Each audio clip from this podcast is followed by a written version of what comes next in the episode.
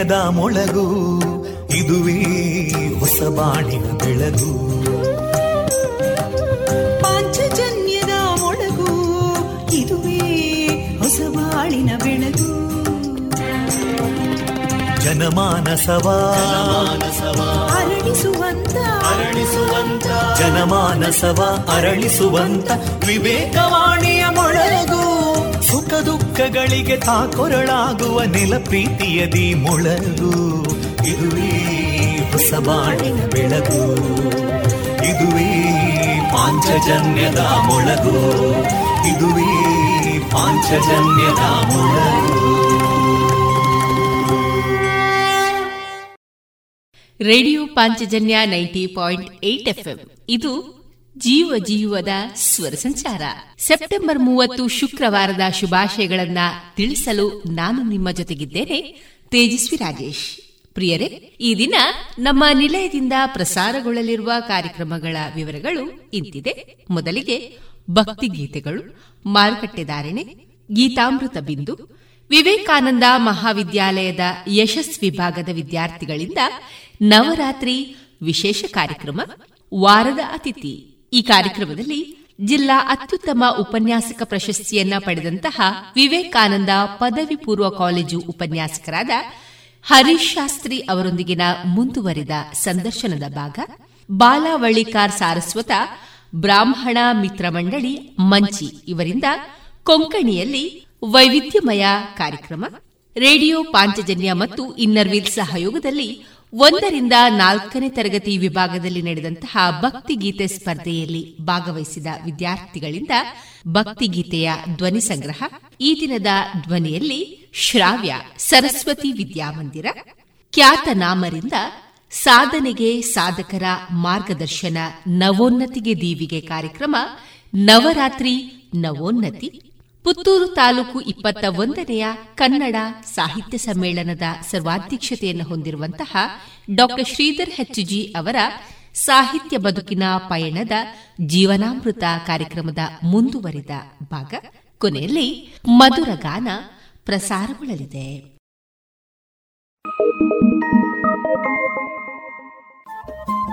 Radio Panchajanya ತೊಂಬತ್ತು ಬಿಂದು ಎಂಟು ಎಫ್ಎಂ ಸಮುದಾಯ ಬಾನುಲಿ ಕೇಂದ್ರ ಪುತ್ತೂರು. ಇದು ಜೀವ ಜೀವದ ಸ್ವರ ಸಂಚಾರ.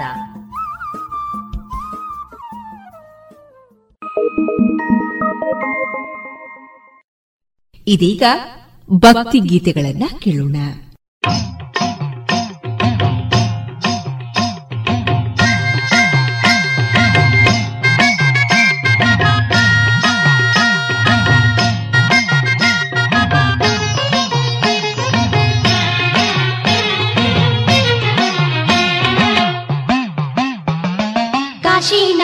వైశాలాక్షి మధురి మీనాక్షి మైసూరు నగర చాముండి కంచి కామాక్షి కాశీనగర విశాలాక్షి మధురి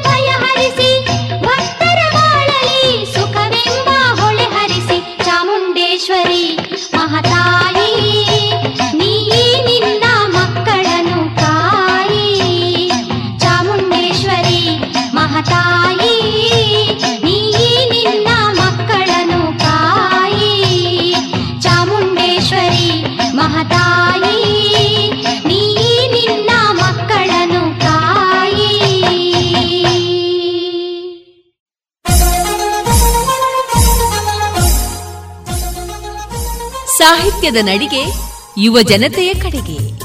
ಪುತ್ತೂರು ತಾಲೂಕು ಇಪ್ಪತ್ತ ಒಂದನೆಯ ಕನ್ನಡ ಸಾಹಿತ್ಯ ಸಮ್ಮೇಳನ. ಸೆಪ್ಟೆಂಬರ್ ಇಪ್ಪತ್ತ ಒಂಬತ್ತು ಮತ್ತು ಮೂವತ್ತರಂದು ಬಪ್ಪಳಿಗೆ ಅಂಬಿಕಾ ಕೇಂದ್ರೀಯ ವಿದ್ಯಾಲಯದ ಸಭಾಂಗಣದಲ್ಲಿ ಸಾಹಿತ್ಯದ ತೋರಣ. ಡಾಕ್ಟರ್ ಶ್ರೀಧರ್ ಹೆಚ್ಜಿ ಅವರ ಸರ್ವಾಧ್ಯಕ್ಷತೆಯಲ್ಲಿ ವಿವಿಧ ವಿಚಾರಗೋಷ್ಠಿ, ಸಾಂಸ್ಕೃತಿಕ ಸಮಾವೇಶ. ಸಮ್ಮೇಳನಕ್ಕೆ ಚಾಲನೆಯನ್ನ ನೀಡಲಿದ್ದಾರೆ ಡಾಕ್ಟರ್ ನಾಡೋಜ ಮಹೇಶ್ ಜೋಶಿ. ಸಾಹಿತ್ಯ ವೇದಿಕೆಯಲ್ಲಿ ಮೇಳೈಸಲಿದೆ ಕವಿಗೋಷ್ಠಿ, ವಿಚಾರಗೋಷ್ಠಿ, ಯುವ ಸಮಾವೇಶ, ಚಿಂತನೆ, ರಂಗಗೀತೆ, ಸಾಧಕರಿಗೆ ಸನ್ಮಾನ. ಬನ್ನಿ, ಸಾಹಿತ್ಯ ಹಬ್ಬದಲ್ಲಿ ಭಾಗಿಯಾಗಿ ಕನ್ನಡಾಂಬೆಯ ಪೂಜೆಯಲ್ಲಿ ಒಂದಾಗಿ. ಎಲ್ಲರಿಗೂ ಸ್ವಾಗತವನ್ನ ಬಯಸುತ್ತಿದೆ ಪುತ್ತೂರು ತಾಲೂಕು ಕನ್ನಡ ಸಾಹಿತ್ಯ ಪರಿಷತ್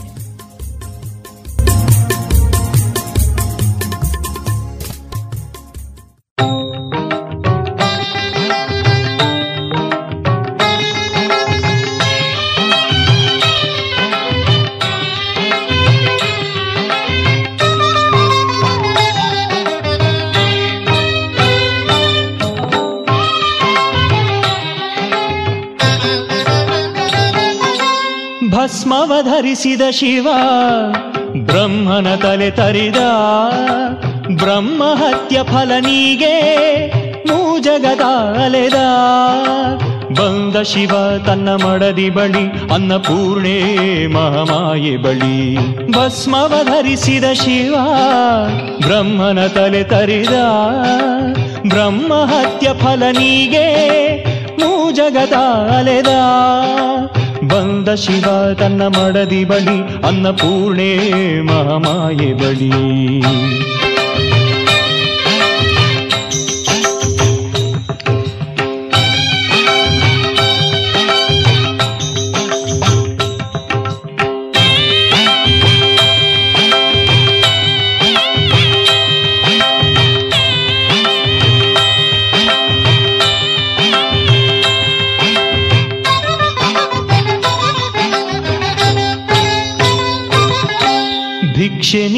ನನ್ನ ಪಾಪ ಕಳೆ ಎಂದು ಅನ್ನಪೂರ್ಣೆಯನು ಬೇಡಿದನು.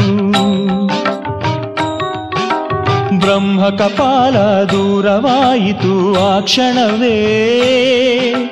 ಭಿಕ್ಷೆ ನೀಡಲು ಮಾತಂಗಿ ಮನೋನ್ಮಣಿ. ಶಿವನಿಗೆ ನೀಗಿತು ಆ ದೋಷ. ಜಗಗೆ ಬಂದಿತು ಸಂತೋಷ. ಅನ್ನಪೂರ್ಣೆ ಅಮ್ಮ ಅನ್ನಪೂರ್ಣೆ ತಾಯೇ ಅನ್ನಪೂರ್ಣೆ ದೇವಿ ಅನ್ನಪೂರ್ಣೆ.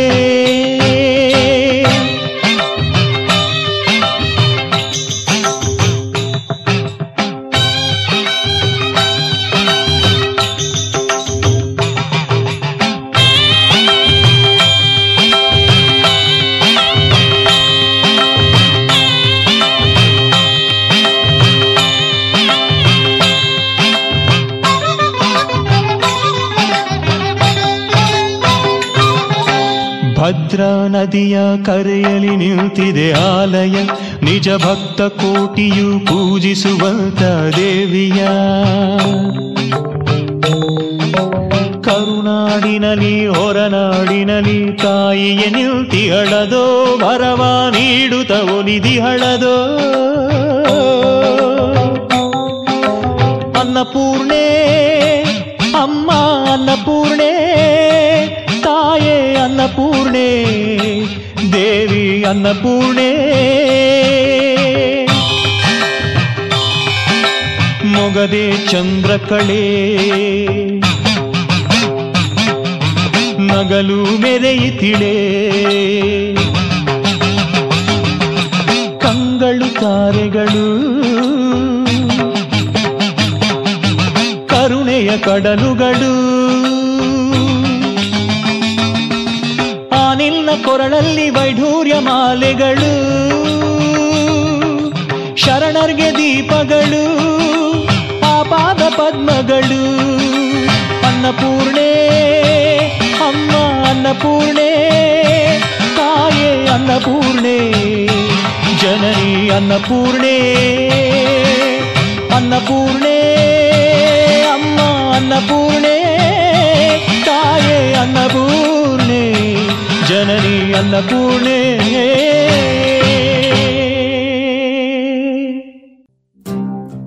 ಪುತ್ತೂರು ಶ್ರೀ ಮಹಾಲಿಂಗೇಶ್ವರ ದೇವಸ್ಥಾನದಲ್ಲಿ ನವರಾತ್ರಿ ಸಂಭ್ರಮ. ಪ್ರತಿದಿನ ದೇವಳದ ಶ್ರೀದೇವಿ ಗುಡಿಯಲ್ಲಿ ನಡೆಯಲಿದೆ ವಿಶೇಷ ಪೂಜೆ. ಅಕ್ಟೋಬರ್ ಮೂರರಂದು ಸಾಮೂಹಿಕ ಚಂಡಿಕಾಯಾಗ ಅಕ್ಟೋಬರ್ ನಾಲ್ಕರಂದು ಸಾಮೂಹಿಕ ಆಯುಧ ಪೂಜೆ. ಪ್ರತಿದಿನ ಜರಗಲಿದೆ ಮಕ್ಕಳಿಗೆ ಅಕ್ಷರಾಭ್ಯಾಸ. ಬನ್ನಿ ದೇವಿಯ ಪೂಜಾ ಸಂಭ್ರಮದಲ್ಲಿ ಪಾಲ್ಗೊಳ್ಳಿ. ನವದುರ್ಗೆಯ ಮೊದಲ ಅವತಾರದಲ್ಲಿ ಹಿಮವಂತನ ಪುತ್ರಿಯೇ ಶೈಲಪುತ್ರಿ. ಕಠೋರ ತಪಸ್ಸನ್ನ ಆಚರಿಸಿದ ಬ್ರಹ್ಮಚಾರಿಣಿ. ಅರ್ಧ ಚಂದ್ರನನ್ನ ಧರಿಸಿ ನಿಂತ ಚಂದ್ರಘಟ.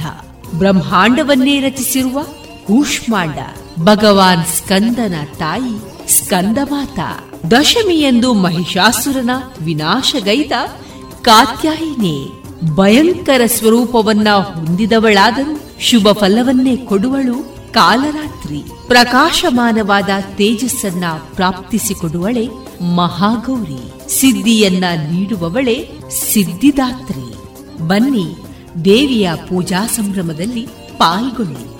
ನವದುರ್ಗೆಯ ಕೃಪೆಗೆ ಪಾತ್ರರಾಗಿ. you.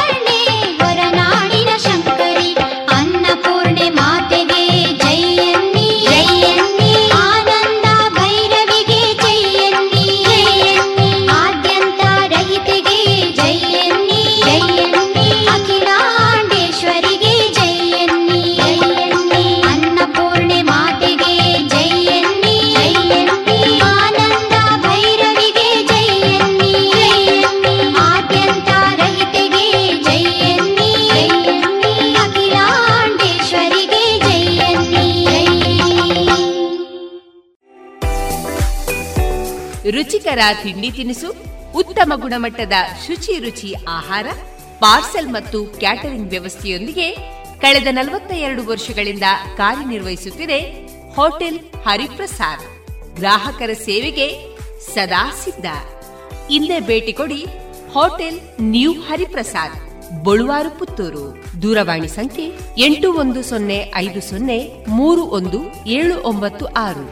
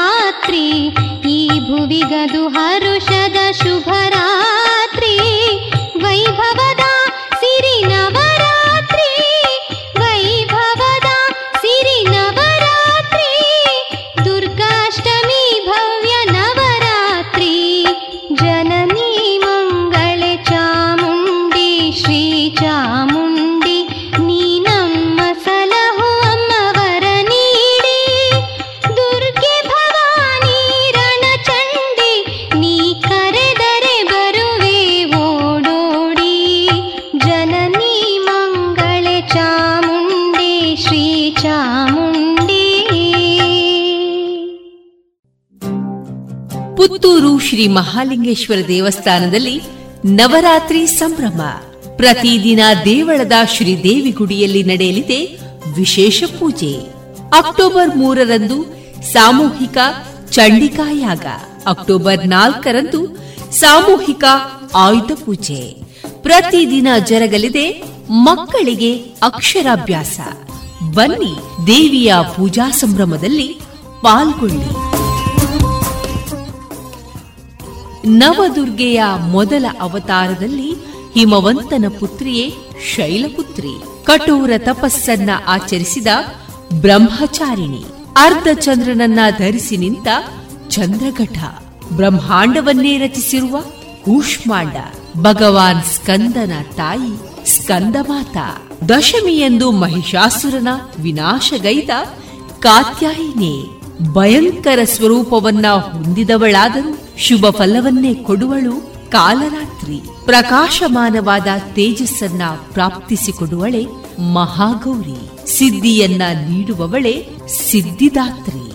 ಬನ್ನಿ, ದೇವಿಯ ಪೂಜಾ ಸಂಭ್ರಮದಲ್ಲಿ ಪಾಲ್ಗೊಳ್ಳಿ. ನವದುರ್ಗೆಯ ಕೃಪೆಗೆ ಪಾತ್ರರಾಗಿ.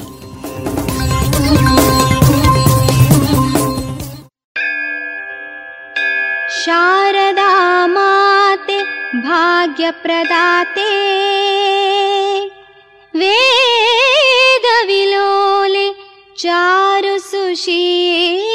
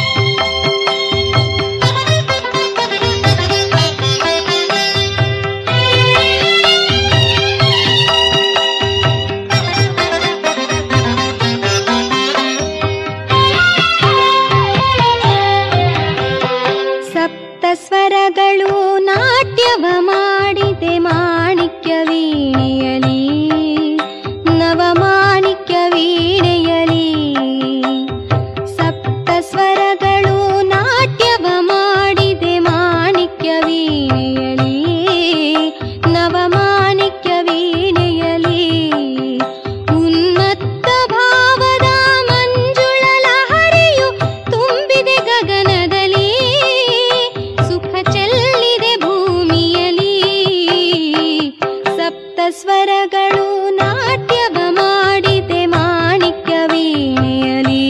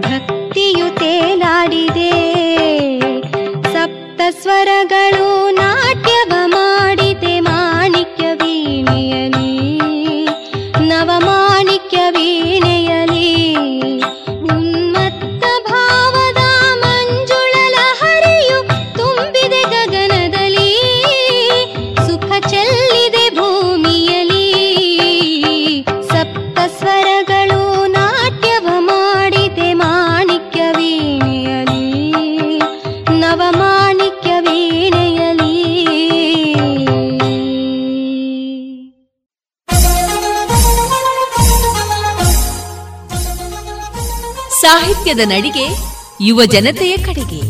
ಪುತ್ತೂರು ತಾಲೂಕು ಇಪ್ಪತ್ತ ಒಂದನೆಯ ಕನ್ನಡ ಸಾಹಿತ್ಯ ಸಮ್ಮೇಳನ.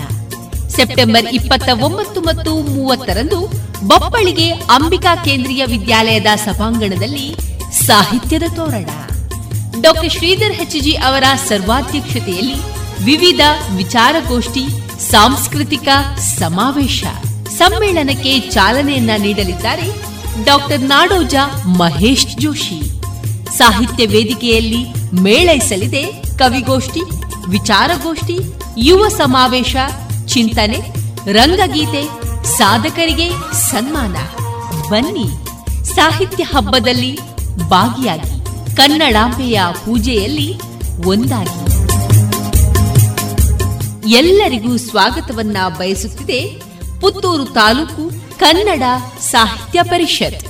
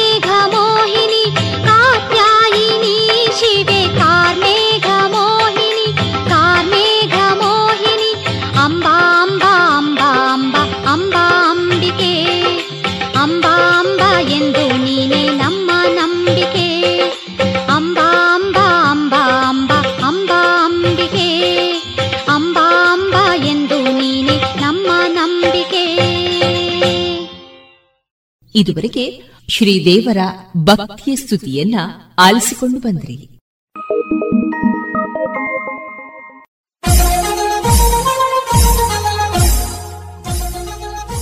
ಸಾಹಿತ್ಯದ ನಡಿಗೆ ಯುವ ಜನತೆಯ ಕಡೆಗೆ.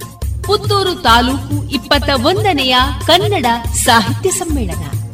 ಸೆಪ್ಟೆಂಬರ್ ಇಪ್ಪತ್ತ ಒಂಬತ್ತು ಮತ್ತು ಮೂವತ್ತರಂದು ಬಪ್ಪಳಿಗೆ ಅಂಬಿಕಾ ಕೇಂದ್ರೀಯ ವಿದ್ಯಾಲಯದ ಸಭಾಂಗಣದಲ್ಲಿ ಸಾಹಿತ್ಯದ ತೋರಣ. ಡಾಕ್ಟರ್ ಶ್ರೀಧರ್ ಹೆಚ್ಜಿ ಅವರ ಸರ್ವಾಧ್ಯಕ್ಷತೆಯಲ್ಲಿ ವಿವಿಧ ವಿಚಾರಗೋಷ್ಠಿ, ಸಾಂಸ್ಕೃತಿಕ ಸಮಾವೇಶ. ಸಮ್ಮೇಳನಕ್ಕೆ ಚಾಲನೆಯನ್ನ ನೀಡಲಿದ್ದಾರೆ ಡಾಕ್ಟರ್ ನಾಡೋಜ ಮಹೇಶ್ ಜೋಶಿ. ಸಾಹಿತ್ಯ ವೇದಿಕೆಯಲ್ಲಿ ಮೇಳೈಸಲಿದೆ ಕವಿಗೋಷ್ಠಿ, ವಿಚಾರಗೋಷ್ಠಿ, ಯುವ ಸಮಾವೇಶ, ಚಿಂತನೆ, ರಂಗಗೀತೆ, ಸಾಧಕರಿಗೆ ಸನ್ಮಾನ. ಬನ್ನಿ, ಸಾಹಿತ್ಯ ಹಬ್ಬದಲ್ಲಿ ಭಾಗಿಯಾಗಿ. ಕನ್ನಡಾಂಬೆಯ ಪೂಜೆಯಲ್ಲಿ ಒಂದಾಗಿ. ಎಲ್ಲರಿಗೂ ಸ್ವಾಗತವನ್ನ ಬಯಸುತ್ತಿದೆ ಪುತ್ತೂರು ತಾಲೂಕು ಕನ್ನಡ ಸಾಹಿತ್ಯ ಪರಿಷತ್.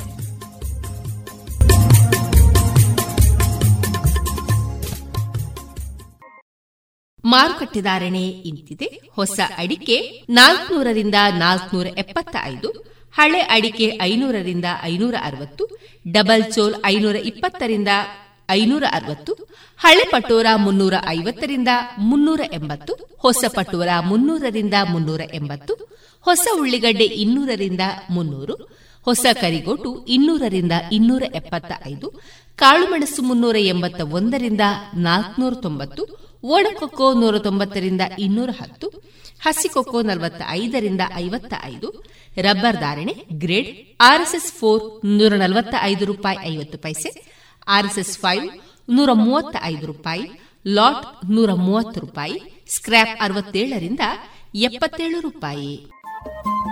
ರೇಡಿಯೋ ಪಾಂಚಜನ್ಯ ತೊಂಬತ್ತು ಬಿಂದು ಎಂಟು ಎಫ್ಎಂ ಸಮುದಾಯ ಬಾನುಲಿ ಕೇಂದ್ರ ಪುತ್ತೂರು. ಇದು ಜೀವ ಜೀವದ ಸ್ವರ ಸಂಚಾರ.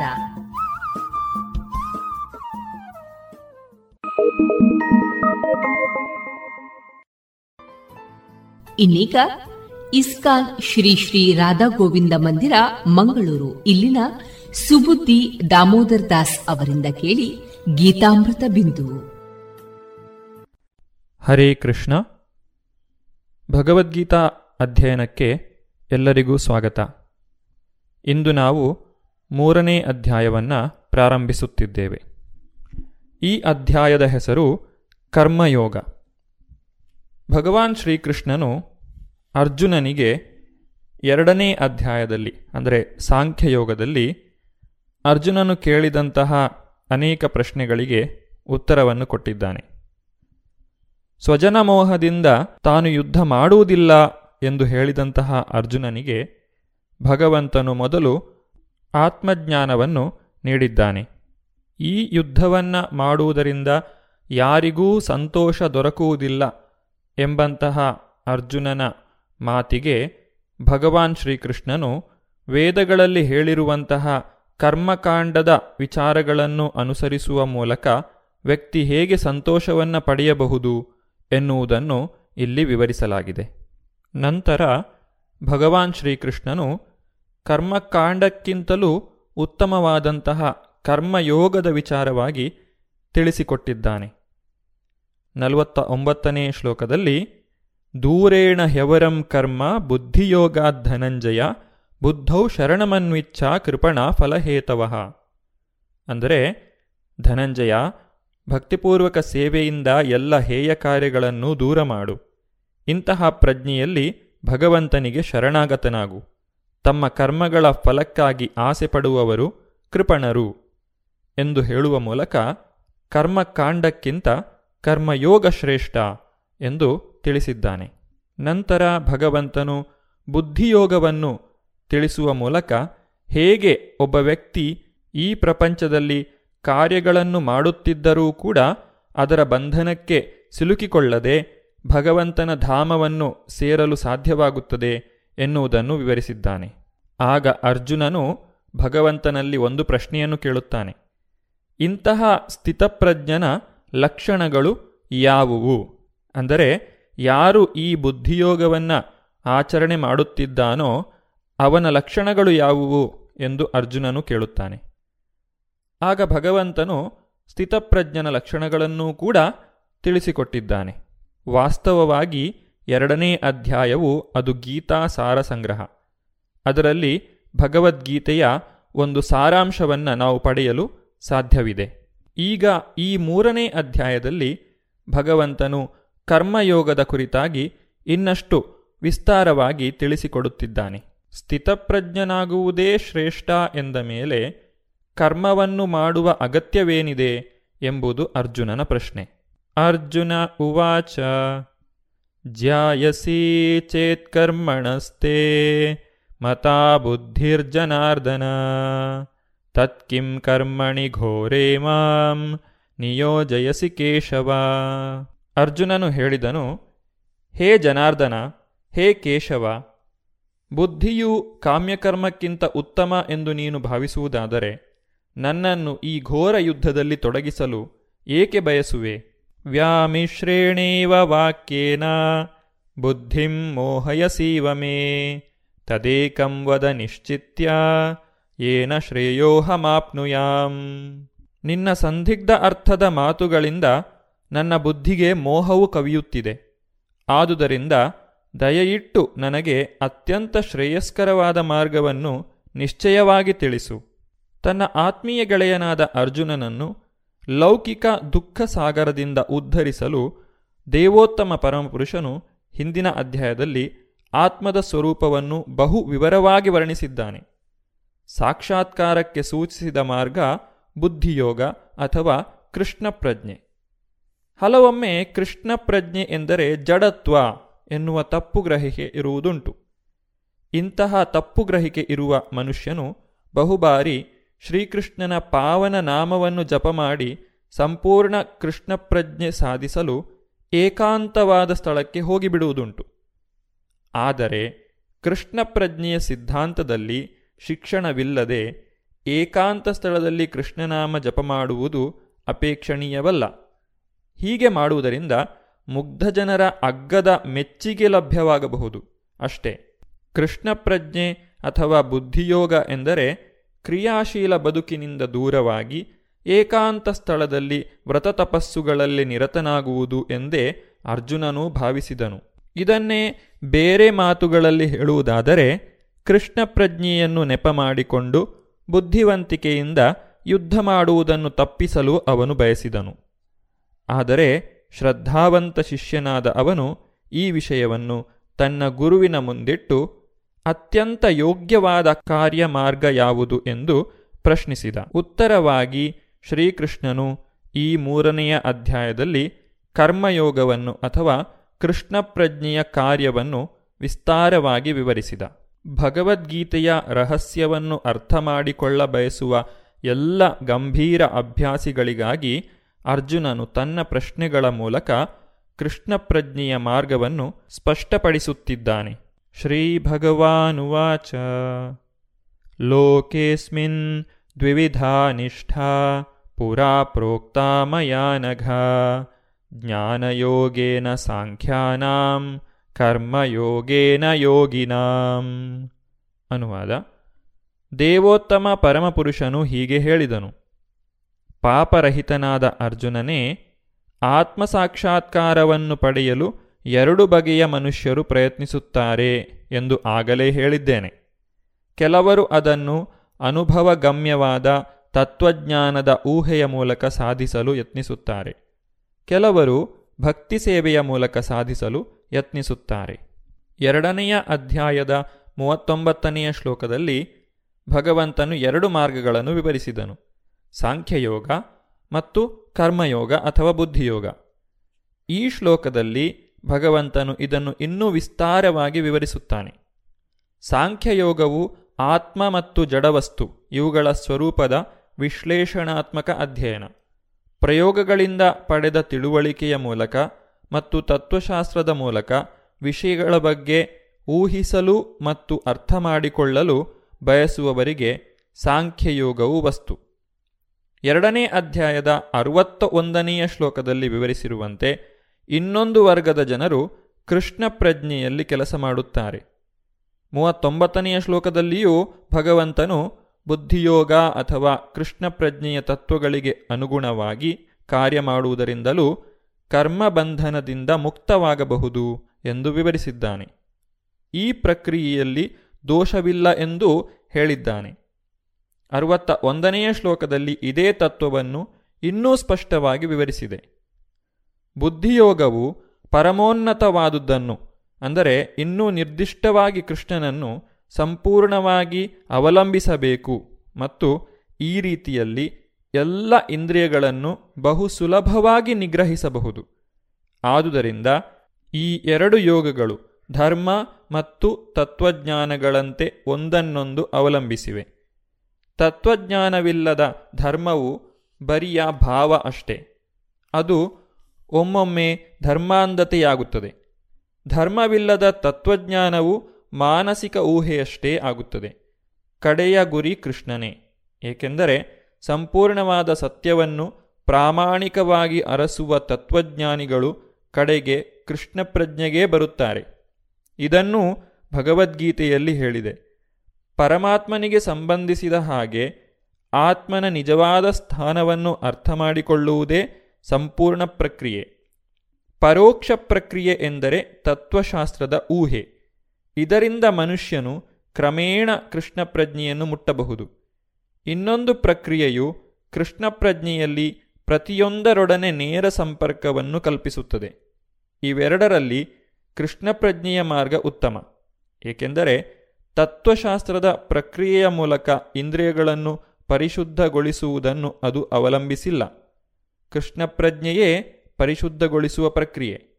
ಭಕ್ತಿ ಸೇವೆಯ ನೇರ ವಿಧಾನದಿಂದಾಗಿ ಅದು ಏಕಕಾಲದಲ್ಲಿ ಸುಲಭವೂ ಭವ್ಯವೂ ಆಗಿದೆ.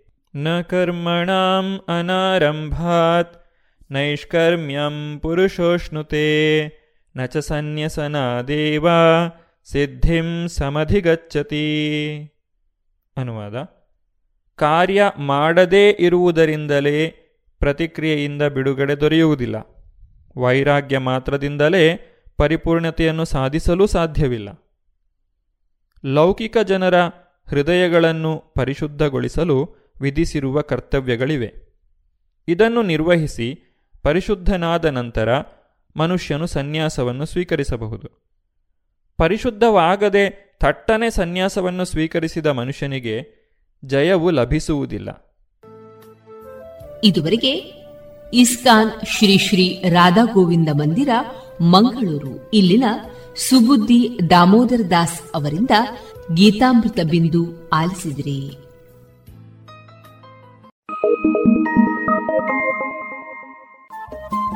ರೇಡಿಯೋ ಪಾಂಚಜನ್ಯ ತೊಂಬತ್ತು ಬಿಂದು ಎಂಟು ಎಫ್ಎಂ ಸಮುದಾಯ ಬಾನುಲಿ ಕೇಂದ್ರ ಪುತ್ತೂರು. ಇದು ಜೀವ ಜೀವದ ಸ್ವರ ಸಂಚಾರ.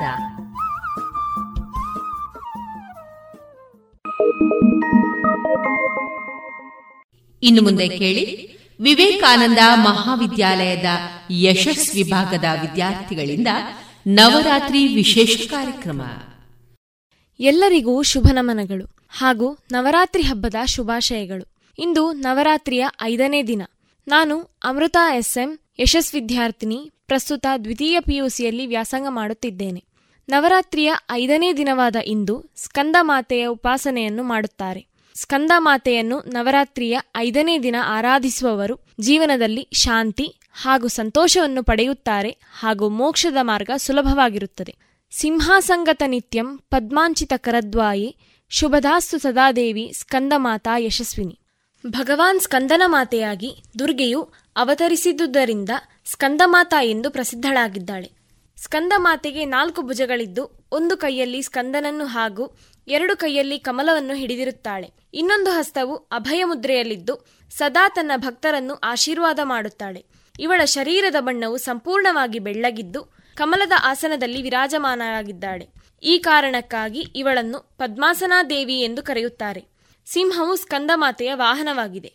ಭಗಹ ಎಂದರೆ ತೇಜಸ್ಸು, ಭಗವತಿ ಎಂದರೆ ವಿಶಿಷ್ಟ ಯೋಗ್ಯತೆಯುಳ್ಳ ಸ್ಕಂದನ ಲಹರಿಗಳಿಂದ ಯುಕ್ತವಾದಂತಹ ತೇಜಸ್ಸು.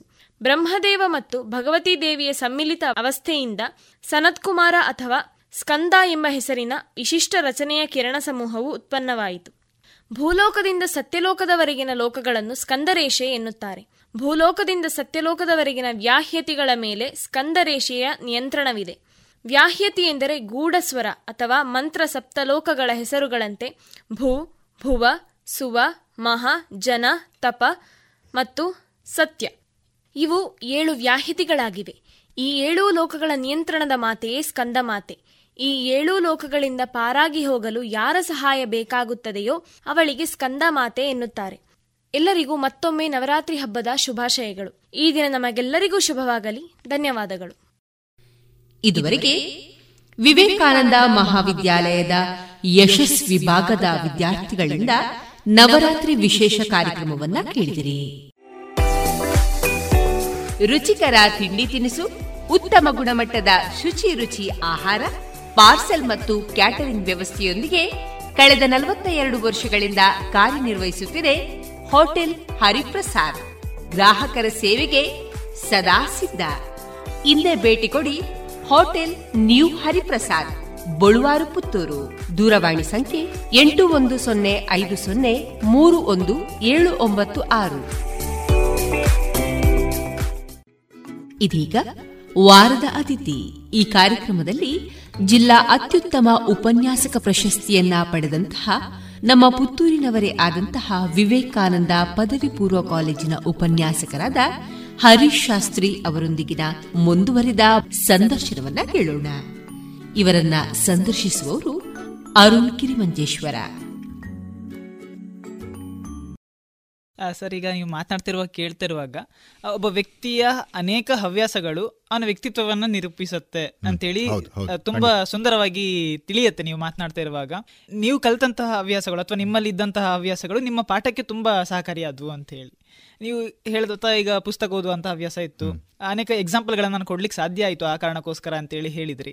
ಪ್ರಸ್ತುತ ನೀವು ಪಾಠ ಮಾಡುವ ಹೊತ್ತಿಗೆ ವಿದ್ಯಾರ್ಥಿಗಳಲ್ಲಿ ಅಂತಹ ಹವ್ಯಾಸಗಳನ್ನು ನೀವು ಗಮನಿಸಿದ್ದೀರಾ? ಯಾಕಂತ ಹೇಳಿದ್ರೆ ಕೇವಲ ವಿದ್ಯೆಯನ್ನು ಪಡೆಯೋದಕ್ಕೋಸ್ಕರ ಬರುವಂತಹ ಅನೇಕ ವಿದ್ಯಾರ್ಥಿಗಳಿರ್ತಾರೆ.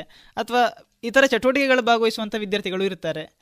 ನೀವು ಈ ರೀತಿ ಗಮನಿಸಿದಂತಹ ಕೆಲವು ಸಂಗತಿಗಳನ್ನ ಏನಾದರೂ ಬೇಕಾದಷ್ಟು ಇದೆ. ವಿದ್ಯಾರ್ಥಿಗಳಲ್ಲಿ ನಾವೀಗ ಪಾಠ ಮಾಡ್ತಾ ಅದೇ ಹೇಳಿದಲ್ಲ ಒಂದು ಟೀಚರ್ ಅಂತ ಹೇಳುವಾಗ ನಾವು ಪಾಠ ಒಂದು ಕಡೆ ಸಿಲೆಬಸ್ ಮುಗಿಸೋದು ಪಾಠ ಮಾಡೋದು ಒಂದು ಇರ್ತದೆ. ಅದು ಆಗಿ ಆಗಲೇಬೇಕು. Eighty percent eighty five percent ಆ ವಿದ್ಯಾರ್ಥಿಗೆ ಅದು ನ್ಯಾಯ ಕೊಡಲೇಬೇಕು. ಜೊತೆಗೆ ಅವನ ಟ್ಯಾಲೆಂಟ್ ಏನೋ ಒಂದು ಇರ್ತದೆ. ಅದು ನಮ್ಗೆ ಗೊತ್ತಾಗ್ತಾ ಹೋಗ್ತದೆ ಸ್ಲೋಲಿ ಸೊ ಅದನ್ನು ನಾವು ಟ್ಯಾಪ್ ಮಾಡಿ, ಅವನಿಗೆ ಅದನ್ನು ಲಿಂಕ್ ಮಾಡಿ ಕೊಡೋದುಂಟಲ್ಲ, ಅದೆಲ್ಲ ಇಂಡೈರೆಕ್ಟಾಗಿ ಆಗ್ತಾ ಹೋಗ್ತದೆ. ನಾವು ಅದನ್ನೇ ಮಾಡ್ಕೊಂಡು ಕೂತ್ಕೊಳ್ಬೇಕಾಗಿಲ್ಲ ಅದೇಕೋ ಕನೆಕ್ಟ್ ಆಗ್ತಾ ಹೋಗ್ತದೆ. ಈಗಿನ ವಿದ್ಯಾರ್ಥಿಗಳಲ್ಲಿ ಅಂತೂ ಸಿಕ್ಕಾಪಟ್ಟೆ ಟ್ಯಾಲೆಂಟ್ಸ್ ಇದೆ, ಅವರಿಗೆ ಸಿಕ್ಕಾಪಟ್ಟೆ ಅಪರ್ಚುನಿಟೀಸ್ ಇದೆ. ಆ ಅಪರ್ಚುನಿಟಿ ಸಿಗೋ ರೀತಿಗಳು ಕೂಡ ಬೇಕಾದಷ್ಟಿದೆ. ಯೂಸ್ ಮಾಡಬೇಕಾ ಬೇಡವಾ? ಯಾವುದು ಒಳ್ಳೆಯದು ಕೆಟ್ಟದು? ಅದೊಂದು ಸಿಲೆಕ್ಷನ್ ಮಾತ್ರ ಅವರಿಗಿರೋ ಕನ್ಫ್ಯೂಷನ್ ಇದು ಇದು ಬೇಕಾ ನನಗೆ? ಇದು ಬೇಡವಾ? ಸ್ವಂತ ನಿರ್ಧಾರ ಒಂದಿಲ್ಲ ಮಕ್ಕಳ ಹತ್ರ. ಅದು ಅಪ್ಪ ಹೇಳಿದಾಗ ಆಗಬೇಕು, ಅಮ್ಮ ಹೇಳಿದಾಗ ಆಗಬೇಕು ಅವನ್ನ ಹೇಳಿದರೆ ನೋಡು, ಹೀಗೆಲ್ಲ ಇರ್ತದೆ. ಅದೊಂದು ಕೆಲವರಲ್ಲಿ ವೀಕ್ನೆಸ್ ಅಲ್ಲದೆ ಟ್ಯಾಲೆಂಟ್ಸ್ ಖಂಡಿತ ಇದೆ. ಆ ಟ್ಯಾಲೆಂಟ್ಸನ್ನು ಯೂಸ್ ಮಾಡ್ಕೊಂಡವರು ಇರ್ತಾರೆ. ಅದಕ್ಕೆ ನಾವು ಈಗ ಒಂದು ಕಾಲೇಜ್ ಅಂತ ಹೇಳಿದ್ರೆ ನಾನೀಗ ಕೆಲಸ ಮಾಡ್ತಾ ಇರುವ ವಿವೇಕಾನಂದ ಕಾಲೇಜನ್ನು ನಾನು ಯಾಕೆ ಅಷ್ಟು ಲೈಕ್ ಮಾಡ್ತೇನೆ ಅಂತ ಹೇಳಿದರೆ, ಒಂದು ಸ್ಟೂಡೆಂಟ್ ಅವನಿಗೆ ಎಂಟ್ರೆನ್ಸ್ ಎಕ್ಸಾಮ್ ಬರಿಬೇಕಾ? ಅವನಿಗೆ ಬೇಕಾದ್ದು ಸಿಗಬೇಕು. ಅದೇ ಥರ ಅವನು ಸ್ಟಡೀಸಲ್ಲಿ ಒಳ್ಳೆದಿದ್ದಾನೆ, ಅವನಿಗೆ ಇನ್ನೊಂದು ಯಾವುದೋ ಭಾಷಣ ಮಾಡುವ ಕಲೆ ಇದೆ. ಅಥವಾ ಅವನಿಗೆ ಸಂಗೀತದ ಕಲೆ ಇದೆ ಅದಕ್ಕೂ ಆಪರ್ಚುನಿಟಿ ಸಿಗಬೇಕಲ್ಲ. ಸೊ ಈ ಕಲೆಗಳು ಅವನಿಗೆ ಓದಿಗೆ ಇರ್ಬೋದು, ಅಥವಾ ಅವನಿಗೆ ತುಂಬ ಸ್ಟಡಿ ಮಾಡುವಾಗ ಅವನಿಗೊಂದು ಚೇಂಜ್ ಆಫ್ ವರ್ಕ್ ಬೇಕು. ಒಂದು ಸಲ ಮೈಂಡ್ ಕಾಮ್ ಆಗಬೇಕು. ಆಗ ಟ್ಯಾಲೆಂಟೇ ಅವರಿಗೆ ಹೆಲ್ಪಿಗೆ ಬರೋದು. ನಾನು ಒಂದು ಸ್ಟೂಡೆಂಟ್ ಹೇಳಿದ್ದು ಕೇಳಿದ್ದಾನೆ. ನಾನು ಎಂಟ್ರೆನ್ಸ್ ಎಕ್ಸಾಮಿಗೆ ಪ್ರಿಪೇರ್ ಆಗಿ ಆಗಿ ಸ್ಟ್ರೆಸ್ ಆಗುವಾಗ ಎರಡು ಹಾಡು ಆಡ್ತೇನೆ ಅಂತ. ಸೊ ಅವ್ರಿಗೆ ತುಂಬ ಸ್ಟ್ರೆಸ್ಸನ್ನು ಕಡಿಮೆ ಮಾಡ್ತದೆ ಅದು. ಅದೇ ಥರ ಈಗ ಇತ್ತೀಚೆಗೆ ಸುದ್ದಿ ಮಾಡ್ತಾ ಇರುವಂಥ ನಮ್ಮ ಸನತ್ ಕೃಷ್ಣ ಇರ್ಬೋದು. ಎವರೇಜ್ ಅಂದರೆ ಅವರು, ಅವನೊಂದು seventy eighty percent student but highly talented versatile ಅವನಿಗೆ ಯಾವ ಫೀಲ್ಡ್ ಅಂತಿಲ್ಲ ನೀವು ಸ್ಟೇಜಲ್ಲಿ ಪ್ರೋಗ್ರಾಮ್ ಕೊಡಿ, ಅವನು ಮಾಡ್ತಾನೆ. ಬೇರೆ ವರ್ಕ್ ಕೊಡಿ, ಮಾಡ್ತಾನೆ. ಎಲ್ಲವೂ ಮಾಡ್ತಾನೆ. ಬೇಕಾದಷ್ಟು ಐಡಿಯಾಸ್ ಉಂಟು ತಲೆ ಒಳಗೆ ಸೊ ಅದನ್ನು ನಾವು ಕನೆಕ್ಟ್ ಮಾಡಬೇಕಲ್ಲ. ಅವರು ಆವಾಗಲೇ ಸನತ್ ಕೃಷ್ಣ ಅವರು, ಈಗ ಡಾಕ್ಟರ್ ಸನತ್ ಕೃಷ್ಣ ಆವಾಗಲೇ ನಾವು ಅವರಿಗೆ ಸ್ವಲ್ಪ ಸ್ವಲ್ಪ ಗೈಡ್ ಮಾಡ್ತಿದ್ವಿ. ಅವರು ಆವಾಗಲೇ ಡಿಸೈಡ್ ಮಾಡಿದರು. ನಾನು ವೆಟರ್ನರಿ ಮಾಡಬೇಕು. ನಾವಾಗ ಹೇಳಿದ್ವಿ ಗೋ ಡಾಕ್ಟ್ರ್ ಆಗ್ತೀಯ ಆಗ ಅಂತ. ಯಾಕಂದರೆ ವೆಟರ್ನರಿ ಆದ ಕೂಡಲೇ ಗೋ ಡಾಕ್ಟ್ರ್ ಅಂತ ಹೇಳು. ಇಲ್ಲ ಒಂದು ಫೀಲ್ಡೇ ಬೇರೆ. ನನಗೆ ನ್ಯಾಷನಲ್ ಜಿಯೋಗ್ರಫಿಕ್ ಚಾನಲ್ಗೆ ಹೋಗಬೇಕು. ಬೇರೆ ಬೇರೆ ನ್ಯಾಷನಲ್ ಪಾರ್ಕಲ್ಲಿ ಕೆಲಸ ಮಾಡಬೇಕು. ಹೀಗೆ. ನಾವು ಹೇಳ್ತಾ ಇದ್ವಿ, ನಿನಗೆ ನೋಡಿ ಇಲ್ಲಿ ಹೋದರೆ ಹೀಗೆ ಅದರ ಇನ್ಫಾರ್ಮೇಷನ್ ಸಿಗುತ್ತೆ, ಇಲ್ಲಿ ಹೀಗೆ ಸಿಗುತ್ತೆ. ಕರ್ನಾಟಕದಲ್ಲಿ ಬಂದರೆ ಈ ಥರ ಎಕ್ಸಾಮ್ ಬರೀ ಅವರೇ ಅದನ್ನು ಹುಡುಕ್ತಾ ಹೋಗ್ತಾ ಹುಡುಕ್ತಾ ಹೋಗಿ ನಮಗೆ ಲಾಸ್ಟಿಗೆ ಅವರು ಇನ್ಫಾರ್ಮೇಷನ್ ಕೊಡ್ಲಿಕ್ಕೆ ಶುರು ಮಾಡಿದ್ರು. ಸರ್ ಅದು ನ್ಯಾಷನಲ್ ಲೆವೆಲ್ ಎಕ್ಸಾಮ್ ಬರೆದ್ರೆ ನಾವು ಎನ್ ಸಿ ಸಿಯನ್ನು ಓದಿದರೆ ಆ ಇದರಲ್ಲಿ ನಮಗೆ ಕೋಟಾದಲ್ಲಿ ಈಸಿಯಾಗಿ ಸೀಟ್ ಸಿಗ್ತದೆ ಸರ್ ಅಂತ. ಅವರೇ ಮಾಡ್ಕೊಂಡು ಹೋದರು ಸೊ ಅವ್ರದ್ದೊಂದು ಬೇರೆ ಟ್ಯಾಲೆಂಟ್ ಅವರೀಗ ಅವರ ಟ್ಯಾಲೆಂಟ್ ಏನಿದೆ, ಅಲ್ಲೇ ಪ್ಲೇಸ್ ಆಗಿದ್ದಾರೆ. ಈಸ್ ಡೂಯಿಂಗ್ ಟ್ರೆಮೆಂಡಸ್ ಜಾಬ್ ಹಾಗಾಗಿ ಮಕ್ಕಳಲ್ಲಿ ಏನು ಆಸಕ್ತಿ ಇರ್ತದೆ, ನಾವು ಓದು ಸೈನ್ಸ್ ಇರ್ಬೋದು. ಸೈನ್ಸಿಗೂ ಸಂಗೀತಕ್ಕೂ ಸಂಬಂಧ ಇಲ್ವಾ? ಖಂಡಿತ ಇದೆ. ಆ ಕನೆಕ್ಟ್ ಮಾಡೋ ರೀತಿಯಲ್ಲಿ ಕನೆಕ್ಟ್ ಮಾಡಬೇಕು. ಒಬ್ಬ ಭಾಷಣ ಮಾಡುವವನಿಗೂ ಅವನು ಓದೋದಕ್ಕೂ ಸಂಬಂಧ ಇಲ್ವಾ? ಖಂಡಿತ ಇದೆ. ಅವನ ಟ್ಯಾಲೆಂಟ್ ಖಂಡಿತ ಹೆಲ್ಪಿಗೆ ಬರ್ತದೆ. ಟ್ಯಾಲೆಂಟೆಡ್ ಸ್ಟೂಡೆಂಟ್ಸ್ ಬೇಕಾದಷ್ಟು ಇದ್ದಾರೆ ಅವರನ್ನು ಅದೇ ರೀತಿಯಲ್ಲಿ ಪ್ಲೇಸ್ ಮಾಡಬೇಕು. ನಮ್ಮ ಇನ್ನೊಂದು ಬೆಸ್ಟ್ ಎಕ್ಸಾಂಪಲ್ ಕೊಡೋದಾದರೆ, ಒಂದು ಐದಾರು ವರ್ಷದ ಹಿಂದೆ ಒಬ್ಳು ಹುಡುಗಿದ್ಲು. ಅವಳು ಸೈನ್ಸಲ್ಲಿ ಒಳ್ಳೆ ಮಾರ್ಕ್ಸೇ ತೆಗಿತಾ ಇದ್ಲು. ಎಂಬತ್ತು, ಎಂಬತ್ತೈದು ಆನ್ ಎನ್ ಎವರೇಜ್ ಅವಳು ಆವಾಗಲೇ ಒಳ್ಳೆ ಆರ್ಟಿಕಲ್ ಬರೆಯೋಳು ಅವಳು. ಆ ವರ್ಷ ಏನಾಯಿತು ಅಂತ ನಮಗೂ ನಮಗೆ ಸ್ವಲ್ಪ ಸ್ವಲ್ಪ ಗೊತ್ತಿತ್ತು ಇವಳು ಆರ್ಟಿಕಲ್ಸ್ ಬರೀತಾಳೆ ಅಂತ ಹೇಳ್ಕೊಂಡು. ಹಾಗೆ ಅವಳು ಒಂದು ಲಾಸ್ಟಿಗೆ ಪಿ ಯು ಸಿ ಮುಗಿಲಿಕ್ಕಾಗುವಾಗ ಆಟೋಗ್ರಾಫ್ ತರುವಾಗ ನಾನು ಆಟೋಗ್ರಾಫ್ ಬರೀತಾ ಕೇಳಿದೆ ಅವಳ ಹತ್ರ. ನೀನೇನಾಗಬೇಕು? ಸರ್, ಮನೆಯಲ್ಲೆಲ್ಲ ಇಂಜಿನಿಯರಿಂಗ್ ಮಾಡಬೇಕು ಅಂತ ಹೇಳ್ತಾ ಇದ್ದಾರೆ ಅಂತ. ನಾನು ಸುಮ್ಮನೆ ಒಂದು ಹೇಳಿಬಿಟ್ಟದ್ದು ಅವಳಿಗೆ. ನೀನು ಇಂಜಿನಿಯರಿಂಗ್ ಮಾಡಬಾರ್ದು, ನೀನು ಜರ್ನಲಿಸಮ್ ಮಾಡಬೇಕು ಅಂತ. ಅವಳು ಅದನ್ನು ತಲೆಯಲ್ಲಿ ಹೊತ್ಕೊಂಡು ತಿರುಗಿದ್ಲು. ನಾನು ಜರ್ನಲಿಸಮ್ ಮಾಡಬೇಕು ಅಂತ ಎಚ್ ಎಸ್ ಸರ್ ಹೇಳಿದ್ದಾರೆ ಅಂತ ಹೇಳಿ. ಅವಳು ಆಮೇಲೆ ಆ ವರ್ಷ ಏನಾಯಿತು ಅಂತ ಹೇಳಿದರೆ, ಒಂದು ಯಾವುದೋ ಒಂದು ಪ್ರಾಬ್ಲಮಿಂದಾಗಿ ಕೆಮಿಸ್ಟ್ರಿ ಎಕ್ಸಾಮ್ನ ಕ್ವಶನ್ ಪೇಪರ್ ಎರಡು ಮೂರು ಸಲ ಔಟ್ ಆಯಿತು. ಈ ಮಕ್ಕಳು ಶಾಲೆಗೆ ಬರೋದು ಎಕ್ಸಾಮ್ ಇಲ್ಲ ಅಂತ ಹೋಗೋದು. ಅವರಿಗೆ ಡೆಸ್ಪರೇಟ್ ಆಗಿ ಹೋಯಿತು. ಈ ಡೆಸ್ಪರೇಟ್ ಸಿಚುವೇಶನಲ್ಲಿ ಅವಳೊಂದು ಆರ್ಟಿಕಲ್ ಬರೆದ್ಲು. ಅವಳು ಪಿ ಯು ಸಿಯಲ್ಲಿರುವಾಗ ಆ ಆರ್ಟಿಕಲ್ ಹಾಫ್ ಪೇಜಲ್ಲಿ ಬಂತು. ದೊಡ್ಡ ಆರ್ಟಿಕಲ್ ಅವಳು ಬರೆದಿದ್ದು. ನಮ್ಮ ಕೂಗನ್ ಕೇಳೋರು ಯಾರು ಅಂತ ಹೇಳ್ಕೊಂಡು. ಹಾಫ್ ಪೇಜ್ ಫುಲ್ ಬಂತದ್ದು ಪೇಪರಲ್ಲಿ ನನಗೆ ಆಶ್ಚರ್ಯ ಆಯಿತು. ಅದು ಬರೆದದ್ದು ಸ್ಟೈಲು ಅಷ್ಟು ಚೆನ್ನಾಗಿತ್ತು. ನಾನು ಆಮೇಲೆ ಹೇಳಿದೆ, ನೀನು ಜರ್ನಲಿಸಮ್ ಮಾಡಲೇಬೇಕು ಅಂತ. ಆಟ ಹೇಳ್ದೆ ನಾನು. ಅವಳಿಗೂ ಇಂಟ್ರೆಸ್ಟ್ ಇತ್ತು. ಆಮೇಲೆ ಅವಳು ಮನೆಯವರನ್ನೆಲ್ಲ ಒಪ್ಪಿಸಿ ಜರ್ನಲಿಸಮ್ ಮಾಡಿದ್ಲು. ಜರ್ನಲಿಸಮ್ ಮಾಡುವಾಗ ಅವಳು ಇಷ್ಟದ ಜರ್ನಲಿಸಮ್ ಪ್ಲಸ್ ಸೈಕಾಲಜಿ ತಗೊಂಡ್ಳು. ಸೈಕಾಲಜಿ ತಗೊಂಡಾದ್ಮೇಲೆ ಅವಳಿಗೆ ಬಿ ಎ ಸೈಕಾಲಜಿ ಜರ್ನಲಿಸಮಲ್ಲಿ ಸೆಕೆಂಡ್ ಇಯರ್ ಥರ್ಡ್ ಇಯರ್ಗೆ ಹೋಗುವಾಗ ಅವಳಿಗೆ ಅಂದಾಜಾಗಲಿ ಶುರುವಾಯಿತು. ಜರ್ನಲಿಸಮ್ ಯಾರೂ ಮಾಡ್ಬೋದು. ಅದಕ್ಕೆ ಜರ್ನಲಿಸಮ್ ಕೋರ್ಸೇ ಆಗಬೇಕಾಗಿಲ್ಲ. ನಾನು ನನ್ನ ಕಮ್ಯುನಿಕೇಷನ್ ಮತ್ತು ಇದನ್ನು ಸ್ಟ್ರಾಂಗ್ ಮಾಡ್ಕೊಳ್ಬೇಕು. ಎಂ ಎ ಇಂಗ್ಲೀಷ್ ಮಾಡಿದ್ಲು. ಈಗಲೂ ಅವಳು ಒಳ್ಳೆ ಆರ್ಟಿಕಲ್ಸ್ ಬರೀತಾಳೆ. ಸೊ ಅವಳ ಟ್ಯಾಲೆಂಟ್ ಅವಳು ಹೇಳ್ತಾಳೆ ಸರ್ ನಾನು ಸೈನ್ಸ್ ಓದಿದ್ದೆ ಒಳ್ಳೇದಾಯಿತು ಅಂತ. ಯಾಕಂತ ಹೇಳಿದರೆ, ಅವಳ ಆರ್ಟಿಕಲ್ ಬರೆಯುವಾಗ ಅವಳಿಗೆ ಸೈನ್ಸ್ ಇದ್ದೇನು ಪ್ರಾಬ್ಲಮ್ ಇಲ್ಲ. ಅವಳು ಸೈನ್ಸನ್ನು ಕನೆಕ್ಟ್ ಮಾಡಬಲ್ಲಳು ಅವಳು. ಅವಳು ಆರ್ಟ್ಸನ್ನು ಕನೆಕ್ಟ್ ಮಾಡ್ತಾಳೆ. ಸೊ ಎಲ್ಲವೂ ಮಾಡ್ತಾ ಇದ್ದಾಳೆ. ಸೊ ಟ್ಯಾಲೆಂಟ್ ಮಕ್ಕಳ ಹತ್ರ ಇರೋದು ಮತ್ತು ಅವರು ಓದೋದು. ಬೇರೆ ಬೇರೆ ಅಲ್ವೇ ಅಲ್ಲ. ಅದು ಕನೆಕ್ಟ್ ಆಗ್ತಾನೆ ಹೋಗ್ತದೆ. ಅದು ನಾವು ಎಲ್ಲೋ ಅಲ್ಲಿ ಇಲ್ಲಿ ಅದನ್ನು ಟ್ಯಾಪ್ ಮಾಡಿ ಕನೆಕ್ಟ್ ಮಾಡ್ತಾ ಹೋದ್ರೆ ಆಯ್ತು. ಆಮೇಲೆ ಒಂದು ಟೀಚರ್ಸ್ ಅಂತ ಹೇಳೋದು. ನಾವು ಯಾವುದೇ ಒಂದು ಪ್ರತಿಭೆಯ ಏನು ಜನ್ಮದಾತರಲ್ಲ. ನಾವು ಜಸ್ಟ್ ಅಲ್ಲಿರುವ ಪ್ರತಿಭೆಯನ್ನು ಟಾರ್ಚ್ ಹಾಕಿ ತೋರಿಸೋದು ಅಷ್ಟೇ. ಅದಕ್ಕೆ ನಾವು ನಿನ್ನ ತ್ರೀ ಟ್ಯಾಲೆಂಟ್ ಇದೆ. ನಿನ್ನ ತ್ರೀ ಟ್ಯಾಲೆಂಟ್ ಹೇಳಬೇಕು ಅಂತಲೂ ಇಲ್ಲ. ನಾವು ಅವ್ರ ಹತ್ರ ಒಂದು ಭರವಸೆಯನ್ನು ತುಂಬಿಸಿದ್ರಾಯ್ತು ಅವ್ರ ಹತ್ರ ಒಂದು ಕಾನ್ಫಿಡೆನ್ಸನ್ನು ತಂದ್ರೆ ಆಯಿತು. ಮತ್ತೆ ಅವರೇ ಹೋಗ್ತಾರೆ. ಅಷ್ಟೇ ಬೇಕಾದದ್ದು. ಸರ್ ನನ್ನ ಗುರುಗಳು ಒಂದು ಮಾತನ್ನು ಹೇಳಿದ್ರು. ಪ್ರತಿ ಬಾರಿ ಕ್ಲಾಸಿಗೆ ಬರುವಾಗ ಪಾಠವನ್ನ ಮಾಡಬೇಕಾ ಪಾಠವನ್ನ ಮುಗಿಸ್ಬೇಕಾ ಅಂತ ಕೇಳಿ ಪಾಠವನ್ನ ಶುರು ಮಾಡ್ತಿದ್ರು. ಅಂದ್ರೆ ಈ ಸೆಮಿಸ್ಟರ್ ಸಿಸ್ಟಮ್ ಅಥವಾ ಮಿಡ್ ಟರ್ಮ್ ಸಿಸ್ಟಮ್ ಅದರಲ್ಲಿ ಪಾಠವನ್ನ ಮಕ್ಕಳಿಗೆ ತಿಳಿಸೋದಕ್ಕೆ ಸಮಯ ಸಾಲೋದಿಲ್ಲ ಅನ್ನುವಂತ ಒಂದು ಕೂಗಿದೆ. ಆ ಕಾರಣಕ್ಕೋಸ್ಕರ ಈ ಪ್ರಶ್ನೆಯನ್ನ ಕೇಳ್ತಿದ್ರು. ಆದ್ರೆ ನಾನು ಗಮನಿಸಿದ್ದು ನಿಮ್ಮಲ್ಲಿ ಏನು ಅಂತ ಕೇಳಿದ್ರೆ ಪಾಠವನ್ನ ಮಾಡುವ ಜೊತೆ ಜೊತೆಗೆ ಅನೇಕ ಪಠ್ಯೇತರ ಚಟುವಟಿಕೆಗಳು ಯಾವುದು ವಿದ್ಯಾರ್ಥಿಗಳಿಗೆ ತುಂಬಾ ಹತ್ತಿರವಾಗಿ ತಿಳಿಸ್ಕೊಡುತ್ತೆ ಅನೇಕ ಸಂಗತಿಗಳನ್ನ ಅದನ್ನ ಜೋಡಿಸ್ಕೊಳ್ತೀರಿ. ಅನೇಕ ಕಾರ್ಯಕ್ರಮಗಳನ್ನ ಮಾಡ್ತೀರಿ. ಡ್ರೀಮ್ಸ್ ಅಂತಹ ಕಾರ್ಯಕ್ರಮಗಳಾಗಿರ್ಬೋದು ಅಥವಾ ಭೌತಶಾಸ್ತ್ರಜ್ಞರನ್ನ ಕರೆಸಿ ಅವರ ಮೂಲಕ ಅನೇಕ ಸಂಗತಿಗಳನ್ನ ತಿಳಿಸುವಂಥದ್ದಾಗಿರ್ಬೋದು ಈ ರೀತಿಯ ಕಾರ್ಯಕ್ರಮಗಳನ್ನ ಜೋಡಿಸ್ಕೊಳ್ತೀರಿ. ಇದೆಲ್ಲವನ್ನು ಮಾಡಬೇಕು ಅಂತೇಳಿ ನಿಮ್ಗೆ ಅನ್ಸಿದ್ದು ಯಾಕೆ ಸರ್? ಅಲ್ಲಿ ಏನಂತ ಹೇಳಿದ್ರೆ ಈ ಪಾಠವನ್ನು ಮುಗಿಸೋದು ಅದೊಂದು ಸ್ಟ್ರೆಸ್ ಇದ್ದೇ ಇರ್ತದೆ ನಮಗೆ. ಬಹುಶಃ ಆ ಸ್ಟ್ರೆಸ್ಸಿಂದ ಹೊರಗೆ ಬರಬೇಕಾದ್ರೆ ಇದೆಲ್ಲ ನಮಗೆ ಹೆಲ್ಪ್ ಆಗ್ತದೆ ಕೆಲವು ಸರಿ. ಯಾವತ್ತು ಗಾಂಧೀಜಿ ಹೇಳ್ತಾ ಇದ್ರಲ್ಲ change of work itself is rest ಅಂತ. ಅದು ಬಹಳ ಒಳ್ಳೆಯ ಮಾತು. ಯಾಕಂದರೆ ನೀವು ರೆಸ್ಟ್ ತಗೊಳ್ಳೋದು ಅಂತ ಹೇಳಿದ್ರೆ ಸುಮ್ಮನೆ ಹೋಗಿ ಒದ್ದು ಮಲಗುದಲ್ಲ. ಅದು ಒಂದು ಟೈಪ್ ಆಫ್ ರೆಸ್ಟ್ ಅದು. ಸೊ ಇದು ಚೇಂಜ್ ಆಫ್ ವರ್ಕ್ ಆಗ್ತಾ ಇರಲೇಬೇಕು ಕಾಲೇಜಲ್ಲಿ ಅಥವಾ ಯಾವುದೇ ಶಾಲೆಯಲ್ಲಿ. ನೀವು ಪ್ರತಿದಿನ ಪಾಠವೇ ಮಾಡೋದು ಅಂತ ಆದರೆ ಆಗೋದಿಲ್ಲ. ಪಾಠ ಮುಗಿಯುವುದಿಲ್ಲ. ನಾನು ಖಂಡಿತ ಒಪ್ಪಿಕೊಳ್ತೇನೆ. ಆದರೆ ಅಲ್ಲಿ ನಾವು ಟೀಚರ್ಸ್ ಒಂದು ಭ್ರಮೆಯಲ್ಲಿರ್ತೇವೆ. ಏನು ಅಂತ ಹೇಳಿದರೆ, ನಾವು ಪಾಠ ಮಾಡಿದರೆ ಮಾತ್ರ ಮಕ್ಕಳಿಗೆ ಗೊತ್ತಾಗೋದು ಅಂತ. ಆದರೆ ನಿಜವಾಗಿ ಆಗೋದು ಏನು ಅಂತ ಹೇಳಿದರೆ, ಈಗ ಒಂದು ಪಾಠ, ಈಗ ನ್ಯೂಟನ್ ಲಾಸ್, ನ್ಯೂಟನ್ಸ್ ಲಾಸನ್ನು ನಾನು ಮಾಡ್ತೇನೆ ಅಂತ ಇಟ್ಕೊಳ್ಳೋಣ. ನಾನು ಇವತ್ತು ಚೆನ್ನಾಗಿ ಪಾಠ ಮಾಡಿದ್ದೇನೆ. ನಾನು ಇವತ್ತು ಎಲ್ಲ ವಿಷಯವನ್ನು ಹೇಳಿದ್ದೇನೆ, ನ್ಯೂಟನ್ಸ್ ಲಾಸಲ್ಲಿ ಬರುವಂಥದ್ದು ಅಂತ ನನಗಿರೋದು ಭ್ರಮೆ ಮಾತ್ರ. ಮಕ್ಕಳಿಗೆ ನ್ಯೂಟನ್ಸ್ ಲಾಸ್ ಇವತ್ತು ಪಾಠ ಆಗಿದೆ. ಸರ್ ಇದನ್ನು ಮಾಡಿದ್ದಾರೆ. ಅದು ಒಂದು ಭ್ರಮೆ ಮಾತ್ರ. ಆ್ಯಕ್ಚುಲಿ ಅವರು ಓದಿಯೇ ಅರ್ಥ ಮಾಡ್ಕೊಳ್ಳೋದು. ನಾನು ಹೇಳಿದ ಪಾಠ ಏನಿದೆ? ಅದು ಹೀಗಿದೆ ಮಕ್ಕಳೇ ಅದು ಹೀಗೆ. ಅದು ಅದರ ಫೋರ್ಸ್ ಹೀಗೆ ಅಪ್ಲೈ ಆಗ್ತದೆ. ರಿಯಾಕ್ಷನ್ ಹೀಗೆ ಬರ್ತದೆ. ನಾನು ಏನು ಹೇಳಿರ್ತೇನೆ? ಅದರಲ್ಲಿ ಒಂದು ತರ್ಟಿ ಪರ್ಸೆಂಟ್ ಮಾತ್ರ ಮಕ್ಕಳಿಗೆ ಇನ್ಫ್ಲುಯೆನ್ಸ್ ಆಗೋದು. ಉಳಿದ ಎಪ್ಪತ್ತು ಶೇಕಡ ಅವರೇ ಒಂದು ಮಾಡೆಲ್ ಮಾಡ್ಕೊಳ್ತಾರೆ ಅದನ್ನು. ಪುನಃ ಮನೆಗೆ ಹೋಗಿ ಅದನ್ನು ಓದಿ ಅರ್ಥ ಮಾಡ್ಕೊಳ್ತಾರೆ. ಅದು ಎಪ್ಪತ್ತು ಶೇಕಡ ಅವರಿಂದ ಬರುತ್ತದೆ. ಸೊ ಟೀಚರ್ ಕ್ಯಾನ್ ಇನ್ಫ್ಲುಯೆನ್ಸ್ ಅಷ್ಟೇ. ನಾವು ನಾವು ಹೇಳಿಕೊಟ್ಟಿದ್ದೇವೆ. ಆ ನಮ್ಮಿಂದ ಹೇಳಿಕೊಟ್ಟಿದ್ದರಿಂದಾಗಿ ಮಾತ್ರ ಅವರಿಗೆ ಅರ್ಥ ಆದದ್ದು, ಇದು ಕೇವಲ ಭ್ರಮೆ. ಮಕ್ಕಳು ಅದನ್ನು ಅವರದೇ ರೀತಿಯಲ್ಲಿ ಮಾಡಲೈಸ್ ಮಾಡ್ಕೊಳ್ಳೋದು ಉಂಟಲ್ಲ, ಅದು ಅವರು ಡೆವಲಪ್ ಮಾಡಿಕೊಂಡ್ರೆ ಅವರು ಅರ್ಥ ಮಾಡ್ಕೊಳ್ತಾರೆ. ಸೊ, ಹಾಗಾಗಿ ಆ ಪಾಠ ಮುಗಿಲಿಲ್ಲ, ಇವತ್ತು ಪೋರ್ಷನ್ ಇಷ್ಟ ಆಗಬೇಕು, ನಾನು ಕೆಲವು ಸಲ ಯೋಚನೆ ಮಾಡಿದ್ದೇನೆ, ಇವತ್ತು ನನ್ನ ಪಾಠ ತುಂಬ ಚೆನ್ನಾಗಿ ಆಯಿತು ಅಂತ ನಾನು ಯೋಚನೆ ಮಾಡ್ಕೊಳ್ಳೋದು. ಯಾರಾದರೂ ಕ್ಲೋಸ್ ಇರುವ ಮಕ್ಕಳು ಹೇಳ್ತಾರೆ, ಸರ್ ನೀವು ಯಾಕೆ ಇವತ್ತು ಇಷ್ಟೊಂದು ಕೆಟ್ಟದಾಗಿ ಪಾಠ ಮಾಡಿದ್ದು? ಅಂತ ಹೇಳ್ತಾರೆ. ಅದೇ ಕೆಲವು ಸರಿ ಶ ಇವತ್ತು ಸರಿಯಾಗಲಿಲ್ಲ ನಾನು ಪಾಠ ಮಾಡಿದ್ದು ಅಂತೇಳಿ ಯೋಚನೆ ಮಾಡಿದರೆ, ಸರ್, ಇವತ್ತು ಸೂಪರ್ ಆಗಿದೆ ಸರ್ ನಿಮ್ಮದು ಅಂತ ಹೇಳ್ತಾರೆ. ಅಂದರೆ ಅವ್ರು ರಿಸೀವ್ ಮಾಡೋ ರೀತಿಯೇ ಬೇರೆ ಇರ್ತದೆ. ನಾವು ಗ್ರಹಿಸೋದು ಅಷ್ಟೇ. ಆದರೆ ನಮ್ಮ ಗೈಡೆನ್ಸ್ ಬೇಕು. ಹಾಗಂತೇಳಿ ಹಾಗಾದ್ರೆ ಟೀಚರ್ ಇಲ್ಲದೆ ಇದ್ದರೆ ಕಲೀಲಿಕ್ಕಾಗತ್ತಾ ಅದು ಆಗೋದಿಲ್ಲ.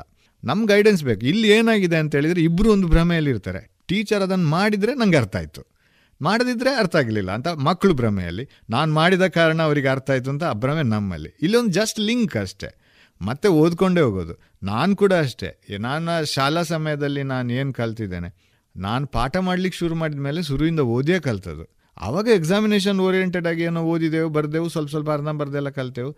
ಟೀಚರ್ ಆದಮೇಲೆ ನಿಜವಾಗಿ ಓದು ಸ್ಟಾರ್ಟ್ ಆದದ್ದು. ಹಾಗಾಗಿ ನಾನು ಏನು ಗ್ರಹಿಸಿದ್ದೇನೆ ಅಂತ ಹೇಳಿದರೆ ಪಾಠ ಮುಗಿದಿದ್ದರೆ ಅದಕ್ಕೆ ಹೆಚ್ಚು ತಲೆಬಿಸಿ ಮಾಡಬಾರ್ದು. ಅದು ಆಗ್ತಾ ಹೋಗ್ತದೆ. ಮಕ್ಕಳು ಓದ್ತಾರೆ ಆಮೇಲೆ. ಎಲ್ಲೇ ಒಂದೆರಡು ಲಾಸ್ ಆದರೂ ಅವ್ನು ಮತ್ತೆ ಓದ್ಕೊಳ್ತಾರೆ. ಮತ್ತು ಎಲ್ಲವೂ ನಾವು ಪಾಠ ಮಾಡಿಯೂ ಆಗೋದಿಲ್ಲ, ಎಲ್ಲವೂ ಅವರು ಓದಿಯೂ ಆಗೋದಿಲ್ಲ. ಇದೊಂದು ಜಸ್ಟ್ ಒಂದು ಮೊಮೆಂಟಮ್ ಅಂದರೆ ಒಂದು ಟ್ರೈನ್ ಹೋಗ್ಲಿಕ್ಕೆ ಶುರು ಆಗಿದೆ, ಹೋಗ್ತಾ ಇರ್ತದೆ. ಅದರ ನಡುವೆ ನಾವು ಸಮಯ ಮಾಡಿಕೊಂಡು ಈ ಬಾಕಿದ್ದೆಲ್ಲ ಆ್ಯಕ್ಟಿವಿಟೀಸ್ ಸ್ಪೋರ್ಟ್ಸ್ ಇರ್ಬೋದು, ಅಥವಾ ನೀವು ಹೇಳಿದಾಗ ಡ್ರೀಮ್ಸ್ ಅಂತ ಹೇಳೋ ಆ್ಯಕ್ಟಿವಿಟೀಸ್ ಇರ್ಬೋದು, ಅಥವಾ ಮಕ್ಕಳಿಗೆ ಬೇರೆನಾದ್ರು ಕ್ವಿಜ್ ಅದು ಇದು ಮಾಡ್ತಾ ಹೋದರೆ ಖಂಡಿತವಾಗಿ ಅವರು ಅದನ್ನು ಮುಗಿಸಿ ಇನ್ನೊಂದು ಸಲ ಪಾಠಕ್ಕೆ ಬರುವಾಗ ಅವ್ರು ಬೇರೆ ಲೆವೆಲಲ್ಲಿ ಇರ್ತಾರೆ. ನೀವು ಇಪ್ಪತ್ನಾಲ್ಕು ಗಂಟೆ ಪಾಠ ಮಾಡ್ತಿದ್ರೆ ಅವರ ಲೆವೆಲ್ ಕುಗ್ತಾನೇ ಹೋಗೋದು.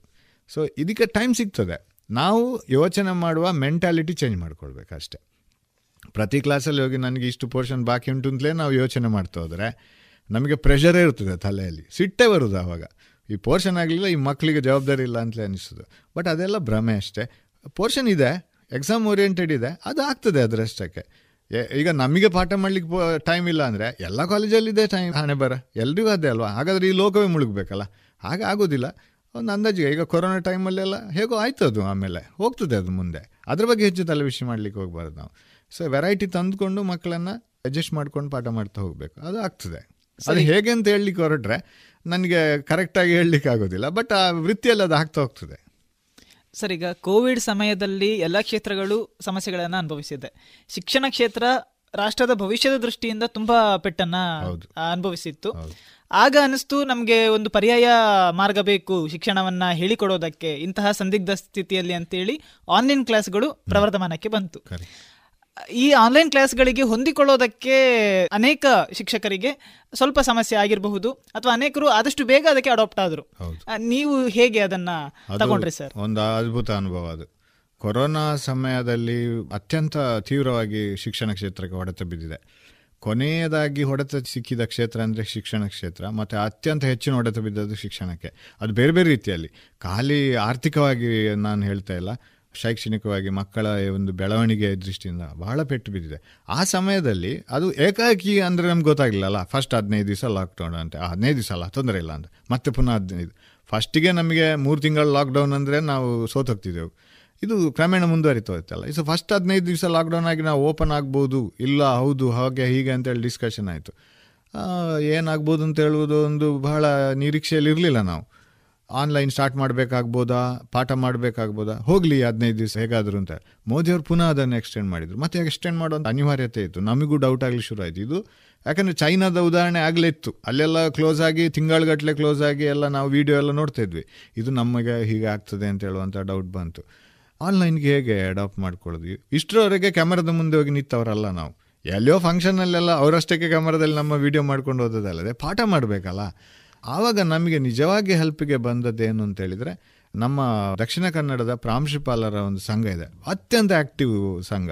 ಅದರಲ್ಲಿ ಒಂದು ಕೆಲವರು ಪದಾಧಿಕಾರಿಗಳಿಗೆ, ಅದರ ಅಧ್ಯಕ್ಷರು ಅದೇವರೆಲ್ಲಿದ್ದಾರೆ ಸಿಕ್ಕವಡ್ ಆ್ಯಕ್ಟಿವ್ ಅವರು. ಅಂದರೆ ಕ್ರಿಯೇಟಿವ್ ಅವರು, ತುಂಬ ಕ್ರಿಯೇಟಿವ್ ಅವರು ಮಕ್ಕಳ ಬಗ್ಗೆ ಯೋಚನೆ ಮಾಡ್ತಾ ಇರೋದು.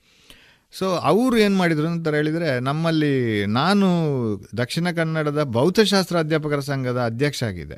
ನನ್ನನ್ನು ಆನಂದ್ ಸರ್ ಅಂತ ಹೇಳುವವರು ಜೂನಿಯರ್ ಕಾಲೇಜಲ್ಲಿ ಲೆಕ್ಚರ್ ಆಗಿದ್ದರು ಅವಳು ತುಂಬ ಆ್ಯಕ್ಟಿವ್ ಅವರಿಂದೆಲ್ಲ ತುಂಬ ಕಲ್ತಿದ್ದೇನೆ ನಾನು. ಅವರು ಏನು ಮಾಡಿದರು ಅಂತ ಹೇಳಿದರೆ, ನನ್ನನ್ನು, ಅದು ಸಂಘ ಸ್ವಲ್ಪ ಶಿಥಿಲಾವಸ್ಥೆಯಲ್ಲಿತ್ತು ನನ್ನನ್ನು ಕರ್ಕೊಂಡೋಗಿ, ನನ್ನನ್ನು ಅಧ್ಯಕ್ಷರನ್ನಾಗಿ ಮಾಡಿ ಅವರು ಸೆಕ್ರೆಟರಿ ಆಗಿ ಸಂಘ, ಮತ್ತೆ ಸುಮಾರು ಜನ ಇದ್ದರು ವಿನ್ಸೆಂಟ್ ಸರ್ ಅಂತ ಇದ್ದರು ಅವರೆಲ್ಲ ನಾವೆಲ್ಲ ಸೇರಿ ಸಂಘವನ್ನು ಆ್ಯಕ್ಟಿವ್ ಮಾಡಿದೆವು. ಆಮೇಲೆ ಅದರಲ್ಲಿ ಸ್ಕಾಲರ್ಶಿಪ್ ಕೊಡೋದು, ಮತ್ತು ಬೇರೆ ಬೇರೆ ಸ್ಕೂಲ್ಗಳಿಗೆ ಇನ್ಸ್ಟ್ರೂಮೆಂಟ್ಸ್ ಕೊಡೋದು, ಇದೆಲ್ಲ ಸ್ಟಾರ್ಟ್ ಮಾಡಿದೆವು ನಾವು. ಅದನ್ನು ನೋಡಿ ಉಳಿದ ಸಂಘಗಳು ಕೂಡ ಹೇಳಲಿಕ್ಕೆ ಶುರುವಾಯಿತು ದಕ್ಷಿಣ ಕನ್ನಡದಲ್ಲಿ. ಅದು ಎಲ್ಲ ಇಡೀ ರಾಜ್ಯವ್ಯಾಪಿ ಅದೊಂದು ಸಂಚಲನದಾಗೆ ಎಲ್ಲ ಸಂಘಗಳು ಹೇಳಲಿಕ್ಕೆ ಶುರುವಾಯಿತು ಹೀಗೊಂದು ಆಗ್ತದೆ ಅಂತ ಅಂತ. ಆದರೆ ಪ್ರಾಂಶುಪಾಲ ಸಂಘ ಆಗಲೇ ಆ್ಯಕ್ಟಿವ್ ಇತ್ತು. ಅವರು ಏನು ಮಾಡಿದರು? ಈ ಭೌತಶಾಸ್ತ್ರ ಸಂಘ ಕ್ರಿಯೇಟಿವ್ ಉಂಟಲ್ಲ, ಸ್ವಲ್ಪ ಆ್ಯಕ್ಟಿವ್ ಉಂಟಲ್ಲ, ಅವರಿಗೆ ಆನಂದ್ ಸರಿಗೆ ಫೋನ್ ಮಾಡಿ ಹೇಳಿದರು. ನಾವು ಈ ಟೈಮಲ್ಲಿ ಇನ್ನು ಸುಮ್ಮನೆ ಕೂತ್ರೆ ಆಗೋದಿಲ್ಲ, ನಾವು ಆನ್ಲೈನ್ ಕ್ಲಾಸಸ್ ಮಾಡಬೇಕು. ಅದು ಹೇಗೆ ಅದಕ್ಕೆಲ್ಲ ವ್ಯವಸ್ಥೆ ಎಲ್ಲ ಮಾಡ್ತಾ ಇದ್ದೇವೆ, ಪಾಠ ಮಾಡುವ ಶಿಕ್ಷಕರು ಬೇಕು ಅಂತ, ನೀವು ಮಾಡಬೇಕು ಅಂತ. ಆನಂದ್ ಸರ್ ಕೂಡಲೇ ಹರೀಶ್ ಶಾಸ್ತ್ರಿಗೆ ಫೋನ್ ಮಾಡಿ ಅಂತ ಹೇಳಿದರು. ನನಗೆ ಫೋನ್ ಬಂತು. ಆವಾಗ ಕೋವಿಡ್ ಟೈಮಲ್ಲಿ ಹೊರಗೆ ಹೋಗೋದೇ ಭಾಳ ಹೆದರಿಕೆ ಟೈಮ್ ನಾನು ಆಗೋದಿಲ್ಲ ಸರ್ ಅಂತ ತಪ್ಪಿಸ್ಕೊಳ್ಳಿಕ್ಕೆ ನೋಡಿದೆ. ಅವರು ಹೇಳಿದರು, ನೀವು ಮಂಗಳೂರಿಗೆ ಬನ್ನಿ ಅಂತ. ಮಂಗಳೂರಿಗೆ ನಾವು ಬರುವುದಿಲ್ಲ ನನಗೆ, ಹೇಗೆ ಸರ್ ಹೊರಗೆ ಹೋದ್ರೆ ಹಿಡಿತಾರೆ ನಮ್ಮನ್ನು ಅಂತಾಯಿತು ಅದಕ್ಕೆ ಅವ್ರು ಹೇಳಿದರು ಡಿ ಸಿ ಪರ್ಮಿಷನ್ ನಾವು ಮಾಡಿಕೊಡ್ತೇವೆ ಅಂತ. ಇಲ್ಲ ಸರ್ ನನಗೆ ಹೆದರಿಕೆ ಆಗ್ತದೆ ಅಂತ ಹೇಳಿ ತಪ್ಪಿಸ್ಕೊಂಡೆ. ಅದಕ್ಕೆ ಅವ್ರು ಏನು ಮಾಡಿದರು, ಪುನಃ ಫೋನ್ ಮಾಡಿದರು. ನಾವು ನಿಮ್ಮಲ್ಲಿಗೆ ಬರ್ತೇವೆ ಕಾಲೇಜಿಗೆ ನಾವು ಅಲ್ಲೇ ರೆಕಾರ್ಡ್ ಮಾಡುವಂತ ಇವಾಗ ನಂಗೆ ತಪ್ಪಿಸ್ಕೊಳ್ಳಿಕ್ಕೆ ಯಾವುದೇ ದಾರಿ ಇಲ್ಲ. ಬರಲೇಬೇಕು.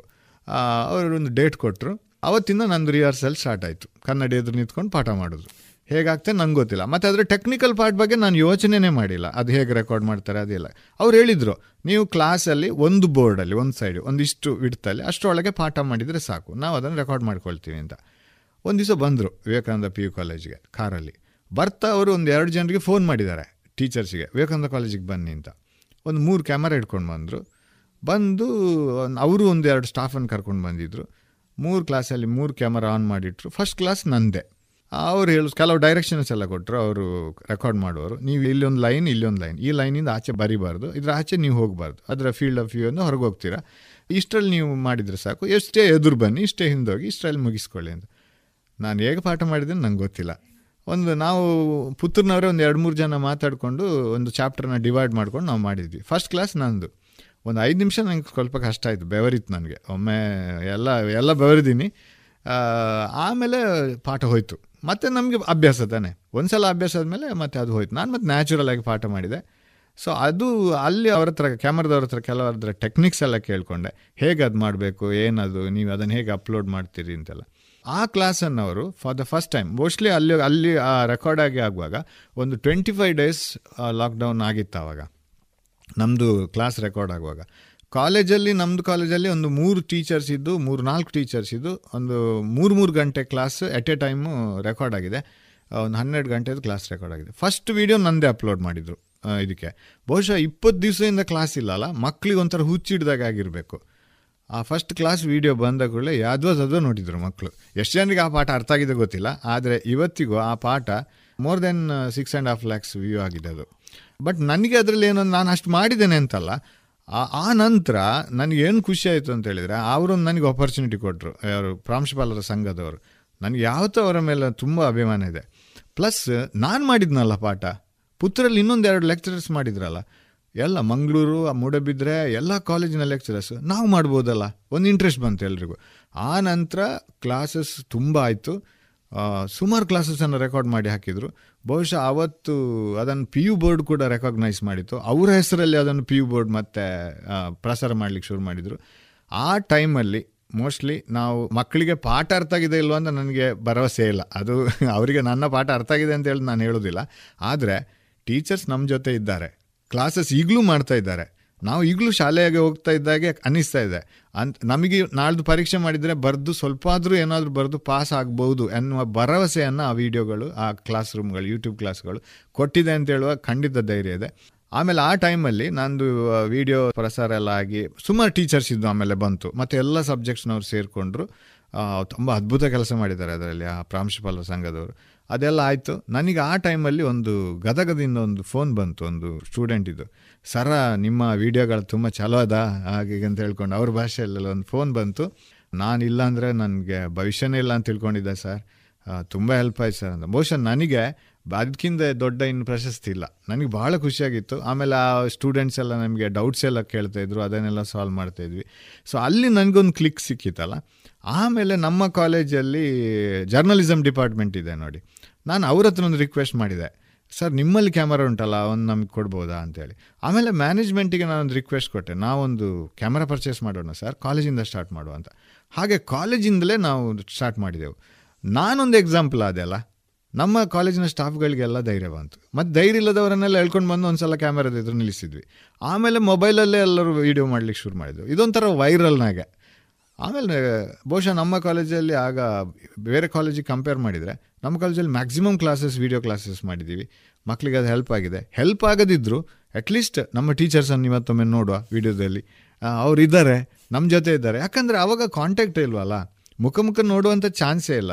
ಸೊ ಹಾಗೆ ಅದು ಕಂಟಿನ್ಯೂ ಆಯಿತು. ಸೊ ಫಸ್ಟ್ ಧೈರ್ಯ ಕೊಟ್ಟದ್ದು ಅವರು. ಫಸ್ಟಿಗೊಮ್ಮೆ ಭಯ ಆಗಿದೆ. ನನಗೆ ಕ್ಯಾಮರಾದ ಮುಂದೆ ಹೋಗುವಾಗ ಅದನ್ನು ನೋಡ್ಕೊಂಡು ಪಾಠ ಮಾಡಬೇಕು. ಇದೊಂಥರ ವಿಪರೀತ ಒಂದು ಕಟ್ಟುನಿಟ್ಟು ಮಾಡಿದಾಗ ನಾವು ಕ್ಲಾಸಲ್ಲಿ ಅದು ಅದು ಆ ಕಡೆ ಈ ಕಡೆ ಹೋಗ್ಕೊಂಡು ಮಕ್ಕಳಿಗೆ ತಮಾಷೆ ಮಾಡಿಕೊಂಡು, ನೆಗಾಡ್ಕೊಂಡು ಮಾಡ್ತಾ ಇದ್ದ ಪಾಠ. ಒಮ್ಮೆಲೆ ಒಂದು ಚೌಕಟ್ಟಿನ ಒಳಗೆ ಬರಬೇಕು ಹೇಳುವಾಗ ಒಮ್ಮೆ ಕಟ್ಟಿ ಹಾಕಿದಾಗ ಆಯಿತು. ಆಮೇಲೆ ನಾನು ಮೊದಲೇ ಹೇಳಿದ್ದೇನಲ್ಲ ಅದು ಯಾಕೋ ನಾನು ಯಾವುದೇ ಇದಕ್ಕೂ ಕೂಡಲೇ ಅಡ್ಜಸ್ಟ್ ಆಗಿಬಿಡ್ತೀನಿ. ಒಂದು ಸುರಿಗೊಮ್ಮೆ ಇದಾಗ್ತದೆ. ಅಡ್ಜಸ್ಟ್ ಆಯಿತು. ಆಮೇಲೆ ಅದರ ತಂತ್ರಾಂಶದ ಬಗ್ಗೆ ಕೂಡ ನನಗೆ ಜರ್ನಲಿಸಮ್ನವರೆಲ್ಲ ಹೇಳ್ಕೊಟ್ರು. ನಮಗೆ ಇನ್ನೊಂದು ಕ್ಯಾಮರಾ ಬಂತು. ಸೊ ಆಮೇಲೆ ನಾನು ಒಬ್ಬನೇ ರೆಕಾರ್ಡ್ ಮಾಡ್ತಾಯಿದ್ದೆ ಆಮೇಲೆ. ಆಮೇಲೆ ನಾನೇ ಒಂದು ಯೂಟ್ಯೂಬ್ ಚಾನಲ್ ಓಪನ್ ಮಾಡಿದೆ. ಅದರಲ್ಲಿ ಒಂದಷ್ಟು ಅಪ್ಲೋಡ್ ಮಾಡಿದೆ. ಅದನ್ನು ಮಕ್ಕಳು ನೋಡ್ಲಿಕ್ಕೆ ಶುರು ಮಾಡಿದರು. ಆಮೇಲೆ ಆಟೋಮೆಟಿಕ್ ಹೋಯಿತು. ಆಮೇಲೆ ಅದರ ತುಂಬ, ಸಾಧಕ ಬಾಧಕಗಳೆಲ್ಲ ಸುಮಾರಿದೆ. ಅದೆಲ್ಲ ಕಲ್ತ್ಕೊಂಡೆ. ಬಹುಶಃ ಲಾಕ್ಡೌನ್ ಟೈಮಲ್ಲಿ ಡಿಜಿಟಲ್ ಮೀಡಿಯಾದ ಬಗ್ಗೆ ಅತ್ಯಂತ ಹೆಚ್ಚಿನ ನಾಲೆಜ್ ತಗೊಂಡಿದ್ದೇವೆ ನಾವು. ಅದು ಹೆಲ್ಪ್ ಕೂಡ ಆಗಿದೆ ಅಂತ ಹೇಳೋ ಒಂದು ಸಾರ್ಥಕತೆ ಇದೆ. ಇದುವರೆಗೆ ವಾರದ ಅತಿಥಿ ಈ ಕಾರ್ಯಕ್ರಮದಲ್ಲಿ ಜಿಲ್ಲಾ ಅತ್ಯುತ್ತಮ ಉಪನ್ಯಾಸಕ ಪ್ರಶಸ್ತಿಯನ್ನ ಪಡೆದಂತಹ ವಿವೇಕಾನಂದ ಪದವಿ ಪೂರ್ವ ಕಾಲೇಜಿನ ಉಪನ್ಯಾಸಕರಾದ ಶ್ರೀಯುತ ಹರೀಶ್ ಶಾಸ್ತ್ರಿ ಅವರೊಂದಿಗಿನ ಸಂದರ್ಶನವನ್ನ ಕೇಳಿದಿರಿ. ಇನ್ನು ಮುಂದುವರಿದ ಮಾತುಕತೆಯ ಭಾಗ ಮುಂದಿನ ಶುಕ್ರವಾರದ ಸಂಚಿಕೆಯಲ್ಲಿ ಕೇಳೋಣ.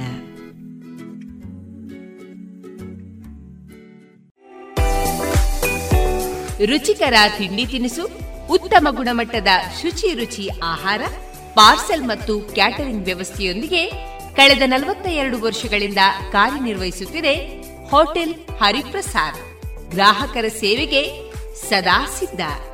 ಇಂದೇ ಭೇಟಿ ಕೊಡಿ ಹೋಟೆಲ್ ನ್ಯೂ ಹರಿಪ್ರಸಾದ್, ಬಳುವಾರು ಪುತ್ತೂರು. ದೂರವಾಣಿ ಸಂಖ್ಯೆ ಎಂಟು ಒಂದು ಸೊನ್ನೆ ಐದು ಸೊನ್ನೆ ಮೂರು ಒಂದು ಏಳು ಒಂಬತ್ತು ಆರು.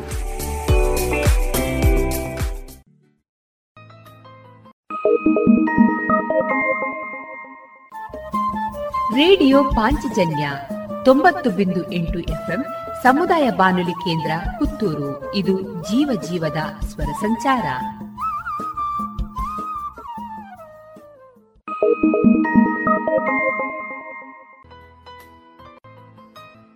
ಇನ್ನು ಮುಂದೆ ಬಾಲಾವಳಿಕಾರ್ ಸಾರಸ್ವತ, ಬ್ರಾಹ್ಮಣ ಮಿತ್ರ ಮಂಡಳಿ ಮಂಚಿ. ಇವರಿಂದ ಕೊಂಕಣಿಯಲ್ಲಿ ವೈವಿಧ್ಯಮಯ ಕಾರ್ಯಕ್ರಮವನ್ನ ಕೇಳೋಣ. ಈ ಕಾರ್ಯಕ್ರಮದಲ್ಲಿ ಭಾಗವಹಿಸುವವರು ಡಾಕ್ಟರ್ ವಾರಿಜಾ, ಅನಸೂಯ, ಉಷಾ ಉದಯಶಂಕರ್, ಗೀತಾ ಮೋಹನ್, ಗಿರಿಜಾ ಶಂಕರ್ ಶಂಕರ್ ನಾಯಕ್ ಮತ್ತು ಪ್ರಶಾಂತ್ ಎ. ಮನುಷ್ಯಸ್ ಖೈಲ್ ಸಾಧನೆ ಕೊರಲೆವು ದೇವಚ ಸಹಾಯ ಅತಿ ಅಗತ್ಯ. ದೇವಸ್ ಪ್ರಸನ್ನಕರುಳೆ ಅಸೊಂಚ ದಶವಿಧ ಭಕ್ತಿಂತ ನಾಮ ಸಂಕೀರ್ತನವೂ ಏಕ್. ಅದ್ದಿಲ ಕಾಲಂತ ಅಗ್ಗಿಂಚ ಘರವು ದೀಸ ಮಾವಳತನ ಹಾತ ಪಾಯಿ ಧೂಣು ಏವಣು. ದಾಖಲೆ ಬಾಳ ಸಹಿತ ಥುರ್ಲಿವೋ ಭಜನೆ ಬಯಸ್ತ ಹೊಂತಿ. ಅತ್ತ ತುಮಚ ಸಮೋರ ಭಜನೆ ಕರ್ತತ ಬಾಳವಾಳಿಕಾರ ಸಾರಸ್ತ ಮಿತ್ರಮಂಡಳಿಂಚೆ ಸದಸ್ಯೆ. ವಿಘ್ನ ವಿನಾಶಕ ಗಣಪತಿ ತೂರೆ ಸಿದ್ಧಿ ಪ್ರದಾಯಕ ಗಜಮುಖ ತೂರೆ. विनाशक गणपति तूरे सिद्धि प्रदायक गणपति तूरे विघ्न विनाशक गणपति तूरे सिद्धि प्रदायक गजमुख तूरे विघ्न विनाशक गणपति तूरे सिद्धि प्रदायक गणमुख तूरे ईश्वर देव च पार्वती देवी ವಿಚ ಪ್ರೀತಿ ಚ ಪೂತುರೆ ಗಜಾನನ. ಈಶ್ವರ ದೇವ ಚ ಪಾರ್ವತಿ ದೇವಿ ಚ ಪ್ರೀತಿ ಚ ಪೂತುರೆ ಗಜಾನನ. गजानन ईश्वर देव च पार्वती देवी च प्रीति च पूतुरे गजानन ईश्वर देव च पार्वती देवी च प्रीति च पूतुरे गजानन विघ्नविनाशक गणपति तु सिद्धिप्रदायक गजमुख तु रे विघ्नविनाशक गणपति तु सिद्धिप्रदायक गजमुख तु हातंत पाशा अंकुश धरून सर्पस पोटस बांधण घेऊन हातंत पाशा अंकुश धरून सर्पस पोटस बांधून घेऊन हातंत पाशा अंकुश धरून सर्पस पोटस बांधण घेऊन हातंत पाशा अंकुश धरून सर्पस पोटस बांधून घेऊन हुंद्रर बैसण बगिण येरे उंडेच्या कुळी मोद खावळे येरे हुंद्रर बैसण बगिण येरे ಉಂಡೆ ಚಕ್ಕುಳಿ ಮೋದಕ ಏರೆ ಹುಂದ್ರ ಬೈಸೋಣ ಬಗ್ಗಿಣ ಏರೆ. ಉಂಡೆ ಚಕ್ಕುಳಿ ಮೋದಕ ಏರೆ ಹುಂದ್ರ ಬೈಸೋಣ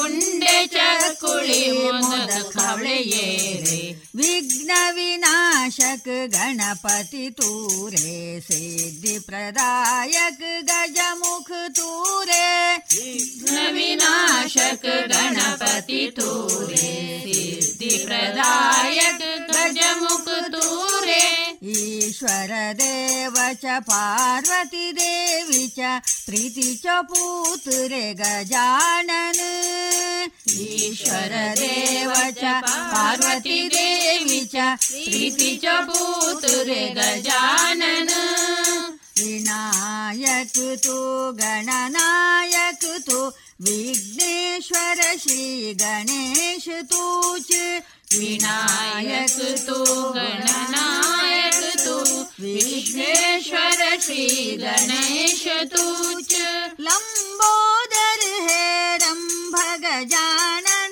शम्भो शङ्कर पुत्र गजवदन। ಲಂಬೋದರ ಹೇ ರಂಬದ ಜಾಣನ ಶಂಭೋ ಶಂಕರ ಪುತ್ರ ಗಜವದನ, ವಿಘ್ನ ವಿನಾಶಕ ಗಣಪತಿ ತೂರೆ, ಸಿದ್ಧಿ ಪ್ರದಾಯಕ ಗಜಮುಖ ತೂರೆ, ವಿಘ್ನ ವಿನಾಶಕ ಗಣಪತಿ ತೂರೆ, ಸಿದ್ಧಿ ಪ್ರದಾಯಕ ಗಜಮುಖ ತೂರೆ, ಈಶ್ವರ ದೇವ ಚ ಪಾರ್ವತಿ ದೇವಿ ಚ प्रीति च पूतृगजानन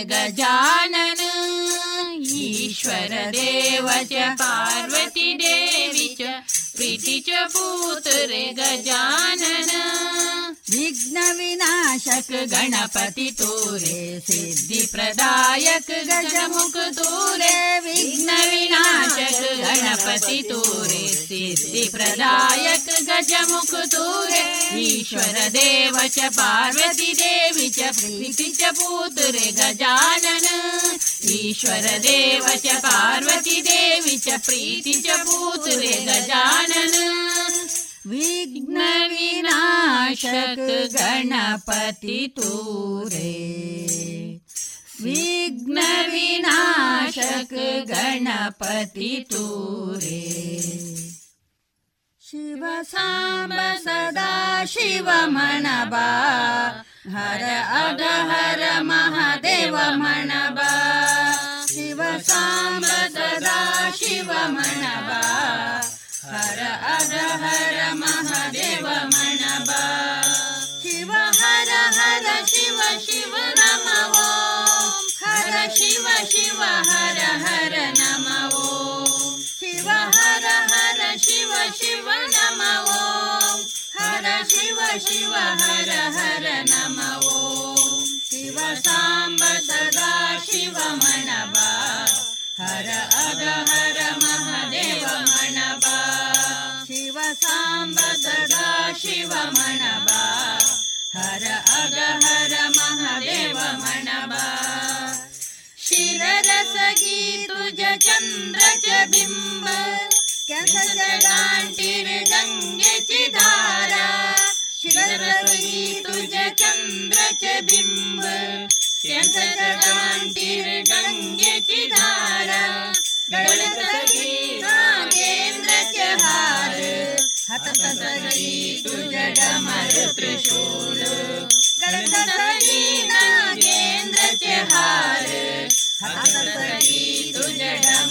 त्रिशूल ओ देवा महेश्वर शम्भो महादेवा सदा शिवा साम्ब शिवा गौरी मनोहरा ओ देवा महेश्वर शम्भो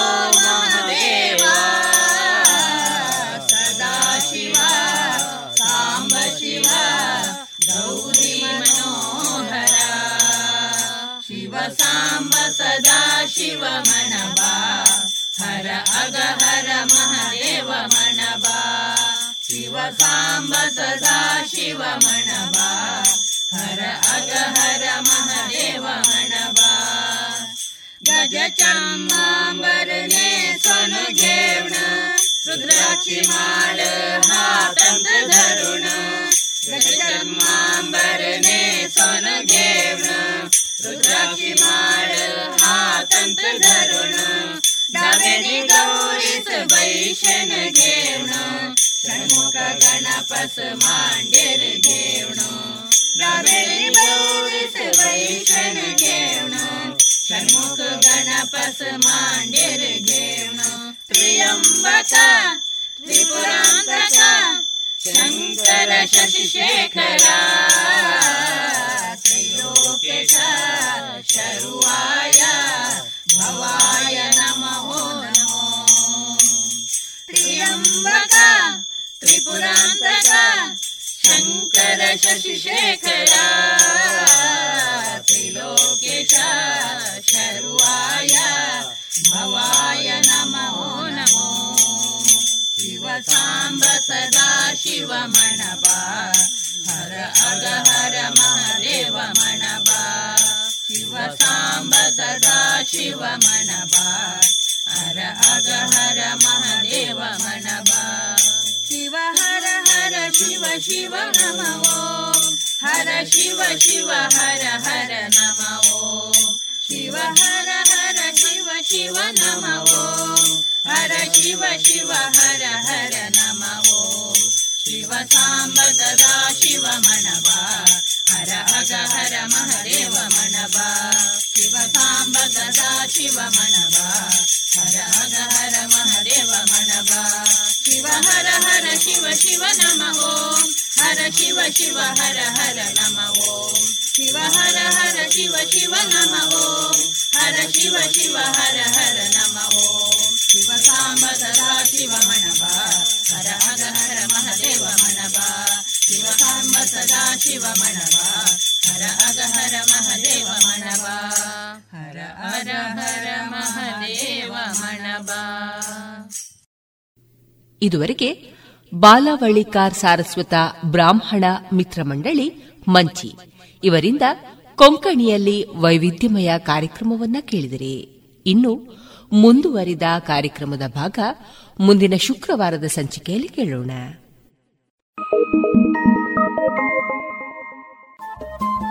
ರೇಡಿಯೋ ಪಾಂಚಜನ್ಯ ತೊಂಬತ್ತು ಬಿಂದು ಎಂಟು ಎಫ್ಎಂ ಸಮುದಾಯ ಬಾನುಲಿ ಕೇಂದ್ರ ಪುತ್ತೂರು. ಇದು ಜೀವ ಜೀವದ ಸ್ವರ ಸಂಚಾರ.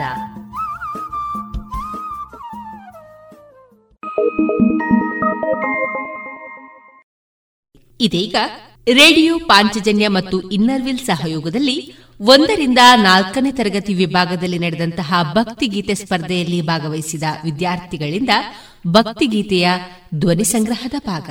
ಈ ದಿನದ ಧ್ವನಿಯಲ್ಲಿ ಸರಸ್ವತಿ ವಿದ್ಯಾಮಂದಿರದ ವಿದ್ಯಾರ್ಥಿನಿ ಶ್ರಾವ್ಯ ಅವರಿಂದ ಭಕ್ತಿಗೀತೆ. ನನ್ನ ಹೆಸರು ಶ್ರಾವ್ಯ. ಶಾಲೆ ಸರಸ್ವತಿ ವಿದ್ಯಾಮಂದಿರ. ಆ ಆ ನಾಗಪಂಚಮಿ ಎಂದು ನೀನೊಳಿದು ಬಾಮ್ಮ. ನಾಗಮ್ಮ ಪಣಿದೇವಿ ನೀನೇ ನಮ್ಮಮ್ಮ. ನಾಗಪಂಚಮಿ ಎಂದು ನೀನೊಳಿದು ಬಾಮ್ಮ. ನಾಗಮ್ಮ ಪಣಿದೇವಿ ನೀನೇ ನಮ್ಮಮ್ಮ. ನಂಜೆಲ್ಲ ಸುದೆಯಾಗಿ ಹರಿಯಲೆಂದು, ನಂಜೆಲ್ಲ ಸುದೆಯಾಗಿ ಹರಿಯಲೆಂದು ನೀ ನಮ್ಮ ತಾಯಾಗಿ ನಡೆಸು ಎಂದೆಂದು? ನೀ ನಮ್ಮ ತಾಯಾಗಿ ನಡೆಸು ಎಂದೆಂದು? ನಾಗಪಂಚಮಿ ಎಂದು ನೀನೊಳಿದು ಬಾಮ್ಮ. ನಾಗಮ್ಮ ಪಣಿದೇವಿ ನೀನೇ ನಮ್ಮಮ್ಮ. ಹುತ್ತದಲ್ಲಿ ನೀ ಹುದುಗಿ, ಇತ್ತ ಹಾಲು ಅರಳಿದಾಗಿ, ಭಕ್ತರಿಗೆ ಅಮ್ಮನಾಗಿ, ಕೊಡುವೆ ತಲೆದೂಗಿ. ನಾಗರ ಪಂಚಮಿಗೆ, ನಾಗರಾಜ ಇರುವೆಡೆಗೆ, ನಾಗರ ಪಂಚಮಿಗೆ, ನಾಗರಾಜ ಇರುವೆಡೆಗೆ. ತರತರ ಕಾಣಿಕೆ ತಂದೆವು ತಾಯಿಗೆ ತರತರ ಕಾಣಿಕೆ ತಂದೇವು ತಾಯಿಗೆ ನಾಗ ಪಂಚಮಿ ಎಂದು. ನೀನೊಳಿದು ಬಾಮ್ಮ, ನಾಗಮ್ಮ ಪಣಿದೇವಿ, ನೀನೇ ನಮ್ಮಮ್ಮ. ಹುತ್ತದಲ್ಲಿ ಹಾವಾಗಿ, ಚಿತ್ತದಲ್ಲಿ ಹೂವಾಗಿ, ಹೆತ್ತ ತಾಯಿ ಅಂದದಲ್ಲಿ ಇರುವೆ ನಮಗಾಗಿ. ಕೂಗಲು ನೀ ಬರುವೆ, ಕೇಳಿದೆಲ್ಲ ತರುತ್ತಿರುವೆ. ಕೂಗಲು ನೀ ಬರುವೆ, ಕೇಳಿದೆಲ್ಲ ತರುತ್ತಿರುವೆ. ಮಮತೆಯ ಮಾತೆಗೆ ವಂದನೆ ದೇವಿಗೆ. ಮಮತೆಯ ಮಾತೆಗೆ ವಂದನೆ ದೇವಿಗೆ. ನಾಗಪಂಚಮಿ ಎಂದು ನೀನೊಳಿದು ಬಾಮ್ಮ, ನಾಗಮ್ಮ ಪಣಿದೇವಿ ನೀನೇ ನಮ್ಮಮ್ಮ. ನಾಗ ಪಂಚಮಿ ಎಂದು ನೀನೊಳಿದು ಬಾಮ. ನಾಗಮ್ಮ ಪಣಿದೇವಿ ನೀನೇ ನಮ್ಮಮ್ಮ. ನಂಜೆಲ್ಲ ಸುದೆಯಾಗಿ ಹರಿಯಲೆಂದು, ನಂಜೆಲ್ಲ ಸುದೆಯಾಗಿ ಹರಿಯಲೆಂದು ನೀ ನಮ್ಮ ತಾಯಾಗಿ ನಡೆಸು ಎಂದೆಂದು ನೀ ನಮ್ಮ ತಾಯಾಗಿ ನಡೆಸು ಎಂದೆಂದು. ಥ್ಯಾಂಕ್ ಯು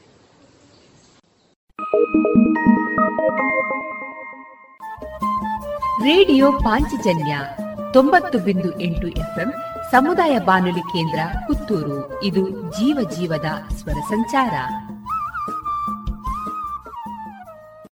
ಖ್ಯಾತನಾಮರಿಂದ ಸಾಧನೆಗೆ ಸಾಧಕರ ಮಾರ್ಗದರ್ಶನ, ನವೋನ್ನತಿಗೆ ದೀವಿಗೆ ಕಾರ್ಯಕ್ರಮ, ನವರಾತ್ರಿ, ನವೋನ್ನತಿ. ಈ ಕಾರ್ಯಕ್ರಮದ ಪರಿಕಲ್ಪನೆ, ನಿರ್ಮಾಣ ಮತ್ತು ನಿರೂಪಣೆ ಬಡಕಿಲ ಪ್ರದೀಪ್ ಬರಹ ಶರದಿ ಆರ್ಫಡ್ಕೆ ಅತಿಥಿಗಳಾಗಿ ಈ ದಿನ ಭಾಗವಹಿಸುವವರು ನಟ ಶರಣ್, ವಿಷಯ ಪ್ರಸಿದ್ಧಿ ಮತ್ತು ಆಧ್ಯಾತ್ಮ. ಈ ದಿನದ ಸಾಧಕರಾಗಿರುವವರು ಚಿತ್ಕಲಾ ಬಿರದಾರ್ ದೇವಿಸ್ತುತಿಯಲ್ಲಿ ಭಾಗವಹಿಸುವವರು ಹರ್ಷಧ್ವನಿಯ ಶ್ರೀಹರ್ಷ. ಇದೀಗ ಕೇಳಿ ನವೋನ್ನತಿಗೆ ದೀವಿಗೆ ಕಾರ್ಯಕ್ರಮ ನವರಾತ್ರಿ ನವೋನ್ನತಿ.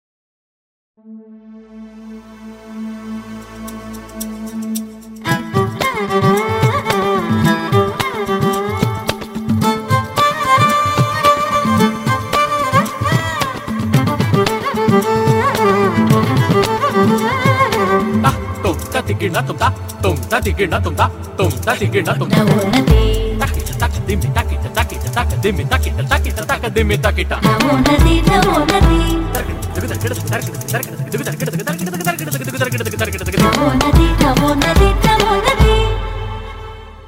ನಮಸ್ಕಾರ. ನವೋನ್ನತಿಗೆ ಸ್ವಾಗತ. ಹೊಸತನವನ್ನ ಹೊಸ ಚಿಂತನೆಯನ್ನ ಹೊಸ ಆಲೋಚನೆಗಳನ್ನ ತುಂಬುವ ಪರ್ವಕಾಲವೇ ನವರಾತ್ರಿ. ಈ ನವರಾತ್ರಿಯ ಶುಭಾವಸರದಲ್ಲಿ ನಮ್ಮ ವಿಶೇಷ ಕಾರ್ಯಕ್ರಮ ಸರಣಿ ನವರಾತ್ರಿ ನವೋನ್ನತಿ. ಇದನ್ನ ನಿಮ್ಮ ಮುಂದೆ ಪ್ರಸ್ತುತಪಡಿಸಲು ನನಗೆ ತುಂಬಾ ಖುಷಿಯಾಗ್ತಿದೆ. ನಾನು ನಿಮ್ಮ ಬಡಕಿಲಾ ಪ್ರದೀಪ್. ನವರಾತ್ರಿಯ ಈ ಒಂಬತ್ತು ದಿನಗಳು ಜೊತೆಗೆ ವಿಜಯದಶಮಿಯವರೆಗೂ ನಿತ್ಯವೂ ನಿಮಗಾಗಿ ನಾಡಿನುದ್ದಗಲಕ್ಕೂ ಪಸರಿಸುತ್ತಿರುವ ಈ ಕಾರ್ಯಕ್ರಮದ ಕಂಪನ್ನ ನೀವು ಸವಿಯೋದಕ್ಕೆ ಸಿದ್ಧರಾಗಿ. ಇವತ್ತು ನವರಾತ್ರಿಯ ಐದನೇ ದಿನ. ಇವತ್ತು ಮಹಾಲಕ್ಷ್ಮಿಯ ಪ್ರತಿರೂಪವಾದ ಸ್ಕಂದ ಮಾತೆಯನ್ನ ಪೂಜಿಸೋದು ವಾಡಿಕೆ. ಸಿಂಹ ಸಂಗತ ನಿತ್ಯಂ ಪದ್ಮಾಂಚಿತ ಕರದ್ವಯೇ. ಶುಭದಾಸ್ತು ಸದಾ ದೇವಿ ಸ್ಕಂದ ಮಾತಾ ಯಶಸ್ವಿನಿ.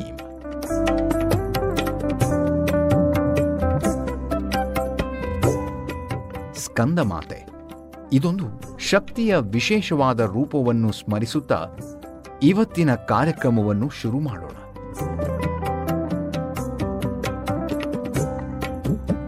ಅಧ್ಯಾತ್ಮದ ಪಯಣದಲ್ಲಿ ವಿಹರಿಸಿದವರು ಅದೆಷ್ಟೋ ಜನ. ಆದರೂ ನಾವು ನೀವೆಲ್ಲರೂ ಅದರೊಟ್ಟಿಗೆ ಒಂದಲ್ಲ ಒಂದು ರೀತಿಯಲ್ಲಿ ಜೀವಿಸ್ತಾ ಇದ್ದೀವಿ, ಆದರೆ ಅದನ್ನು ಅರಿತಿರೋಲ್ಲ ಅನ್ನೋದು ಕೂಡ ಅಷ್ಟೇ ಸತ್ಯ. ನಾನು ಮತ್ತು ಆಧ್ಯಾತ್ಮ ಅನ್ನೋ ವಿಚಾರವನ್ನಿಟ್ಕೊಂಡು ಒಂದಷ್ಟು ಹೊತ್ತು ಯೋಚನೆ ಮಾಡೋಣ. ನಂತರ ತಮ್ಮ ಕ್ಷೇತ್ರದಲ್ಲಿ ಸಾಧನೆ ಮಾಡಿದ, ಅಲ್ಲಿ ಅಧ್ಯಾತ್ಮವನ್ನ ಅಳವಡಿಸಿಕೊಂಡಿರೋ ಒಂದಷ್ಟು ಸಾಧಕರ ಮಾತುಗಳು ಇರ್ತವೆ. ಜೊತೆಗೆ ನಾಡಿನ ಖ್ಯಾತ ಗಾಯಕರೊಬ್ಬರು ಗಾನ ಸುಧೆಯನ್ನು ಇಲ್ಲಿ ಪ್ರಸ್ತುತಪಡಿಸ್ತಾರೆ. ದೇವಿಯ ಹಾಡನ್ನ ಅವರು ಹಾಡಲಿದ್ದಾರೆ. ಆಯುರ್ವೇದದ ರಸಸಾರ ಇದೆ. ಸಾಧಕಿಯ ಸಾಧನೆಯ ಚಿತ್ರಣ, ನವೋನ್ನತಿ ಫೌಂಡೇಶನ್ನ ಪ್ರಸ್ತುತಿ, ನವಶಕ್ತಿ ಕೂಡ ನಿಮಗಾಗಿ ಇರಲಿದೆ. ಮೊದಲನೇದಾಗಿ, ಅಧ್ಯಾತ್ಮ ಅಂದ್ರೇನು? ಅಧ್ಯಾತ್ಮದ ಅಗತ್ಯ ಇದೆಯಾ? ಅನ್ನೋ ಪ್ರಶ್ನೆಗಳಿಗೆ ನಮಗೆ ಉತ್ತರ ಸಿಗದೇ ಇರಬಹುದು ನಮ್ಮ ಪರಿಕಲ್ಪನೆಯ ಅಧ್ಯಾತ್ಮದಿಂದ ಹೊರಬಂದು ಯೋಚಿಸುವ ಪ್ರಯತ್ನ ನಮ್ಮದಾಗಿದೆ. ಅಧ್ಯಾತ್ಮ ಅಂದ್ರೆ ಪರಮಾತ್ಮನ ಅಂಶವಾದ ಆತ್ಮನನ್ನ ಒಲಿಸಿಕೊಳ್ಳೋದು ಅಥವಾ ಆತ್ಮನೊಂದಿಗೆ ನಿಕಟ ಸಂಬಂಧ ಹೊಂದೋದು ನಿಜ. ಆದರೆ ಆತ್ಮ ತೃಪ್ತಿಯಾಗಬೇಕು ಅಂತಂದ್ರೆ ನಾವು ತೃಪ್ತರಾಗಬೇಕು. ನಾವು ತೃಪ್ತರಾಗೋದಕ್ಕೆ ಮುಖ್ಯವಾಗಿ ನಮ್ಗೆ ಬೇಕಾಗಿರೋದು ನಮ್ಮ ಕೆಲಸದಲ್ಲಿ ಶ್ರದ್ಧೆ. ನಾವು ಆಚರಿಸ್ಕೊಂಡು ಅಳವಡಿಸ್ಕೊಂಡು ಬಂದಿರೋ ಆಚಾರ ವಿಚಾರಗಳು, ಇದರಲ್ಲಿ ನಾವು ತೃಪ್ತರಾಗಿದ್ರೆ ನಾವು ಅಧ್ಯಾತ್ಮದ ದಾರಿಯಲ್ಲಿ ನಡೆದಿದ್ದೀವಿ ಅಂತ ಅರ್ಥ. ಅಧ್ಯಾತ್ಮವನ್ನ ನಾವೇ ಪಡೆದುಕೊಳ್ಳೋದು, ನಾವೇ ಅಳವಡಿಸ್ಕೊಳ್ಳೋದು, ಅದು ಸಂಪೂರ್ಣವಾಗಿ ನಮ್ಮ ಮನಸ್ಸಿಗೆ ಸಂಬಂಧಿಸಿದ ವಿಚಾರ. ಇನ್ಯಾವುದೇ ವಸ್ತುವಿನಿಂದಾಗ್ಲಿ, ವಿಚಾರದಿಂದಾಗ್ಲಿ ಸಿಗೋದಲ್ಲ ಅನ್ನೋದನ್ನ ನಾವು ಯಾವತ್ತಿಗೂ ನೆನಪಿನಲ್ಲಿಟ್ಕೊಳ್ಬೇಕು.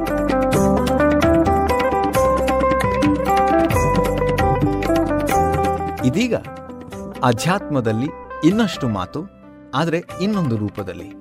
ಇಂದಿನ ಮೊದಲ ಕಾರ್ಯಕ್ರಮ, ಇಂದಿನ ಮುಖ್ಯ ಅತಿಥಿಯನ್ನ ಬರಮಾಡ್ಕೊಳ್ಳೋಣ, ಅವರ ಮಾತನ್ನ ಕೇಳೋಣ.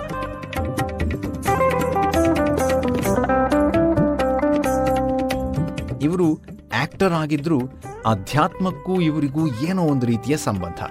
ಅವರೇ ರ್ಯಾಂಬೋ ಚಲನಚಿತ್ರದ ನಾಯಕ ಶರಣ್. ಹಾಸ್ಯ ನಟನಾಗಿಯೇ ಪ್ರಸಿದ್ಧಿ ಪಡೆದಂತಹ ಶರಣ್ ರಂಗಭೂಮಿ ಹಿನ್ನೆಲೆ ಇರುವ ಕುಟುಂಬದಲ್ಲಿ ಜನಿಸ್ತಾರೆ. ನಾಯಕ ನಟನಾಗಿ ಮೊದಲ ಏಳು ಸಿನಿಮಾಗಳಲ್ಲಿ ಅಭಿನಯಿಸಿದ ಅವರು ಮೂರು ಚಿತ್ರಗಳಲ್ಲಿ ದ್ವಿಪಾತ್ರದಲ್ಲಿ ನಟಿಸಿದ ಮೊದಲ ಭಾರತೀಯ ಅನ್ನೋ ಹೆಗ್ಗಳಿಕೆಯನ್ನು ಪಡಿತಾರೆ. ಇಂತಹ ಸ್ಫುರದ್ರೂಪಿ ಆಕ್ಟರ್ ಶರಣ್ ನಮ್ಮ ಕಾರ್ಯಕ್ರಮದ ಇವತ್ತಿನ ಮುಖ್ಯ ಅತಿಥಿ. ಇವರು ಪ್ರಸಿದ್ಧಿಯ ಜೊತೆಗಿನ ಅಧ್ಯಾತ್ಮದ ಬಗ್ಗೆ ಮಾತನಾಡ್ತಾರೆ. ಬನ್ನಿ, ಅವರ ಮಾತುಗಳನ್ನ ಕೇಳೋಣ. ನಾನಿದನ್ನ ತುಂಬಾ ವಿಸ್ತರಿಸಿ ಹೇಳಲ್ಲ. ನಾ ಒಂದೇನಲ್ಲಿ ಹೇಳ್ತೀನಿ. ಯಾಕಂದ್ರೆ ಇದ್ರ ಸಾರಾಂಶನೇ ಅಷ್ಟು. ಈ ಪ್ರಸಿದ್ಧಿಯನ್ನ ಬ್ಯಾಲೆನ್ಸ್ನಲ್ಲಿ ಇಡುವಂತ ಕೆಲಸವನ್ನ ಆಧ್ಯಾತ್ಮ ಖಂಡಿತ ಮಾಡುತ್ತೆ. ಯಾಕಂದ್ರೆ ಆಧ್ಯಾತ್ಮದ ಹೊರತಾಗಿ ಏನೂ ಇಲ್ಲ. ಯಾಕಂದ್ರೆ ನಮ್ಮ ಹ್ಯೂಮನ್ ಬೀಯಿಂಗ್ಸ್ಗೆ ಆಧ್ಯಾತ್ಮ ಅಂತ ಅನ್ನುವಂಥದ್ದು ನಾವು ಶಿಕ್ಷಣದಲ್ಲಿ ಅಥವಾ ನಮ್ಮ ಸಂಸ್ಕೃತಿಯಲ್ಲಿ ನಾವು ಚಿಕ್ಕ ವಯಸ್ಸಿಂದನೂ ಕೂಡ ನಾವು ಬೇರೆ ಬೇರೆ ರೀತಿಯಲ್ಲಿ ಬೇರೆ ಬೇರೆ ಡೋಸೇಜ್ನಲ್ಲಿ ನಮ್ಮ ಮುಂದಿನ ಜನರೇಷನ್ಗೆ ನಾವು ಅದನ್ನ ಹೇಳ್ತಾನೆ ಬಂದಿದ್ದೀವಿ. ಸೊ ಪ್ರಸಿದ್ಧಿಯನ್ನ ಸಮತೋಲದಲ್ಲಿ ಇಡುವಂತ ಪಾತ್ರ ಆಧ್ಯಾತ್ಮದ್ದು ದೊಡ್ಡದು ಅಂತ ಹೇಳಿ. ಪ್ರಸಿದ್ಧಿಯ ಉತ್ತುಂಗಕ್ಕೆ ಹೋದಂತ ತುಂಬಾ ದೊಡ್ಡ ದೊಡ್ಡ ಮೇರು ವ್ಯಕ್ತಿತ್ವಗಳು, ವ್ಯಕ್ತಿಗಳು ನಾವು ನೋಡ್ತಾ ಬಂದಿದ್ದೀವಿ. ಆಧ್ಯಾತ್ಮದ ಕಡೆಗೆ ತುಂಬಾ ಒಲವನ್ನ ಇಟ್ಕೊಂಡು ಪ್ರಸಿದ್ಧಿ ಆದವರು ಕೂಡ ನಮಗ್ ಸಾಕ್ಷಿಯಾಗಿ ಸಿಗ್ತಾರೆ. ಸೊ ಹಂಗಾಗಿ ನಾನು ಇದನ್ನ ಒಪ್ಪಲ್ಲ. ಪ್ರಸಿದ್ಧಿ, ಆಧ್ಯಾತ್ಮವನ್ನ ದೂರ ಮಾಡುತ್ತೆ ಅಂತ ಅನ್ನುವಂಥದ್ದು ನಾನು ಒಪ್ಪಲ್ಲ.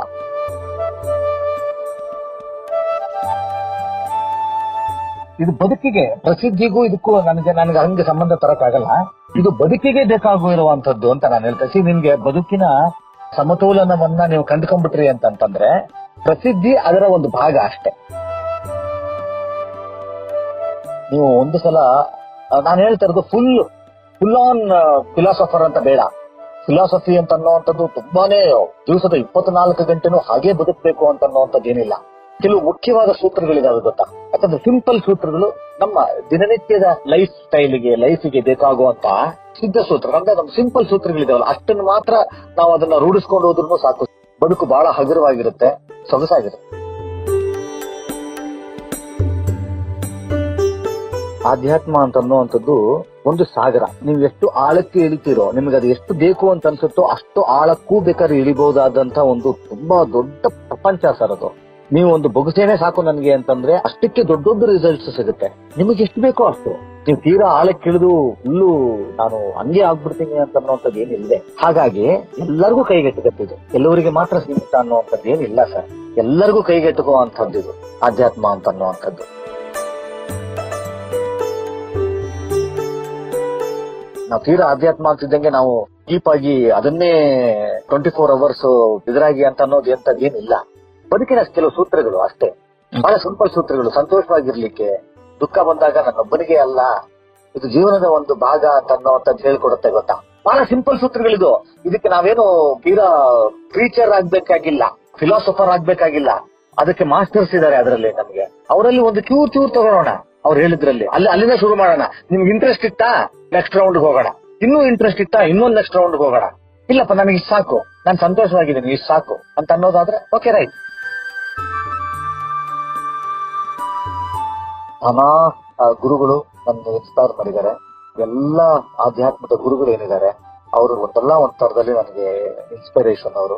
ನನ್ನ ಬದುಕಿನಲ್ಲಿ ಸಂತೋಷವಾದಾಗ ಗೆಲುವು ಸಿಕ್ಕಾಗ ಸೋಲಾದಾಗ ತುಂಬಾ ಸಂತೋಷದಲ್ಲಿದ್ದಾಗ ಮತ್ತೆ ತುಂಬಾ ದುಃಖದಲ್ಲಿದ್ದಾಗ ಎಲ್ಲಾ ಟೈಮಲ್ಲೂ ಕೂಡ ಅವರು ಹಾಕಿಕೊಟ್ಟಂತಹ ಮಾರ್ಗ ಏನಿದೆ ಅದು ನನಗೆ ತುಂಬಾ ಹೆಲ್ಪ್ ಆಗಿದೆ. ಆ ನಿಟ್ಟಿನಲ್ಲಿ ಸ್ವಾಮಿ ವಿವೇಕಾನಂದ ಅವರ ಒಂದು ತರದಲ್ಲಿ ನಾನು ಅಡ್ಮೈರರ್ ನಾನು. ಅವರು ಚಿಕ್ಕ ವಯಸ್ಸಿನಿಂದನೂ ಕೂಡ ಅವರ ಪುಸ್ತಕಗಳನ್ನ ಓದ್ತಾ ಬಂದಿದ್ದೇನೆ ನಾನು. ಸೊ ಹಂಗಾಗಿ ಸ್ವಾಮಿ ವಿವೇಕಾನಂದ ನಮ್ಗೆ ತುಂಬಾ ತುಂಬಾನೇ ಇನ್ಸ್ಪೈರ್ ಆಗಿದೆ.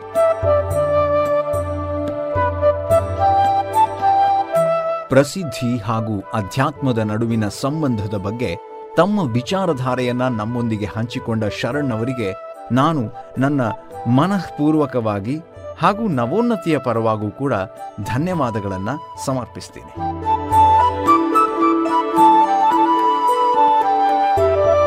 ಇನ್ನು ಆರೋಗ್ಯ ಇದ್ರೆ ಮಾತ್ರ ಎಲ್ಲಾನು.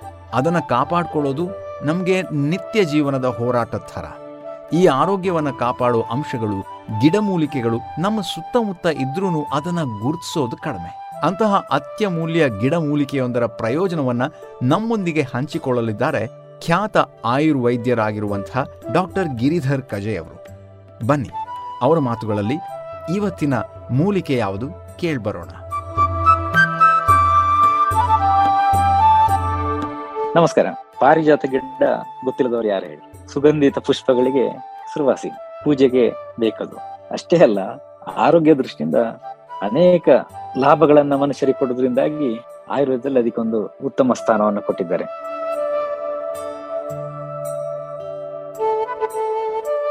ಈ ಪಾರಿಜಾತ ಅಂತ ಹೇಳಿದ ತಕ್ಷಣ ನೆನಪಾಗೋದು ಮೈಕೈ ನೋವು, ಆರ್ಥರೈಟಿಸ್ಗಳು, ಬೇರೆ ಬೇರೆ ದೇಹದಲ್ಲಿರುವ ನೋವುಗಳು. ಆ ನೋವನ್ನ ಕಡಿಮೆ ಮಾಡ್ಲಿಕ್ಕೆ ಒಂದು ಶ್ರೇಷ್ಠವಾದಂತಹ ಔಷಧ. ಅದರಲ್ಲೂ ಇತ್ತೀಚೆಗೆ ಅನೇಕ ಯುವಕರಿಗೆ, ಯುವಜನರಿಗೆ, ಮುಖ್ಯವಾಗಿ ಬೆನ್ನು ನೋವು, ಅದರಲ್ಲಿ ಡಿಸ್ಕ್ ಬಲ್ಜಲ್ ಆಗಿ ಅದರಿಂದ ನೋವುಗಳು ಸಯಾಟಿಕ ಇದೆಲ್ಲ ತುಂಬಾ ಸಾಮಾನ್ಯವಾಗಿ ಎಲ್ಲ ಕಡೆ ಕಂಡು ಬರ್ತಾ ಇದೆ. ಸಯಾಟಿಕದಲ್ಲಿ ಅಥವಾ ಬ್ಯಾಕ್ ಪೇನ್ ಯಾವುದಿದೆ, ಅದು ಮತ್ತೆ ಬಾಡಿಯ ಪೇನ್ ಯಾವುದೇ ದೇಹದಲ್ಲಿರುವ ನೋವುಗಳನ್ನ, ನೋವು ನಿವಾರಕವಾಗಿ ಒಂದು ಸಹಜವಾಗಿರುವಂತ ಒಂದು ಪೇನ್ ಕಿಲ್ಲರ್ ಆದ್ರೆ ಇದು ಬೇರೆ ಕಿಡ್ನಿಯನ್ನ ಕಿಲ್ ಮಾಡೋದಿಲ್ಲ.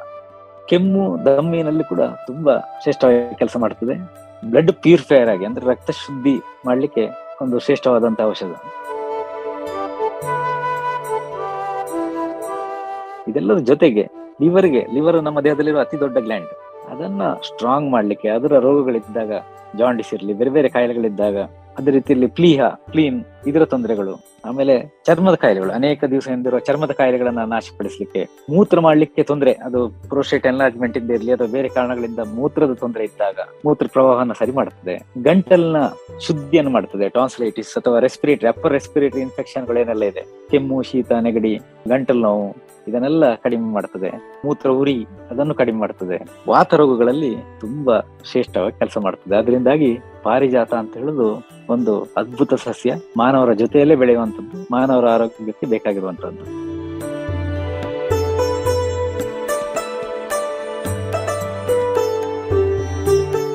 ಆರೋಗ್ಯ ರಕ್ಷಣೆಗೆ ಉಪಯುಕ್ತವಾದಂತಹ ನಮ್ಮ ಹಿತ್ತಲಿನಲ್ಲಿಯೇ ಬೆಳೆಯುವಂತಹ ಗಿಡಮೂಲಿಕೆಯೊಂದರ ಪ್ರಯೋಜನವನ್ನು ತಿಳಿಸಿಕೊಟ್ಟ ಡಾಕ್ಟರ್ ಗಿರಿಧರ್ ಕಜೆ ಅವರಿಗೆ ಹೃತ್ಪೂರ್ವಕ ಧನ್ಯವಾದಗಳು. ಇದೀಗ ಈ ನವರಾತ್ರಿಯ ಶುಭ ಸಂದರ್ಭದಲ್ಲಿ ನವಶಕ್ತಿಯರು ಅನ್ನೋ ಈ ವಿಶೇಷ ವಿಭಾಗದಲ್ಲಿ ಸಮಾಜದ ವಿವಿಧ ಕ್ಷೇತ್ರಗಳಲ್ಲಿ ಸಾಧನೆ ಮಾಡಿದ ಒಂಬತ್ತು ಸಾಧಕಿಯರನ್ನ ನಾವು ಪರಿಚಯಿಸುವಂತಹ ಪ್ರಯತ್ನ ಮಾಡ್ತಾ ಇದ್ದೀವಿ. ಇವತ್ತು ಐದನೆಯ ಸಾಧಕಿಯ ಪರಿಚಯ. ಇವರು ನಟಿ, ಹಾಗೇನೆ ಪ್ರೊಫೆಸರ್ ಕೂಡ ಆಗಿರುವಂತಹ ಚಿತ್ಕಲಾ ಬಿರಾದಾರ್ ಅವರು. ಅವರನ್ನು ಪರಿಚಯ ಮಾಡಿಕೊಳ್ಳೋಣ.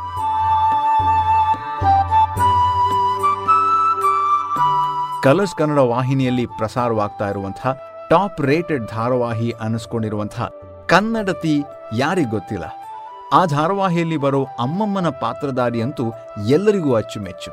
ತನ್ನ ನಿಜವಾದ ಹೆಸರಿಗಿಂತಲೂ ಅಮ್ಮಮ್ಮ ಅಂತಾನೆ ಹೆಚ್ಚು ಪ್ರಖ್ಯಾತಿಯನ್ನು ಪಡೆದುಕೊಂಡಂತಹ ಚಿತ್ಕಲಾ ಬಿರಾದಾರ್ ಇಂಗ್ಲಿಷ್ ಪ್ರೊಫೆಸರ್ ಆಗಿದ್ರು ಅನ್ನೋ ವಿಚಾರ ನಮ್ಮಲ್ಲಿ ಅನೇಕರಿಗೆ ಗೊತ್ತಿಲ್ಲ.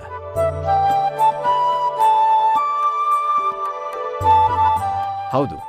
ಚಿತ್ಕಲಾ ಬಿರಾದಾರ್ ಅವರು ಮೂಲತಃ ಉತ್ತರ ಕರ್ನಾಟಕದವರು, ಇಂಗ್ಲಿಷ್ ಭಾಷೆಯಲ್ಲಿ ಸ್ನಾತಕೋತ್ತರ ಪದವಿಯನ್ನು ಪಡೆದುಕೊಂಡು ಒಂದಷ್ಟು ವರ್ಷಗಳ ಕಾಲ ಉಪನ್ಯಾಸಕಿಯಾಗಿ ಕಾರ್ಯನಿರ್ವಹಿಸಿದ್ದಾರೆ. ಹಾಗೂ ಒಂದು ವರ್ಷ ಜರ್ಮನಿಯಲ್ಲಿ ಶಿಕ್ಷಕಿಯಾಗಿಯೂ ಕೆಲಸ ಮಾಡಿದ್ದಾರೆ. ನಂತರ ಆಪ್ತರ ಒತ್ತಾಯದ ಮೇರೆಗೆ ನಟನೆಗೆ ಎಂಟ್ರಿ ಕೊಟ್ಟಿದ್ದಾರೆ. ಅದು ನಮ್ಮ ಭಾಗ್ಯ ಅಲ್ವಾ? ಬಂದೇ ಬರತಾವ ಕಾಲ ಅನ್ನೋ ಧಾರಾವಾಹಿಯ ಮೂಲಕ ಕಿರುತೆರೆಗೆ ಎಂಟ್ರಿ ಕೊಟ್ಟ ಇವರು ಸಕ್ಸಸ್ಫುಲ್ ನಟಿಯಾದರು.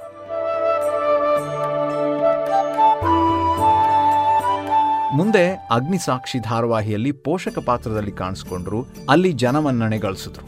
ನಂತರ ಇವರಿಗೆ ಜನಪ್ರಿಯತೆ ತಂದುಕೊಟ್ಟಂತಹ ಪಾತ್ರ ಅಂದ್ರೆ ಅದು ಅವನು ಮತ್ತು ಶ್ರಾವಣಿ ಚಿತ್ರದ ಅಯ್ಯಂಗಾರ್ ಪುಷ್ಪವಲ್ಲಿ ಪಾತ್ರ.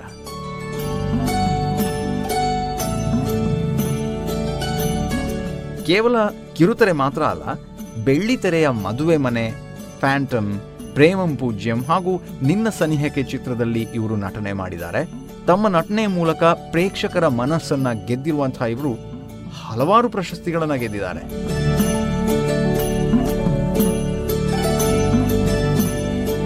ಹೀಗೆ ನಟನೆ ಹಾಗೂ ಉಪನ್ಯಾಸಕಿ ಎರಡರಲ್ಲೂ ಕೂಡ ಅವರು ತುಂಬ ಅದ್ಭುತವಾದ ಸಾಧನೆ ಮಾಡಿ ತನ್ನ ಜೀವನವನ್ನು ಸುಂದರವಾಗಿ ಕಟ್ಟಿಕೊಂಡಿದ್ದಾರೆ ಚಿತ್ಕಳಾ ಬಿರಾದಾರ್ ಅವರು.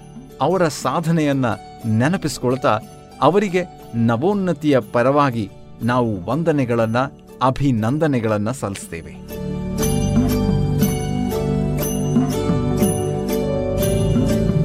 ಇದೀಗ ನಾವು ದೇವಿಯ ವಿವಿಧ ಸ್ವರೂಪವನ್ನ ಆರಾಧಿಸುವ ಈ ದಿನದಂದು ದೇವಿಯನ್ನ ತಮ್ಮ ಗಾಯನದ ಮೂಲಕ ಸ್ತುತಿಸೋದಕ್ಕೆ ನಮ್ಮ ಜೊತೆ ಇದ್ದಾರೆ ಸರಿಗಮಪ ಖ್ಯಾತಿಯ ಗಾಯಕ ಶ್ರೀಹರ್ಷ ಅವರು श्री सरस्वती आश्रयामि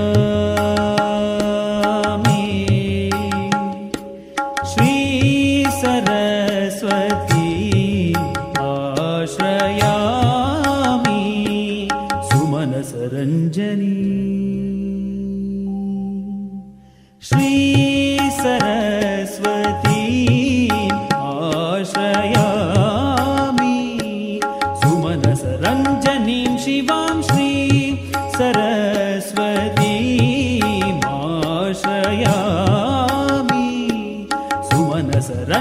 नीं शिवा।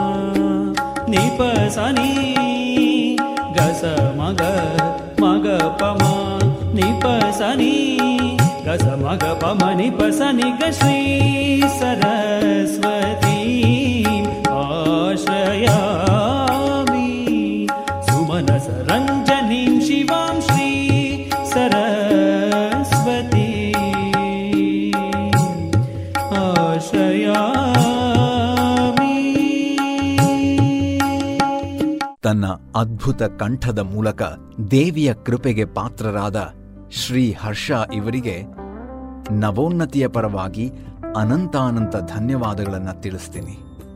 ನಮ್ಮನ್ನು ಕೂಡ ಆ ಭಕ್ತಿ ಭಾವದಲ್ಲಿ ಮಿಂದೇಳುವ ರೀತಿಯಲ್ಲಿ ಅವರು ಮಾಡಿದ್ದು ನಿಜಕ್ಕೂ ಕೂಡ ನಮ್ಮ ಭಾಗ್ಯ. ಇವತ್ತಿನ ಕಾರ್ಯಕ್ರಮಕ್ಕೆ ಇಲ್ಲಿಯೇ ಪೂರ್ಣ ವಿರಾಮ ಬಿಡುವಂತಹ ಸಮಯ. ಪ್ರತಿದಿನವೂ ಅದ್ಭುತ ಮಾಹಿತಿ, ಮನರಂಜನೆ, ಚಿಂತನೆ ನಿಮಗಾಗಿ ಇರಲಿದೆ. ನವರಾತ್ರಿ ನವೋನ್ನತಿಯ ಆರನೇ ದಿನ ನಾಳೆ ವಿಶೇಷ ಅತಿಥಿಗಳಾದ ತೇಜಸ್ವಿನಿ ಅನಂತಕುಮಾರ್ ಅವರ ಜೊತೆ ನಾವು ಮಾತಾಡೋದಕ್ಕಿದ್ದೀವಿ. ಇನ್ನೊಬ್ಬ ಸಾಧಕಿಯ ಸಾಧನೆಯ ಪರಿಚಯ ಜೊತೆಗೆ ಇನ್ನಷ್ಟು ಮತ್ತಷ್ಟು ಇರಲಿದೆ. ನಿಮಗೂ ಗೊತ್ತಿದೆ. ನೀವು ಕೂಡ ನಾಳೆ ಮತ್ತೆ ಕೇಳೋದಕ್ಕೆ ಬರ್ತೀರಿ ಅಂತ ನಾನು ಆಶಿಸ್ತಾ ನಿಮ್ಮ ಬಡಕಿಲಾ ಪ್ರದೀಪ್ ನಮಗೆಲ್ಲರಿಗೂ ವಿದ್ಯಾ, ಬುದ್ಧಿ, ಆಯುಷ್ಯ, ಆರೋಗ್ಯ, ಸಂಪತ್ತನ್ನ ಆ ತಾಯಿ ಕರುಣಿಸಲಿ ಅಂತ ಅವಳಲ್ಲಿ ಪ್ರಾರ್ಥಿಸ್ತಾ ಇಲ್ಲಿವರೆಗೆ ಈ ಕಾರ್ಯಕ್ರಮವನ್ನು ಕೇಳಿದ ನಿಮ್ಮೆಲ್ಲರಿಗೂ ಧನ್ಯವಾದಗಳನ್ನು ಹೇಳ್ತೀನಿ. ನಮಸ್ಕಾರ.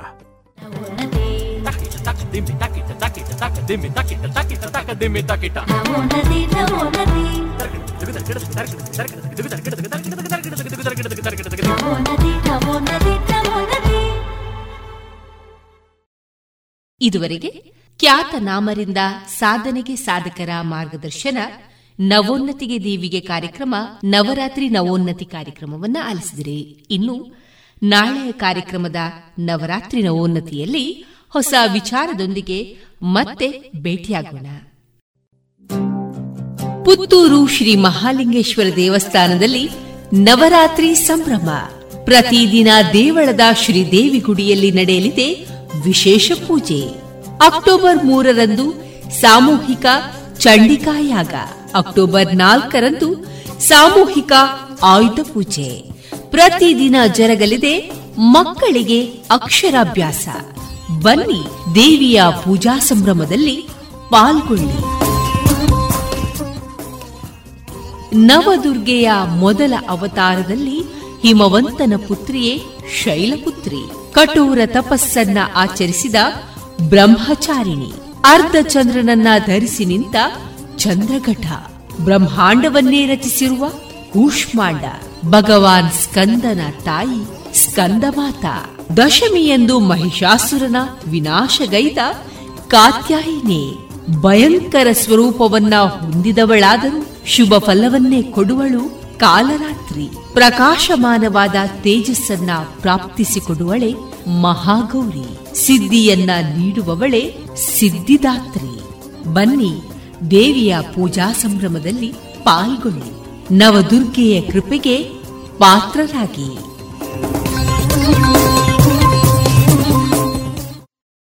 ಇನ್ನು ಮುಂದೆ ಪುತ್ತೂರು ತಾಲೂಕು ಇಪ್ಪತ್ತ ಒಂದನೆಯ ಕನ್ನಡ ಸಾಹಿತ್ಯ ಸಮ್ಮೇಳನದ ಸರ್ವಾಧ್ಯಕ್ಷತೆಯನ್ನ ಹೊಂದಿರುವಂತಹ ಶ್ರೀಯುತ ಡಾಕ್ಟರ್ ಶ್ರೀಧರ್ ಹೆಚ್ಜಿ ಅವರ ಸಾಹಿತ್ಯ ಬದುಕಿನ ಪಯಣದ ಮುಂದುವರಿದ ಜೀವನಾಮೃತ ಕಾರ್ಯಕ್ರಮ ಇದೀಗ ಕೇಳೋಣ. ಇವರ ಜೀವನಾಮೃತ ಕಾರ್ಯಕ್ರಮದ ಸಂದರ್ಶನದಲ್ಲಿ ಭಾಗಿಯಾಗಿರುವವರು ಡಾಕ್ಟರ್ ಗೀತಾ ಕುಮಾರಿ ಮತ್ತು ಭವ್ಯ ಆರ್ನಿಟ್ಪಳ್ಳಿ. ವಿವೇಕಾನಂದ ಕಾಲೇಜಲ್ಲಿ ಸುದೀರ್ಘವಾಗಿ ಮೂವತ್ತೈದು ವರ್ಷಗಳ ಕಾಲ ನೀವು ಕೆಲಸ ಮಾಡಿಕೊಂಡು ಬಂದವರು. ಕಾಲೇಜಿನ ಬೇರೆ ಬೇರೆ ಜವಾಬ್ದಾರಿಗಳನ್ನು ನೀವು ನಿರ್ವಹಿಸಿರ್ತೀರಿ. ಕಾಲೇಜಿನ ಏಳು ಬೀಳುಗಳಿಗೆ ನೀವು ಸಾಕ್ಷಿಯಾದವರು.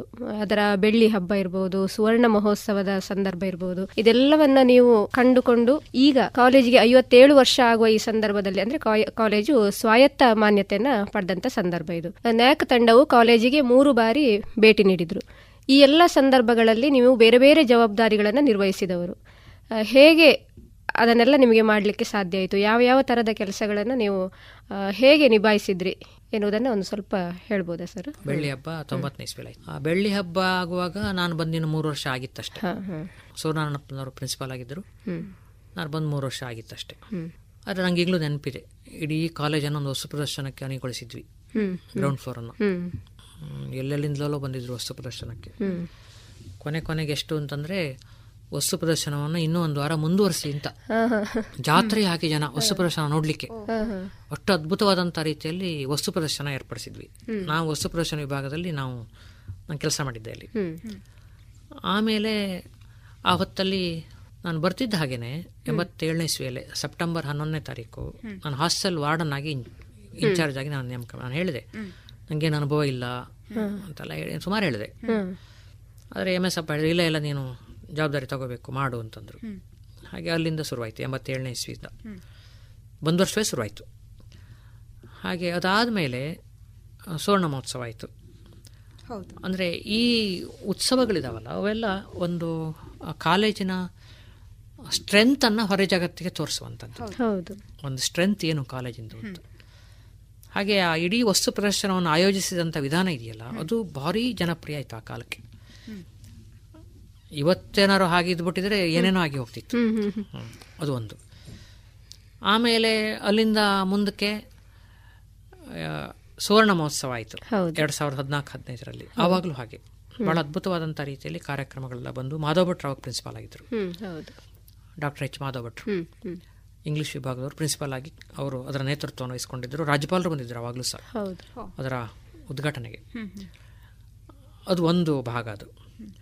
ಇನ್ನು ಕಾಲೇಜಿಗೆ ಎರಡು ಸಾವಿರನೇ ಇಸ್ವಿಯಲ್ಲಿ ಕಾಲೇಜು ಪದವಿ ಪೂರ್ವ ಶಿಕ್ಷಣದಿಂದ ಬೇರೆ ಆಯಿತು. ಬೇರೆ ಆಗುವಾಗ ನಮಗೆ ದೊಡ್ಡ ಲಾಸ್ ಆದ್ದೇನೆಂದ್ರೆ ವೈಯಕ್ತಿಕವಾಗಿ ಪಿ ಯು ಸಿಯ ಮಕ್ಕಳು ನಮ್ಮಿಂದ ಬೇರೆ ಆದರು. ಹಾ ಹಾ. ಪ್ರತ್ಯೇಕ ಆದರು ಪಿ ಯು ಸಿ ಮಕ್ಕಳು. ಇದು ಒಂಥರ ನಮಗೆ ಲಾಸ್ ಅದು. ಯಾಕೆಂದರೆ ಸಣ್ಣ ವಯಸ್ಸಿನ ಮಕ್ಕಳನ್ನು ಪಾಠ ಮಾಡಲಿಕ್ಕೆ ನಾವು ಕಳ್ಕೊಂಡ್ವಿ ಅಂತ.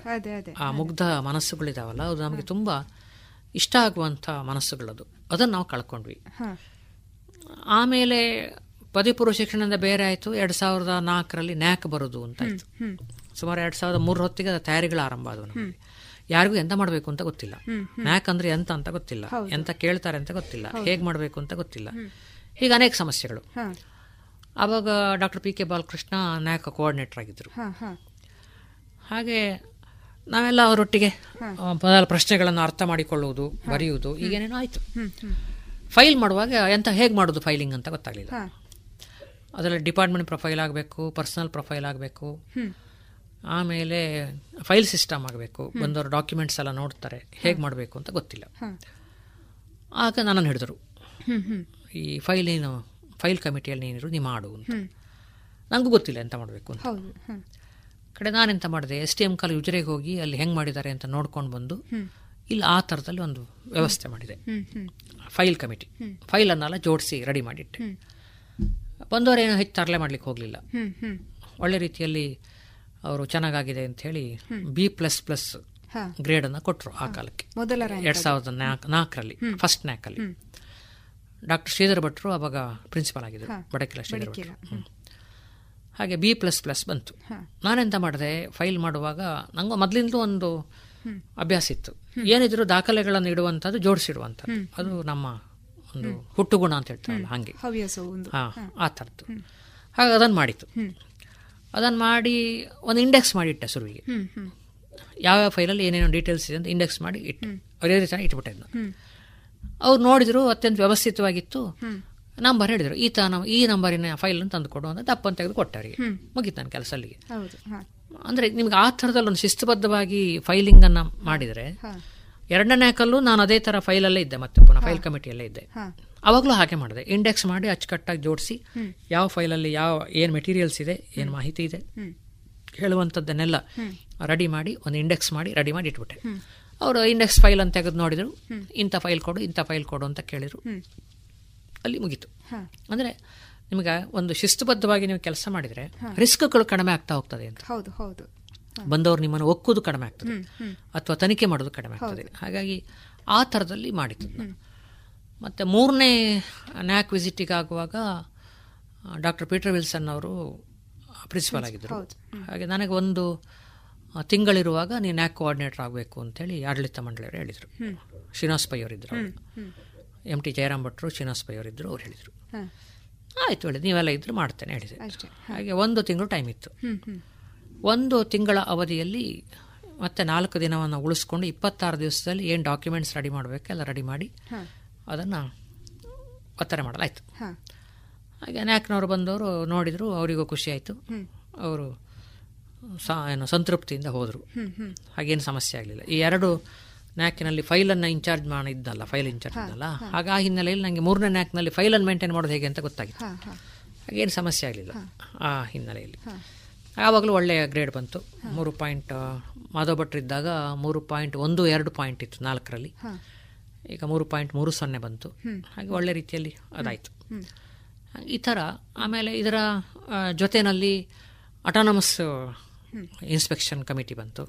ಆವಾಗಲೂ ಒಂದಷ್ಟು ಕೆಲಸಗಳನ್ನು ಎಲ್ಲರ ಜೊತೆಗೆ ಸೇರಿ ಮಾಡುವಂಥ ಅವಕಾಶ ಸಿಕ್ಕಿತು. ಈಗ ಸ್ವಾಯತ್ತ ಕಾಲೇಜಾಗಿ ರೂಪುಗೊಳ್ಳುವಂಥ ಒಂದು ಕಾಲಘಟ್ಟದಲ್ಲಿ ನಾವಿದ್ದೇವೆ ಈಗ. ಹೌದು ಹೌದು. ಸ್ವಾಯತ್ತ ಬ್ಯಾಚ್ ಆರಂಭ ಆಗಿದೆ. ಫಸ್ಟ್ ಇಯರ್ ಡಿಗ್ರಿ ಆರಂಭ ಆಗಿದೆ. ಅತ್ಯಂತ ವ್ಯವಸ್ಥಿತವಾಗಿ ತುಂಬ ಚೆನ್ನಾಗಿ ಈ ಕೆಲಸವನ್ನು ಮಾಡಬೇಕು ಹೇಳುವಂಥ ಅಪೇಕ್ಷೆ. ಒಂದು ಒಳ್ಳೆ ರೀತಿಯಲ್ಲಿ ಒಂದು ಬ್ಯಾಚ್ ಹೊರಗೆ ಹೋಗಬೇಕು ಅಂತ. ಆ ಹಿನ್ನೆಲೆಯಲ್ಲಿ ಕೆಲಸ ಮಾ ಕೆಲಸ ಕಾರ್ಯಗಳು ಆರಂಭ ಆಗಿದ್ದಾವೆ. ಸರಿ, ಈ ತರದ ಒಂದು ಗುರುತರವಾದ ಜವಾಬ್ದಾರಿಗಳ ಜೊತೆಗೆ ಅದನ್ನೆಲ್ಲ ಹೆಗಲಿಗೇರಿಸಿಕೊಂಡು ನೀವು ಸಾಹಿತ್ಯಿಕವಾಗಿ, ಸಾಂಸ್ಕೃತಿಕವಾಗಿ, ಸಾಮಾಜಿಕವಾಗಿ ಒಂದಷ್ಟು ಚಟುವಟಿಕೆಗಳಲ್ಲಿ ನಿರಂತರವಾಗಿ ತೊಡಗಿಸಿಕೊಂಡು ಬಂದವರು. ಪುತ್ತೂರು ಕ್ಷೇತ್ರದಲ್ಲಿ ಸುಮಾರು ಡಾಕ್ಟರ್ ಹೆಚ್ ಜಿ ಶ್ರೀಧರ್ ಅಂತ ಹೇಳಿ ಅತ್ಯಂತ ಜನಜನಿತವಾಗಿರುವಂಥ ಹೆಸರು ಈಗ. ಸೊ ಈ ಸಾಹಿತ್ಯ ಕ್ಷೇತ್ರದಲ್ಲಾಗಿರ್ಬೋದು ಅಥವಾ ಸಾಮಾಜಿಕ ಕ್ಷೇತ್ರದಲ್ಲಾಗಿರ್ಬೋದು, ನೀವು ತೊಡಗಿಸಿಕೊಂಡ ಬಗೆ ಹೇಗೆ, ಸರ್? ಅದಕ್ಕೆ ನನಗೆ ಸಾಧಾರಣ ಎಂಬತ್ತ ಏಳನೇ ಇಸ್ವಿಯಲ್ಲಿ ಕರ್ನಾಟಕ ಸಂಘದ ಒಂದು ಸಂಪರ್ಕ ಆಯಿತು. ಬಳಂದ್ಕೋಡಿ ಈಶ್ವರ ಭಟ್ರು ಪುರಂದರ ಭಟ್ರು. ವಿ ವಿ ಮಳಿಯಾರರು ಅರ್ತಿಕಜಿಯವರೆಲ್ಲ ಅದರಲ್ಲಿ ಇದ್ದರು ಆಮೇಲೆ ಆಮೇಲೆ ಸಾಹಿತ್ಯ ಸೌರಭ ಅಂತ ಒಂದು ಕಾರ್ಯಕ್ರಮ ಮಾಡ್ತಾ ಇದ್ವಿ. ಕರ್ನಾಟಕ ಸಂಘದ ಒಟ್ಟಿಗೆ ಕನ್ನಡ ಸಂಘ ಸೇರಿ.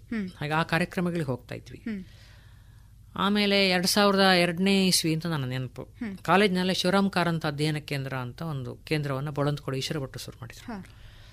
ಅವ್ರ ಜೊತೆಯಲ್ಲಿ ಒಡನಾಟಗಳು ಹೆಚ್ಚಾಗಿ ಹೆಚ್ಚಾಗಿ ಒಂದು ಸಾಮಾಜಿಕ ಮತ್ತು ಸಾಂಸ್ಕೃತಿಕ ಸಾಹಿತ್ಯಿಕ ವಲಯದಲ್ಲಿ ಹೆಚ್ಚೆಚ್ಚು. ತೊಡಗಿಸಿಕೊಳ್ಳೋದಕ್ಕೆ ನಂಗೆ ಸಾಧ್ಯ ಆಯಿತು. ಆಮೇಲೆ ಈಶ್ವರ ಭಟ್ರ ಬಳಿಕ ಪುರಂದರ ಭಟ್ರು ಕರ್ನಾಟಕ ಸಂಘದ ಅಧ್ಯಕ್ಷರಾದರು. ನಾನು ಒಂದು ಹತ್ತು ವರ್ಷ ಕರ್ನಾಟಕ ಸಂಘದ ಕಾರ್ಯದರ್ಶಿಯಾಗಿ ಕೆಲಸ ಮಾಡಿದೆ. ಆ ಕಾಲಘಟ್ಟದಲ್ಲಿ ನಾವು ಸಾಹಿತ್ಯ ಸಲ್ಲಾಪ ಅಂತ ಒಂದು ಕಾರ್ಯಕ್ರಮ ಮಾಡ್ತಾ ಇದ್ವಿ ಪ್ರತಿ ವರ್ಷ ವಾರಗಟ್ಟಲೆ ವಾರಗಟ್ಲೆ ಒಂದು ವಾರದ ಕಾರ್ಯಕ್ರಮ ಮಾಡ್ತಾ ಇದ್ವಿ. ಅದರಿಂದಾಗಿ ನಮಗೇನಾಯಿತು ಅಂತ ಕೇಳಿದ್ರೆ ಒಂದು ತುಂಬ ಜನ. ಅವರ ಪರಿಚಯ ಆಯಿತು ನಮಗೆ. ಸಾಹಿತಿಗಳ ಪರಿಚಯ ಆಯಿತು ಒಡನಾಟ ಆಯಿತು ಸಂಪರ್ಕ ಆಯಿತು. ಅವರ ಮಾತುಗಳನ್ನು ಕೇಳುವಂಥ ಸೌಭಾಗ್ಯ ಒದಗಿ ಬಂತು ಹೀಗೆ ಈ ಥರದಲ್ಲಿ ಆ ಒಂದು ಭಾಗ ಆಯಿತು. ಆಮೇಲೆ ಕಾಲೇಜಿನಲ್ಲಿ ಕನ್ನಡ ಸಂಘ ಇತ್ತು. ಹಾಗಾಗಿ ಕನ್ನಡ ಸಂಘದ ಜವಾಬ್ದಾರಿಗಳು ನಮ್ಮ ಮೇಲೆ ಇದರಿಂದಾಗಿ ಶಿವರಾಮ್ ಜವಾಬ್ದಾರಿ ನಮ್ಮ ಜೊತೆಯಲ್ಲಿರೋದ್ರಿಂದಾಗಿ ನಾವು ಕಾಲೇಜಿನಲ್ಲಿ ಒಂದಷ್ಟು ಈ ಕಾರ್ಯಕ್ರಮಗಳನ್ನು ಆಯೋಜಿಸುವಂಥದ್ದು ವಿಚಾರಗೋಷ್ಠಿ ಮಾಡುವಂಥದ್ದು ಉಪನ್ಯಾಸಗಳನ್ನು ಮಾಡಿಸುವಂಥದ್ದು. ಕವಿಗೋಷ್ಠಿ ಇದನ್ನೆಲ್ಲ ಇಲ್ಲೂ ಮಾಡ್ತಾ ಇದ್ವಿ. ಹಾಗಾಗಿ ನಮ್ಗೆ ಆ ಥರದ ಇದರಲ್ಲಿ ಬರ್ತಾ ಬರ್ತಾ ಅದೊಂಥರ ಸಹಜ ಅಂತ ಅನಿಸ್ಲಿಕ್ಕೆ ಶುರುವಾಯಿತು. ಏನು ದೊಡ್ಡ ಹೊರೆ ಅಂತ ಅನಿಸ್ಲಿಕ್ಕೆ ಆಗಲಿಲ್ಲ. ಅದರೆಡೆಯಲ್ಲಿ ಕಳೆದ ಅವಧಿಯ ಏನು ಸಾಹಿತ್ಯ ಪರಿಷತ್ತಿನ ಅವಧಿಯಲ್ಲಿ ನಾನು ಗೌರವ ಕಾರ್ಯದರ್ಶಿ ಕೆಲಸ ಮಾಡಿದೆ ಪುತ್ತೂರು ತಾಲೂಕು ಘಟಕಕ್ಕೆ. ನಂಗೆ ಅದೇನು ದೊಡ್ಡ ಹೊರೆ ಅಂತ ಅನಿಸ್ಲಿಲ್ಲ. ಯಾಕೆಂದ್ರೆ ಐತಪ್ಪ ನಾಯಕರಂತ ಹಿರಿಯ ಅಧ್ಯಾಪಕರು ಇರೋದ್ರಿಂದಾಗಿ ಭಾಳ ಬಹಳ ಒಳ್ಳೆ ರೀತಿಯಲ್ಲಿ ಅದನ್ನ ನಡ್ಸ್ಕೊಂಡು ಹೋಗ್ಲಿಕ್ಕೆ ನಮಗೆ ಸಾಧ್ಯ ಆಯಿತು. ಐದು ಸಾಹಿತ್ಯ ಸಮ್ಮೇಳನ ಮಾಡಿದ್ವಿ ಒಂದು ಹೋಬಳಿ ಸಮ್ಮೇಳನ ಮಾಡಿದ್ವಿ ಒಂದು ಏಕೀಕರಣ ಸಮ್ಮೇಳನ ಮಾಡಿದ್ವಿ. ಒಟ್ಟು ಏಳು ಸಮ್ಮೇಳನ ಮಾಡಿದ್ವಿ. ಏನು ಕಷ್ಟ ಆಗಲಿಲ್ಲ ನಮ್ಗೆ ಅದರಲ್ಲಿ ಹಾ. ಅಂದರೆ ಬರ್ತಾ ಬರ್ತಾ ನಿಮಗೆ ಒಂಥರ ಇಷ್ಟ ಆಗ್ತಾ ಇಷ್ಟ ಆಗ್ತಾ ಸಹಜ ಯಾವಾಗ ಆಗುತ್ತೋ ಅದು ಇಷ್ಟ ಆಗ್ಲಿಕ್ಕೆ ಶುರು ಆಗುತ್ತೆ. ಹೌದು ಹೌದು. ನೀವು ಅದನ್ನು ಹೊರೆ ಹೊರೆ ಅಂತ ಅನ್ಕೊಂಡು ಕಷ್ಟ ಆಗ್ಲಿಕ್ಕೆ ಶುರು ಆಗುತ್ತೆ. ಯಾವಾಗಲೂ ಅಷ್ಟೇ ಅದು. ಹಾಗಾಗಿ ಯಾವ ಕೆಲಸ ಮಾಡಿ ನೀವು ಇಷ್ಟ ಪಟ್ಟು ಮಾಡಿದರೆ ಯಾವುದು ಕಷ್ಟ ಆಗೋದಿಲ್ಲ ನಿಮಗೆ. ಹಾ. ಸರ್, ಈಗ ನಿಮ್ಮ ಬರವಣಿಗೆಯ ಕ್ಷೇತ್ರಕ್ಕೆ ನಾವು ಮುಖ ಮಾಡುವುದಾದ್ರೆ ಒಂದಷ್ಟು ಅಮೂಲ್ಯವಾದ ಗ್ರಂಥಗಳನ್ನು ನೀವು ಈಗಾಗಲೇ ಸಮಾಜಕ್ಕೆ ನೀಡಿದ್ದೀರಿ. ಅದಕ್ಕೆ ಸಂಬಂಧಪಟ್ಟ ಹಾಗೆ ಒಂದಷ್ಟು ಪ್ರಶಸ್ತಿ, ಪುರಸ್ಕಾರಗಳು ನಿಮ್ಮನ್ನು ಅರಸಿಕೊಂಡು ಬಂದಿದೆ. ಈ ಪ್ರಶಸ್ತಿ, ಪುರಸ್ಕಾರಗಳ ಬಗ್ಗೆ ನಾವು ಮತ್ತೆ ಮಾತಾಡುವ. ಅದರ ಮೊದಲು ನಾವೀಗ ನಿಮ್ಮ ಸಾಹಿತ್ಯ ಕ್ಷೇತ್ರದಲ್ಲಿ ನೀವು ಕೊಟ್ಟ ಕೊಡುಗೆಗಳ ಬಗ್ಗೆ ಒಂದಷ್ಟು ಮಾಹಿತಿಗಳನ್ನು ನಾವು ನಮ್ಮ ಶ್ರೋತೃಗಳಿಗೆ ನೀಡಬೇಕಾಗಿದೆ ಸರ್. ಇದರ ಬಗ್ಗೆ ಒಂದಷ್ಟು ಮಾತು. ನಾನು ಎಂ ಎ ಓದುವಾಗ ವಿಕ್ರೋಗ್ರ ಸಮುದ್ರ ಗೀತೆಗಳು ಅಂತ ಒಂದು ಕವನ ಸಂಕಲನ ಇತ್ತು. ವೀಕರ್ ಗೋಕಾಕ್ರದ್ದು. ಸಮುದ್ರ ಗೀತೆಗಳು ಅಂತ. ಆ ಸಮುದ್ರ ಗೀತೆಗಳ ಬಗ್ಗೆ ಒಂದು ದೀರ್ಘ ಲೇಖನ ಬರೆದಿದ್ದೆ ನಾನು ಹಾಗೆ ಅದನ್ನು ಊರಿಗೆ ಬರುವಾಗ ಅಲ್ಲಿ ಭಾರತಿ ಪ್ರಕಾಶನ ಅಂತ ಒಂದು ಸರಸ್ವತಿಪುರಮಲ್ಲಿದೆ ಭಾರತಿ ಪ್ರಕಾಶನ ಅಂತ. ಅವ್ರಿಗೆ ಕೊಟ್ಟಿದ್ದೆ. ಅವರು ನೋಡ್ಲಿಕ್ಕೆ ಮತ್ತು ಅದು ಓಪನ್ ಯೂನಿವರ್ಸಿಟಿಗೂ ಸಮುದ್ರ ಗೀತೆಗಳು ಟೆಕ್ಸ್ಟ್ ಆಗಿತ್ತು. ಅವ್ರು ಏನು ಮಾಡಿದ್ರು ತೆಗ್ದು ಅದನ್ನು ಪ್ರಿಂಟ್ ಹಾಕಿ ಒಂದು ಪುಸ್ತಕ ಮಾಡಿಬಿಟ್ರು ನಾನು ನಾನು ಒಂದ್ಸಲ ಮೈಸೂರು ತೆಗೆದುಕೊಟ್ರು ನಂಗೊಂದು ಹತ್ತು ಪ್ರತಿ. ಹಾಗೆ ನನ್ನ ಮೊದಲನೇ ಪುಸ್ತಕ ಪ್ರಕಟ ಆಯಿತು. ನಂಗೆ ಗೊತ್ತಿಲ್ಲದಾಗೆ. ಸಮ ವಿನಾಯಕರ ಸಮುದ್ರ ಗೀತೆಗಳು ಒಂದು ವಿಮರ್ಶೆ ಅಂತ. ಮೊದಲನೇ ಪುಸ್ತಕ ಪ್ರಕಟ ಆದ್ದು. ಆಮೇಲೆ ವಿವೇಕಾನಂದ ಕಾಲೇಜಿಗೆ ಬಂದ ಮೇಲೆ ಎಂ ಎಸ್ ಸೂರ್ಣ ಎಂ ಸೂರ್ಣಪ್ಪ ಇದ್ರಲ್ಲ ಅವ್ರ ರಿಲೇಟಿವ್ ಒಬ್ಬರಿದ್ರು ಕರ್ಲಮಂಗಲಂ ಶ್ರೀಕಂಠಯ್ಯ ಅಂತ. ಕರ್ಲಮಂಗಲಂ ಮಾಗಡಿ ಹತ್ರ ಬರ್ತದೆ. ಅವ್ರ ಸಂಬಂಧಿಕರು ಭಾರಿ ದೊಡ್ಡ ವಿದ್ವಾಂಸರು ಪಂಡಿತರು. ಅವರ ಒಂದು ಪುಸ್ತಕ ಅಂತಂದು ಕೊಟ್ಟರು ನನಗೆ ಅವರು ಅವರ ಹ್ಯಾಂಡ್ ರೈಟಿಂಗಲ್ಲಿ ಬರೆದಿರುವಂಥದ್ದು ಇದನ್ನೊಂದು ಪುಸ್ತಕ ಮಾಡಬೇಕು ನಾವು ನೀನೇ ಮಾಡೋದನ್ನು. ಇದನ್ನೆಲ್ಲ ಕರೆಕ್ಟಾಗಿ ನೀಟಾಗಿ ಟೈಪ್ ಮಾಡು. ಇಲ್ಲ ಕನ್ನಡಕ್ಕೆ ಈಗ ಗೊತ್ತಾಗುವ ಹಾಗೆ ಬರೀ ಅಂತಂದ್ರೆ. ನಾ ಎಲ್ಲ ಬರ್ತಾ ಇದ್ದ. ಹಾಗೆ ಕರ್ಲಮಂಗಲಂ ಶ್ರೀಕಂಠೇನವರ ಲೇಖನಗಳು ಅಂತ ಒಂದು ಪುಸ್ತಕ ಪ್ರಕಟ ಆಯಿತು. ಅದಕ್ಕೆ ಆ ಕಾಲದಲ್ಲಿ ಮಲೆಪುರಂ ವೆಂಕಟೇಶ್ವರು ವಿಮರ್ಶೆ ಬರೆದಿದ್ದರು. ಕನ್ನಡಪ್ರಭದಲ್ಲಿ. ಬಹಳ ಒಳ್ಳೆಯ ಒಂದು ಲೇಖನ ಇರುವಂಥ ಪುಸ್ತಕ ಅಂತ ಅವರು ವಿಮರ್ಶೆ ಬರೆದಿದ್ರು ಅದಕ್ಕೆ. ತೊಂಬತ್ತ ಮೂರನೇ ಇಸ್ವಿಲಿ ಹೆಚ್ಚು ಕಡಿಮೆ ಅದು. ಅವ್ರು ರಿಟೈರ್ ಆದ ವರ್ಷವೇ ಅದು ಪ್ರಕಟ ಆಗಿತ್ತು. ಆಮೇಲೆ ನನ್ನ ಪಿ ಎಚ್ ಡಿ ಥೀಸಿಸು ಅದನ್ನು ಪ್ರಕಟ ಮಾಡಿತು. ಇಷ್ಟ ಇಷ್ಟಾಗುವಾಗ ಇನ್ನೊಂದು ಅನಿರೀಕ್ಷಿತ ಘಟನೆ ಆಯಿತು. ಪುತ್ತೂರಲ್ಲಿ ಕಡಬ ಶಂಭು ಶರ್ಮಾ ಅಂತ ಒಬ್ಬರು ವಿದ್ವಾಂಸರಿದ್ದರು ಅರವತ್ತ ನಾಲ್ಕನೇ ಇಸ್ವಷ್ಟೊತ್ತಿಗೆ ಅವ್ರು ತೀರ್ಕೊಂಡಿದ್ದಾರೆ. ಅವರ ಕುಟುಂಬಕ್ಕೆ ನಮ್ಮ ಕುಟುಂಬದಿಂದ ಒಂದು ಸಂಬಂಧ ಆಯಿತು. ನನ್ನ ಪತ್ನಿಯ ತಂಗಿಯನ್ನು ಶಂಭು ಶರ್ಮರ ಮಗನಿಗೆ ಕೊಟ್ಟಿತು. ಸಂಬಂಧ ಆಯ್ತಲ್ಲ? ಆಗ ಅವರು ನಾರಾಯಣ್ ಶರ್ಮಾ ಅಂತ ಶಂಭು ಶರ್ಮರ ಮಗ. ಅವ್ರು ಹೇಳಿದ್ರು ನಮ್ಮ ಅಪ್ಪ ಭಾರಿ ದೊಡ್ಡ ಪಂಡಿತರು ವಿದ್ವಾಂಸರು. ಅವ್ರ ಬಗ್ಗೆ ಒಂದು ಪುಸ್ತಕ ಮಾಡಬೇಕು ನನಗೆ. ನೀನು ಮಾಡಿಕೊಡು ಅಂತಂದರು. ನನಗೆ ಅಂತ ಗೊತ್ತಿಲ್ಲ ಅಂದೆ. ನಾನು ಬರ್ತೇನೆ ಹುಡುಕು ಅಂದರು. ಅವ್ರ ಮನೆಯಲ್ಲೂ ಏನು ಒಂದು ಪುಸ್ತಕ ಇಲ್ಲ ಒಂದು ಪುಟ ಪುಸ್ತಕ ಇಲ್ಲ. ಕಡೆ ನಾವಿಬ್ಬರು ಸೇರಿ ಊರೂರು ತಿರುಗಿದ್ವಿ. ಬಾಡಿಗೆ ಕಾರಲ್ಲಿ. ತಿರುಗಿ ತಿರುಗಿ ತಿರುಗಿ ಒಂದಷ್ಟು ಪುಸ್ತಕಗಳು ಸಿಕ್ಕಿದ್ವು. ಹಾಗೆ ಒಂದನೇ ಸಂಪುಟ ಎರಡನೇ ಸಂಪುಟ ಮೂರನೇ ಸಂಪುಟ ನಾಲ್ಕನೇ ಸಂಪುಟದವರೆಗೂ ಹೋಯ್ತದು. ಸುಮಾರು ಎರಡೂವರೆ ಸಾವಿರ ಪುಟ. ಸಾಹಿತ್ಯ. ಹಾಗೆ ನಾಲ್ಕು ವಾಲ್ಯೂಮಲ್ಲಿ ಕಡವ ಶಂಭು ಶರ್ಮರ ಸಮಗ್ರ ಸಾಹಿತ್ಯವನ್ನು ಮಾಡುವಂತ ಒಂದು ಅವಕಾಶ ನನಗೆ ಒದಗಿ ಬಂತು. ಅದೊಂದು ದೊಡ್ಡ ಅಮೂಲ್ಯವಾದ ಕೃತಿ ಅಂತ ಹೇಳ್ಬೋದು. ಹೌದೌದು. ಅವರು ಅವ್ರ ಮಕ್ ಅವ್ರ ಮಗ ಹೇಳೋರು ನಾರಾಯಣ ಶರ್ಮರು. ನನ್ನ ಅಪ್ಪನಿಗೆ ವೈದಿಕ ಮಾಡೋದಿಲ್ಲ ಇದನ್ನೇ ನಾನು ವೈದಿಕ ಅಂತ ಮಾಡೋದು. ನಾನು ಏನು ಅಪ್ಪನ ಪುಸ್ತಕ ಮಾಡ್ತೇನಲ್ಲ ಅದೇ ನನ್ನ ವೈದಿಕ ಅಂತ. ಹಾಗೆ ಅದೊಂದು ಭಾಳ ಒಳ್ಳೆಯ ಒಂದು ಎಕ್ಸ್ಪೀರಿಯನ್ಸನ್ನು ಕೊಟ್ಟಿತ್ತು ನನಗೆ. ಮತ್ತೆ ತುಂಬಾ ಜನರ ಸಂಪರ್ಕ ಆಯ್ತು ನಂಗೆ ಆ ಸಂದರ್ಭದಲ್ಲಿ. ಎಂ ಎಂ ಎಂ ಕಲಬುರ್ಗಿಯವರ ಸಂಪರ್ಕ ಆಯಿತು. ಮೂರನೇ ಸಂಪುಟ ಬಿಡುಗಡೆಗೆ ನೀವು ಬರಬೇಕು ಸರ್ ಅಂತ ಹೇಳಿದೆ. ಏ ಬರ್ತೇನೆ ಕಣೋ ಅಂದರು. ಧಾರವಾಡದಿಂದ ಅವ್ರು ಬಂದಿದ್ದರು ಮೂರನೇ ಸಂಪುಟ ಬಿಡುಗಡೆ ಬಂದಿದ್ದರು ನಾಲ್ಕನೇ ಸಂಪುಟ ಬಿಡುಗಡೆ ಬಂದಿದ್ರು. ಆಮೇಲೆ ನಾವು ಧಾರವಾಡದಲ್ಲಿ ಕಾರ್ಯಕ್ರಮ ಮಾಡುವಾಗ ನಾನು ಆ ಕಾರ್ಯಕ್ರಮಕ್ಕೆ ಬರ್ತೇನೆ ಅಂತ ಅವರೇ ಬಂದಿದ್ರು. ಜಿ ವೆಂಕಟಸುಬ್ಬಯ್ಯನವ್ರ ಕಾರ್ಯಕ್ರಮಕ್ಕೆ ಬಂದಿದ್ದರು ಚಿದಾನಂದ ಮೂರ್ತಿ ಬಂದಿದ್ದರು ಹಾ. ಅಂದರೆ ಈ ಥರ ಒಂದೊಂದು ಸಂಪುಟ ಬಿಡುಗಡೆ ಆಗುವಾಗಲೂ ಅನೇಕ ಮಂದಿ ಹಿರಿಯ ಅಧ್ಯಾಪಕರು ಕನ್ನಡದ ಮೇರು ಸಾಹಿತಿಗಳು ಅವರೆಲ್ಲ ಆ ಪುಸ್ತಕ ಬಿಡುಗಡೆಗೆ ಬಂದರು. ಇದು ಒಂದು ರೀತಿ ನನ್ನ ಹೆಸರನ್ನು ಹೊರ ಜಗತ್ತಿಗೆ ಪರಿಚಯಿಸಿ. ಪರಿಚಯಿಸುವುದಕ್ಕೆ ಕಾರಣ ಆಯಿತು. ಈಗ ಒಬ್ಬ ಮನುಷ್ಯ ಇದ್ದಾನೆ ಇವ ಅಂತ. ಇಲ್ಲ ಉತ್ತರಲ್ಲೊಬ್ಬ ಇದ್ದಾನೆ ಅಂತ ಒಂದು ನಾಲ್ಕು ಜನ ನೋಡುವಾಗ ಆಯ್ತು. ಅಷ್ಟು ಆದ ಬಳಿಕ ಮತ್ತೆ ಒಂದೊಂದಾಗಿ ನನ್ನ ಥೀಸಿಸ್ ಪ್ರಕಟ ಆಯ್ತು ಆಮೇಲೆ. ಅದು ಅನೇಕ ಜನಕ್ಕೆ ಥೀಸಿಸ್ ಬಗ್ಗೆ ಹೇಳಬೇಕು. ಅಂತ ಒಂದು ಅದಕ್ಕೊಂದು ಸಂದರ್ಭ ಇದೆ. ಅದಕ್ಕೊಂದು ಘಟನೆ ಆಯಿತು. ಮೈಸೂರಿನಲ್ಲಿ ಒಂದು ಸೆಮಿನಾರ್ ಆಗಿತ್ತು. ಅದರ ಸೆಮಿನಾರಿಗೆ ಎಸ್ ಶೆಟ್ಟರು ಉದ್ಘಾಟನೆಗೆ ಬಂದಿದ್ದರು. ಧಾರವಾಡದಿಂದ. ಅವರು ಇತಿಹಾಸ ಪ್ರಾಧ್ಯಾಪಕರು. ಉದ್ಘಾಟನೆ ಆದಮೇಲೆ ನಾವೆಲ್ಲ ಕೂತು ಚಾ ಕುಡಿತಾ ಇದ್ವಿ. ಇವರು ಅಲ್ಲೊಂದು ಕಲ್ಲು ಬೆಂಚಲ್ಲಿ ಕೂತು ಚಾ ಕುಡಿತಾ ಇದ್ರು. ನಾನು ಹೋದೆ. ಹಂಗೆ ಹೇಳಿದೆ. ನನಗೆ ಶ್ರೀಧರ್ ಅಂತೇಳಿ ನನ್ನ ಹೆಸರು ಹೇಳಿದೆ. ಹೆಸರು ಹೇಳಿದ ತಕ್ಷಣ ಅವ್ರು ಯುದ್ಧ ಕಲೆ ಅಂತಂದ್ರು. ಹಾಗೆ ಹೌದು ಸರ್ ಯುದ್ಧ ಕಲೆ ಅಂತ. ನಾನು ಓದಿದ್ದೇನೆ ಕಣೆ ಆ ಪುಸ್ತಕನ ಅಂದರು. ಭಾಳ ಒಳ್ಳೆಯ ಪುಸ್ತಕ. ನನಗೆ ತುಂಬ ಖುಷಿ ಆಯ್ತು ಆ ಪುಸ್ತಕ. ನಾವು ಇತಿಹಾಸದ ಪ್ರಾಧ್ಯಾಪಕರು ಏನು ತಪ್ಪುಗಳನ್ನು ಮಾಡ್ತೇವೆ ಅಂತ ನೀವು ಆ ಪುಸ್ತಕದಲ್ಲಿ ಹೇಳದೆಯೇ ತೋರಿಸಿದ್ದೀರಿ. ನನ್ನ ಮುಂದಿನ ಪುಸ್ತಕ ಹಾಗೆ ಬರ್ತದೆ ನೋಡು ಅಂತಂದ್ರು. ಒಂದಷ್ಟು ಒಳ್ಳೆ ಮಾತನ್ನು ಆ ಪುಸ್ತಕದ ಬಗ್ಗೆ ಅವ್ರು ಹೇಳಿದರು. ತುಂಬ ಅದ್ಭುತ ಪುಸ್ತಕ ಅದು. ಬಹಳ ಒಳ್ಳೆ ವರ್ಕ್ ಮಾಡಿದ್ದಿ ಅಂತ. ನಂಗೆ ತುಂಬ ಖುಷಿ ಅಂತ ಅನಿಸಿತ್ತು. ಯಾವುದೋ ಒಂದು ಸೆಮಿನಾರ್ ಹೆಸರು ಹೇಳಿದ ತಕ್ಷಣ ನನ್ನ ಪುಸ್ತಕದ ಹೆಸರು ಹೇಳ್ತಾರೆ ಅಂದರೆ ಅದಕ್ಕಿಂತ ದೊಡ್ಡ ಕ್ರೆಡಿಟ್ ಇನ್ನೇನಿದೆ ಹಾಗೆ ಆ ಥರದಲ್ಲಿ. ಆಮೇಲೆ ಅವರ ಸಂಗಮ್ ತಮಿಳಗಂ ಪುಸ್ತಕ ಬಂತು ಎಸ್ ಶೆಟ್ಟರ್ ಅವರದ್ದು. ಅದರಲ್ಲಿ ಅವರು ಇತಿಹಾಸದ ಆಧಾರಗಳಿಗೆ ಸಾಹಿತ್ಯದ ಆಧಾರಗಳನ್ನು ಬಳಸ್ಕೊಂಡಿದ್ದಾರೆ. ಅದನ್ನು ಬಹಳ ಚೆನ್ನಾಗಿ ಬಳಸ್ಕೊಂಡಿದ್ದಾರೆ ಅವರು. ಬಹಳ ಸೂಕ್ಷ್ಮಗಳನ್ನೆಲ್ಲ ಬಳಸ್ಕೊಳ್ತಾ ಹೋಗಿದ್ದಾರೆ. ಹಾಗೆ ಅದನ್ನು ಅವರು ಅವತ್ತು ಹೇಳಿದ್ದನ್ನು ಹಾಗೆ ಪಾಲನೆ ಮಾಡಿದ್ದಾರೆ. ನಂಗೆ ಅದು ಭಾರಿ ಖುಷಿ ಆಯ್ತದು. ಅಂದರೆ ಈ ಥರ ನಮಗೆ ಆಮೇಲೆ ಒಂದೊಂದು ಕಾಂತಾವರ ಕನ್ನಡ ಸಂಘಕ್ಕೆ ಒಂದು ನಾಲ್ಕೈದು ಪುಸ್ತಕ ಮಾಡಿಕೊಟ್ಟೆ. ಅವರ ನಾಡಿಗೆ ನಮಸ್ಕಾರ ಸೀರೀಸಲ್ಲಿ ಮಾಡಿದೆ. ಆಮೇಲೆ ಕೆ ಟಿ ಗಟ್ಟಿಯವರ ಬಗ್ಗೆ ಒಂದು ಅಭಿನಂದನಾ ಗ್ರಂಥ ಮಾಡಿದೆ. ಸುಮಾರು ಐವತ್ತು ಚಿಲ್ಲರೆ ಕಾದಂಬರಿಗಳಿದ್ದು ಅವರದ್ದು. ಪ್ರತಿಯೊಂದು ಕಾದಂಬರಿ ಅಥವಾ ಪ್ರತಿಯೊಂದು ಪುಸ್ತಕದ ಬಗ್ಗೆ ಒಂದು ಲೇಖನ ಬರೆಸಿ. ನೆಲದ ಬದುಕು ಅಂತ ಪುಸ್ತಕ ಮಾಡಿದೆ. ಅದಕ್ಕೊಂದು ಮೂವತ್ತು ಮೂವತ್ತೈದು ಪುಟದ ಪ್ರಸ್ತಾವನೆ ಬರೆದೆ. ಆ ಪ್ರಸ್ತಾವನೆಯು ತುಂಬ ಜನ ಹ್ಮ್. ಶಂಭು ಶರ್ಮರ ಕೃತಿಗಳಿಗೆ ಬರೆದ ಪ್ರಸ್ತಾವನೆಯೂ ತುಂಬ ಜನ ಮೆಚ್ಚಿಕೊಂಡ್ರು. ಮತ್ತು ಕೆ ಟಿ ಗಟ್ಟಿಯವರ ನೆಲದ ಬದುಕು ಮಾಡುವಾಗ ಒಂದು ಐವತ್ತು ಜನ ಸಾಹಿತಿಗಳ ಪರಿಚಯ ಆಯಿತು. ಹೌದು. ಎಲ್ಲರದ್ದು ಒಂದೊಂದು ಲೇಖನ ಬರ್ಸಿದೆ ಅಲ್ಲ? ಏನು ಚಾಲ ಬಿಡದ ತ್ರಿವಿಕ್ರಮ ಹಾಗೆ ಬೇತಾಳನಾಗಿ ಬೆನ್ನು ಬಿದ್ದು ಬರ್ಸಿದೆ. ಹಾಗೆಲ್ಲ ಆಗಿ. ತುಂಬ ಒಳ್ಳೆಯ ಒಂದು ಇದು ಪ್ರತಿಕ್ರಿಯೆಗಳೆಲ್ಲ ಬಂದವು ಆಮೇಲೆ ಅದಾದಮೇಲೆ ನನ್ನದೇ ಆ, ವಿಮರ್ಶೆಯ ಸಂಕಲನವನ್ನು ತಕೊಂಡು ತಗೊಂಡು ಬಂದೆ. ಶಾಸ್ತ್ರ ಸಂಕಲ್ಪ ಅಂತ ಒಂದು. ಇದು. ಅದಂತಂದೆ ತಂದೆ. ಆಮೇಲೆ ಅದು ಔಟ್ ಆಫ್ ಪ್ರಿಂಟ್ ಈಗ. ಪ್ರಿಂಟ್ ಇಲ್ಲ ಈಗ. ಒಂದು ಪ್ರತಿಯೂ ಇಲ್ಲ ಪಬ್ಲಿಷರಲ್ಲಿ ಹಾ. ಇನ್ನಾದರೂ ಪುಸ್ತಕ ಇದ್ರೆ ಕೊಡಿ ಮಾಡ್ತೇನೆ ಹೇಳ್ತಾರೆ ಅವರು. ಆಮೇಲೆ ರಸದಾಳಿ ಅಂತ ಸ್ವಪ್ನದವ್ರು ಮಾಡಿದ್ರು. ಅದೀಗ ಇತ್ತೀಚೆಗೆ ರೀಪ್ರಿಂಟ್ ಆಯ್ತದು. ಮರುಮುದ್ರಣ ಆಯ್ತದು. ಆಮೇಲೆ ಇಷ್ಟೆಲ್ಲ ಆಗುವ ನಂಗೆ ಕಾಣ್ಲಿಕ್ಕೆ ಶುರುವಾಯಿತು. ಇದು ಈ ವಿಮರ್ಶೆ ಸಂಶೋಧನೆ ಇದೆಲ್ಲವ ನಮ್ಮ ಅನುಭವಗಳನ್ನು ಹೇಳಲಿಕ್ಕೆ ಆಗುದಿಲ್ಲ ನೀವು ಸಂಶೋಧನೆ ಮಾಡಿದ್ರೆ ಅಲ್ಲಿ ಏನಿದೆ ಅದನ್ನ ನೀವು ಹೇಳಬೇಕಷ್ಟೇ ಹೊರತು ನಿಮ್ಮ ವೈಯಕ್ತಿಕ ಅನುಭವಗಳನ್ನು ಅಲ್ಲಿ ತರಲಿಕ್ಕೆ ಆಗುದಿಲ್ಲ. ಹಾಗೆ ಅದಕ್ಕೆ ಬೇರೆ ಎಂತಾರು ಮಾಡಬೇಕಲ್ಲ ಅಂತ ಆಲೋಚನೆ ಬಂತು. ಹಾಗೆ ಏನ್ ಮಾಡುದು? ತುಂಬಾ ಸಮಯದಿಂದ ಕಾಡ್ತಾ ಇತ್ತು ಒಂದು ನಾಟಕ ಬರಿಬೇಕು ಅಂತ. ಶಿಖಂಡಿಯ ಕತೆ. ತುಂಬಾ ಓದ್ಕೊಂಡಿದ್ದ. ಆ ವಸ್ತುವಿನ ಬಗ್ಗೆ ತುಂಬಾ ಓದ್ಕೊಂಡಿದ್ದೆ. ಒಂದು ನಾಟಕ ಬರ್ತಿದ್ದ ಅದನ್ನ ತುಂಬಾ ಜನ ಮೆಚ್ಕೊಂಡ್ರು ನಾಟಕನ. ರಂಗಕ್ಕೆ ಆಗುವ ಹಾಗೆ ಇದೆ ತುಂಬಾ ಸೊಗಸಾಗಿದೆ ಅಂತ. ಮತ್ತೆ ಕಾಲೇಜ್ನಲ್ಲಿ ಮಕ್ಕಳಿಗೆ ನಾಟಕ ಪ್ರಾಕ್ಟೀಸ್ ಮಾಡಿಸ್ತಾ ಇದ್ದೆ. ಹ್ಮ್ ಹ್ಮ್. ಕಾಲೇಜು ವಾರ್ಷಿಕೋತ್ಸವಕ್ಕೆಲ್ಲ ಬೇರೆ ಬೇರೆ ನಾಟಕಗಳನ್ನು ತಂದು ಪ್ರಾಕ್ಟೀಸ್ ಮಾಡಿಸ್ತಾ ಇದ್ದೆ. ಆ ಹಿನ್ನೆಲೆಯಲ್ಲಿ ನನಗೆ ನಾಟಕದ ಒಂದು ರಂಗ ಸ್ವರೂಪ ಹೇಗಿರುತ್ತೆ? ಎಲ್ಲಿ ಬ್ರೇಕ್ ಕೊಡಬೇಕು? ಹೆಂಗೆ ತಗೋಬೇಕು? ಎಲ್ಲಿ ಹಾಡು ಬರಬೇಕು? ಈ ಥರದ್ದೆಲ್ಲ ನಂಗೆ ಮನಸ್ಸಲ್ಲಿತ್ತು. ಅದೆಲ್ಲ ಇಟ್ಕೊಂಡು ಶಿಖಂಡಿ ನಾಟಕ ಬರದೆ. ಅದೊಂದೀಗ ಐದಾರು ಪ್ರದರ್ಶನ ಆಯ್ತು ಈಗ ಶಿಖಂಡಿ. ಹೌದು ಸಾಯೋ ಆಟ ಅಲ್ಲ. ಮಂಥರೆ ನಾನು ಮಾಡಿದ ಮೊದಲ ನಾಟಕ ಅದು. ಫಸ್ಟ್ ನಾಟಕ ಅದು. ಆಮೇಲೆ ತಸ್ಕರ ಅಂತ ಒಂದು ನಾಟಕ ಮಾಡಿದೆ. ಆಮೇಲೆ ಆಮೇಲೆ ಹುಲಿಯ ನೆರಳು ಅಂತ ಒಂದು ನಾಟಕ ಬಂತು.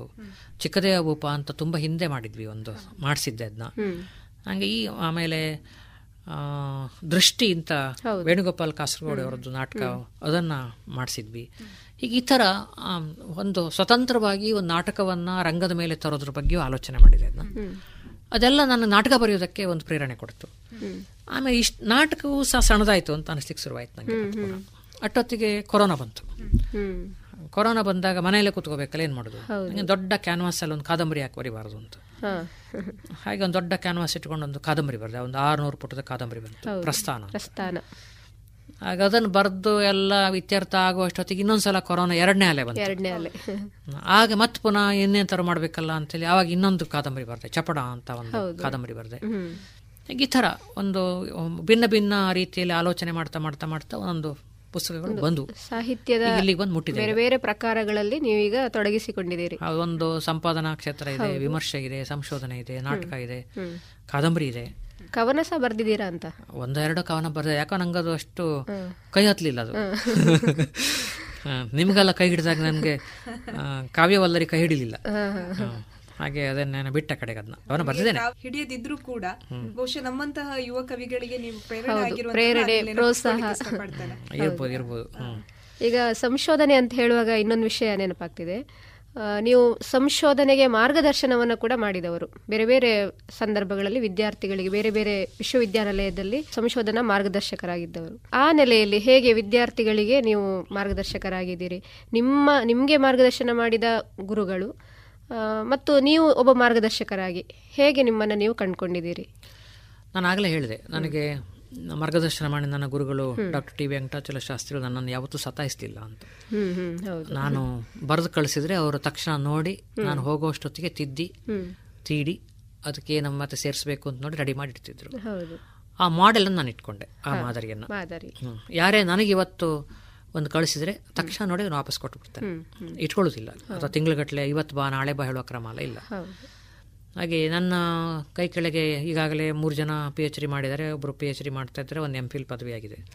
ಎಲ್ಲರಲ್ಲೂ ಅದೇ ಥರದ ಒಂದು ಒಡನಾಟ ನಮ್ಮದು. ಮತ್ತು ಅವರು ಮಾರ್ಗ ಒಂದು ಕಾನೂನಿನ ರೀತಿಯಲ್ಲಿ ಅವರು ಸ್ಟೂಡೆಂಟ್ ಆಗಿರ್ಬೋದು.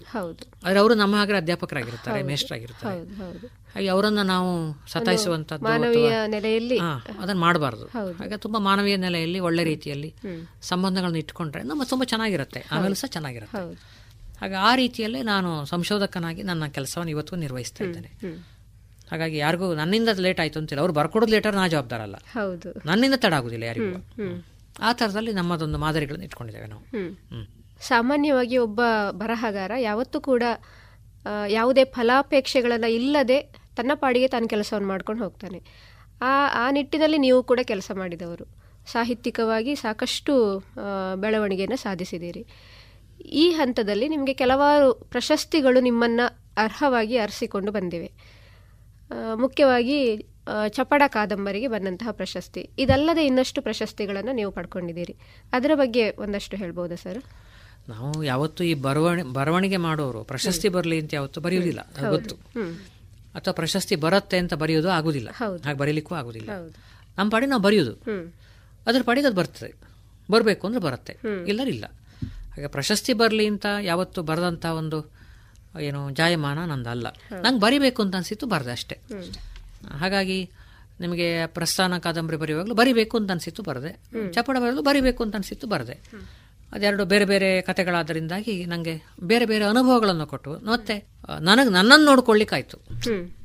ಈ ಕಾದಂಬರಿಯನ್ನ ಬರೆಯುವಾಗ ನಾಟಕವನ್ನು ಬರೆಯುವಾಗ ಆ ಪಾತ್ರಗಳ ಒಳಗೆ ನಾನು ಹೋಗೋದ್ರಿಂದಾಗಿ ನನಗೆ ನನ್ನನ್ನ ನಾನು ವಿಶ್ಲೇಷಣೆ ಮಾಡ್ಕೊಳ್ಳಿಕ್ಕೆ ನನ್ನ ಬದುಕನ್ನು ನೋಡ್ಕೊಳ್ಳಿಕ್ಕೆ ನನ್ನ ಅನುಭವ ಎಷ್ಟಿದೆ ಅದನ್ನೇ ನೋಡ್ಲಿಕ್ಕೆ ಸಾಧ್ಯ ಆಯ್ತು ಹೌದು ಯಾಕಂದ್ರೆ ನನಗೆ ನನಗೆ ಒಂದು ನೆನಪಾಗ್ತದೆ. ಪ್ರಸ್ಥಾನ ಕಾದಂಬರಿಯಲ್ಲಿ ಅಲ್ಲಿಯ ಕಥಾನಾಯಕನ ಹತ್ರ ಒಂದು ಸೈಕಲ್ ಇರ್ತದೆ. ಆ ಸೈಕಲಿಗೆ ಒಂದು ಹೆಸರಿತ್ತು ಅಂತ ಕಾಣ್ತದೆ.